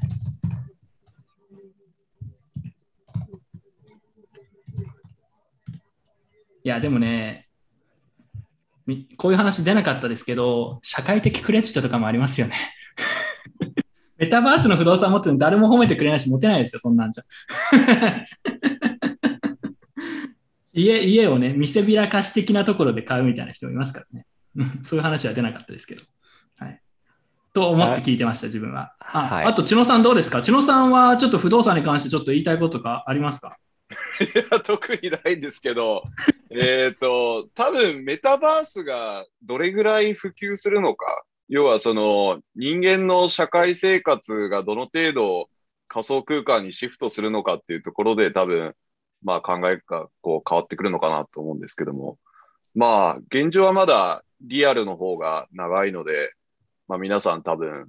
えーちゃんとした土地買って家買いましょうみたいな話の方がちょっと強いような印象を受けましたけど。ちなみにこれは投票の成否にはまあ関わらないですけど、し千野さんはどっちが欲しいですか？私は、現実の土地の方が欲しいかもしれない。僕僕はね、司会なんで、これは、これは投票の正規とはまた全然違う話ですけど、自分は個人的にはどっちかというと現実の方かなとかちょっと思ってたんですけどね、自分は。自分は。まあ、ただこれは投票とは、その議論どっちかって話なんで、それを皆さん見て。パパ活で買ったマンション。パパ活で買ったマンション。ごめんなさいあの、さっき訂正でパパ活で買ったマンションということで、あのパパが借りてくれてるマンション。あ、パパが買ってくれたマンショあン。の皆さん整理お願いします。ちょっと実家とか言っちゃうと、ちょっとなんかこう夢壊しちゃうんで。あじゃあパパ活夢壊すか。パパ活も。両方夢壊すな。JK パパ活しないから。それもそうですね。うんはい、えー今投票中です。ああ、でも結構割れそうっすね。うん。どうでしょう。でもこれ多分ね、俺思ったんだけど、これみんなディベートの成否ではなくて、俺が不動産欲しいで選選んでるとか、なんか、そんな感じがしますね。皆さん一応その、確かに。これはちょっと質問だから、最後質が良くなかったかなって気もしますけど、一応皆さんどっちのあの主張がよりこう良かったかっていうところで選んでくださいね。別に自分が欲しいからという、まあ、あれもあると思いますけど、はい。どっちの意見が主張が、筋が通ってたかっていうことで選んでください。はいえーとあと、もう時間もあれなので、えーえーあと1、2分で投票も区切ってしまおうと思います。はい。ちょっとこれ、このプロ投票するにも、あまりにもこう、なんつうのかな、難しいですね。中立的にこう、プロ投、自分自身でこのプロ投票するのって難しい。あうん、これは。まあ、ちょっと、プロ投票は、だから、今の議論に参加しない人、まあ、自分のチーム勝たせたいとかもあると思いますけど、えー普通に、議論的にどっちが、自分だったら、今の話を聞いて、どっちがいいと思ったかで投票をお願いします。はい。まあね、これはライフステージにも関わるからね、中学生とかこれ聞いてたら、不動産いい、現実の不動産欲しいっていうやつは、どう聞いてもいない気がしますからね。年齢とかすでに不動産持ってるとか、そういうところで結構 依存しちゃう気がしますけど、一応その邪念をすべて振り払ってってことでお願いします。はい。最後。最後、ちょっとディベート、最後、同点になったら最後、これ、同点になったらもう一回やるんですか？ちょっとえっと、最後同点になったらもうすごい素早く1問だけ直接対決で決めます。はい。もうサクッと。時間的にまあ10分あれば終わるかな。はい。マジですか？いや、結構、マジで10分で終わってくれないと結構、こと。はい。いや、でも大体もう結果出たんで、えー、結果発表します。視聴者投票の結果出ました。視聴者投票の結果は、えーイエスなので、現実の不動産の方がいいという人が多かったです。で、プロ投票もちょっと数少ないですけど、イエスが多いので、どちらかというと、えー、現実の不動産派の勝ちということで、えーつまり、青春と頑張ってる人もいるんですよ、チームが同点で。ってことで、最後サドンデスでサクッと、もうすぐに1問だけサクッとやって、えー終わりにしようと思います。もうねめっちゃ長くなってる。だいぶ喋りすぎて疲れてきました。はい。もうだから最後だよ。もうこれ体力勝負ですね。えー最後どの質問がいいですか？どの質問？どっちか？割れてるやつ、割れてるやつ、エンタ割れてるやつどっち何でもいいですよエンタープライズ DeFi が割れてるかな。エンタープライズディファイが割れてる？エンタープライズディファイに意味はあるか？もしくは日本の、えー日本の規制などが改善すれば、さエンタープライズ DeFi じゃないですかね。エンタープライズ DeFi がいい。変わってるのは。今、ちょっと違うな。ただ難しいな、これ。エンタープライズ DeFi でいいですか？優勝チーム。でもなんかこれ、これで決めたくないよね。そうなんで。何で、何で決めたいの？別に自分で今提案してもいいですよ、最後。俺は俺はね、俺はね、普通になんか提案提案いや、俺俺の提案はね、あの、あ生ハゲさてちゃんのペアと俺の、俺のどっちの方が可愛いかで投票してほしい、これは。あ、ありです、ありです、ありです。まあ単純にこれ、あの、あの、普通に視聴者でどっちの方がいいかぐらいで。ああ、まあ別にそれでもいいですよ。いいですね。俺俺はそっちの方がいい。それがいい。じゃあ直接対決じゃなくて、最後視聴者と、あ視聴者とその他のチームでどっちの方が活躍したかというプロ投票でお願いします。それでいきましょう。投票でお願いします。はい好きとか、そういう主観、主観で。主観、そしたらもう完全主観で。主観というか、今日の、今日のディベート総合してみたときに、どっちの方、どっちのチームが結構いい意見を言っていることが多かった。まあ印象も結構あると思いますけどね。はい。えーちょっとそれで聞こうと思います。まあ、印象ゲーだからね、これ。わかるか助かります。いるチーム、えー今回、えーより良い、より良い、えー主張。JK としておじさんたちを刺しに来ました。刺したい刺したいおっさんに勝ちたい。うちら最強でいたい。もうなんか、うちら最強がいい。もうなんか、俺たちキャラ忘れ、あ、俺たちあ、俺たちうちら、うちらキャラは忘れちゃってますけど、白熱すぎて。負けたくない。おっさんに負けたくない。頑張っている、頑張っている人もいるですよね。頑張っている人もいるチームですよね。はい。はい、というわけで、今、ツイートしますよ。えいやこれー、これ、これはそのツイッターだけで決めようツイッターだけで。うちらの方はいらない。いらない？いや、俺は一応プロ投票取ってた方がいいと思う。うんツイッターの方が楽しいんで、ツイッターの方が。いや、でも多分一致すると思う。思ううん、一致しなかったら、それはそれでなんかちょっと、いろいろ、ただのそもそもプロ投票当当事者たち以外割れてるっぽいんで。と当事者、だからプロ投票、当事者以外は割ともう素直にどっちの方が結構外外していい意見を言ってたかってことで、ちょっとプロ投票、えー、ズームのチャット内で教えてください。そうそうそう、あのー頑張ってる人と青春チームは投票できません。他のチームが、まあ、推薦してください。どっちの方がどちらかというと話してて、いい意見あったかなと。えー、千野さん、ちなみに、まあ、千野さんはね、あのーあの、判断にはあれしないですけど、結構千野さんが注目してたチームだから最後優勝2つになりましたね。さすが。ああ、すごい面白かったですね。なんか、その、戦術面でもそう いろいろあったので、駆け引きが。えーまあ、コスチュームを含めていろいろありましたんで、面白かったです。バトル始まってるかな。お投票がね、プロ投票も入ってきてます。ぜひ、プロ投票お願いします。もうがこれガチで、ガチで、ガチでどっちの方が、こう議論してて、本当に清き一票お願いします。お願いします。一応最後の戦績見ときますか。えっと、他のチームは、えーやさえー優しくないリファイは結局最終成績どうなりましたか？ちょっとうどんさんが途中で抜けちゃったんでね、あれですけど。優しくないリファイチームは2 2-4とか？3-3? 33かな？うん。3-3。あ、はいはいはい。で、SG チームが2位かな？したら？2位というか3位か。SG チームも3-3最後。はい。まあでもまあそ、最終的には3-3くらいで結構固まったチームが多かったですね。というわけで、えーそろそろ視聴者投票の結果出る。超結構割れてますね。結構割れてますね。結構割れてますね。あ、でも、なんかなんとなく決まってきたかな？そうだね。なんとなく決まってきたかなって感じがしますね。ね 頑張れ、頑張れ、頑張れ、頑張れ。本当に頑張ってほしい。本当に頑張ってほしい。頑張れ。俺たちだ。まあささす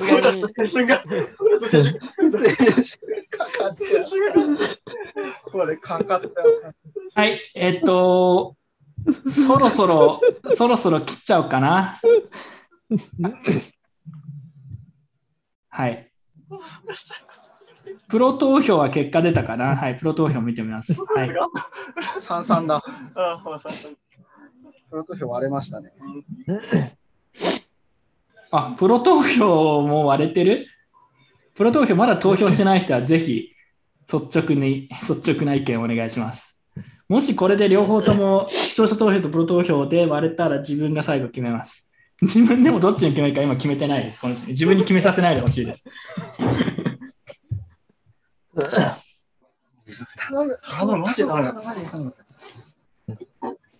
はい、えっと、視聴者投票の方は多分そろそろもうこれは結果出たかなって感じなので、えーここでもう切っちゃいましょうか。おそらく変わることはない。うん。うん。はい。えー視聴者投票の結果、えー視聴者投票がまず良かったのは青春ですね。で、プロ投票の方は、まだ答えてない人もいるんだけど、これ、これ、これ今ちょうど半数ですね。まだ回答してない人が人2、3人いるんで、その人が回答したらもうそれで、それで決まるって感じですね。はい。よければぜひ投票してください。なければ、なければもうどっちが勝ってもいいですからね。最後、千野さん、高田に決めてもらえますか？もうなんかちょっとそれダメか。ちょっとこの展開あまり予想してなかったんですけど、あまあ正直あんま決めたくないんで。はい、まあ、でももう、あの、視聴者投票で、そうですね。視聴者投票で。差がついてるので、ええ、あの、可愛かった青春さんチームでいいんじゃないですかね。そうですね。まあ、視聴者投票が差が大きかったので、今回優勝は青春ということにしますとしたら。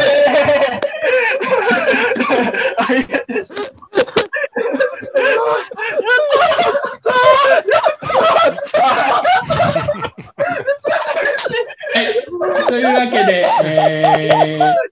後日、後日、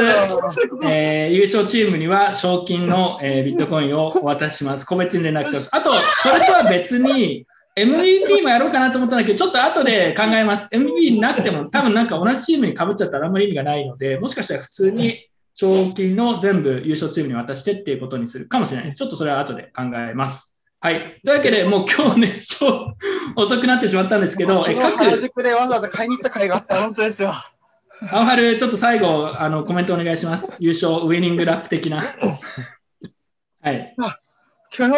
きあ、噛んだ。昨日から、昨日から結構原宿行ったりとか、奥さんに頼み込んで1時間メイクしてもらったりとか、結構こう、いろいろ、あの、すごい白い目されたので、あの、メイクされながら、あ、白い目じゃないですね。なんか、なんか、えみたいな。私も忙しい、ちょっとよ用事がある中、わ無理やり割り込んじゃったので、ちょっと、なんか、こう、奥さんにいいものでも買ってあげたいなと思います。奥さんにいいものあのこの可愛い化粧をしてくれた奥さんにちょっといいものでも買ってあげたいなと、本当に、はい心から思ってます。僕もメイク、はいメイク道具貸してくれたこととか、メイクを実践してくれた人とか、もうこう僕に手伝ってもらった人、生徒に感謝を込めて、何かいいご飯をおごってもらいたいと、あげたいと思います。ディベート関係ないですね。ディベートで一番印象に残ってるディベートトピックありますか？いや、これで言うと、えーっと、どれだっけな、ちょっとディベートの中身で言うと、うん、これが一番こう、ハマったじゃないですけど、良かったみたいな、あれば。まあじ一番実際自信があったのは、あのこれ負けちゃったんですけど、あの大部分、あ、大部分 DeFi プロジェクトじゃなくて、ステーブルコインか？ステーブルコイン、ステーブルコインあーそうだねは僕はかなりいいポイントつけたかなと思って、自分もね、そう思ったんで、ちょっと驚きました。あ、負けたかと思って。それがちょっと個人的には意外な結果だったんですけど、うん。かなりいい自分が言いたいこととか思ってることっていうのは、そこが一番言えたかなという。はい。わけで、ありがとうございます。はい。優勝チームには 0.05BTC をの後ほど生産させていただきますので、えー おめでとうございます。ちょっとガガチでちょっとした、えー賞金ということでお渡しします。はい。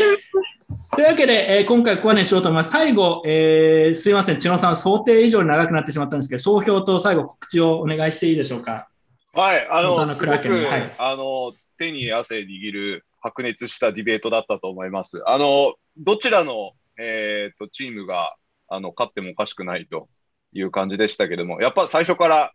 あの、青春のお二人は、あの、勢いがあったというか、このディベートにかける意気込みが、他の方とはちょっとレベルが全然違ったのかなと、えー思っておりまして、えーあの、はい本当に喜んでいただいて、もう、スポンサー冥利に尽きるなというふうに思ってます。あと、えーすごく楽しかったです。楽しかったです。めっちゃ楽しかった。これ、ちょっと我々よ4時間くらいやってんの？これ。ちょっと想像以上になかったじゃん。すいません。ちょっと2時間で終わらせるつもりだったんです。すいません。はい。で、えーま、まあ、また次回、あの、こういう機会設けていただけると、えーはいあの、クラーケンとしても嬉しいですので、えー東さんそ、なんとかですごね検討ください。自分もまとめるのが大変なんであれあれなんですけど、来年以降、ちょっともう少し、あのー定期的に少しスケールを絞って、かつ賞金つけてもいいですし、つけないかもしれないですけど、何かしら似たような企画はやれればいいんじゃないのかなと思います。はい。というわけで、今回ここまでしようと思います。すみません。その、聞いてくれた人、プラス参加してくれたパネリストの人、ありがとうございます。では、えーすごい長くなってしまったんですけど、今回ここまでにします。えー後ほどね、各ディベートトピックに対して、えー何？あのカットして、それぞれの議題で公開していくので、えーその動画も各見てもらえればと思います。というわけで、今回はここまでにします。最後、このポーズで、最後？JK ポーズで JK ポーズで終わりましょう。のハートポーズで。ハートポーズで終わりましょう。ちょっと待って。何 なのそれ。な何これ？あ、これ流行ってる。ハートです。JK の中で流行ってるんですよ。ハートです。JK の中で流行ってる。本当に？多分入ってはい多分流行って何これ？え、どういうこと？流行ってます。ちょっと古い。もうわかんない。恥ずかしいな。はいハートマーク、ハートマーク。というわけで、えー見てくれた人たち、参加してくれた皆さんありがとうございました。今回はここまでにしようと思います。ではまた次回こういう企画があったら、えーぜひまた見てください。では。はい、OK です。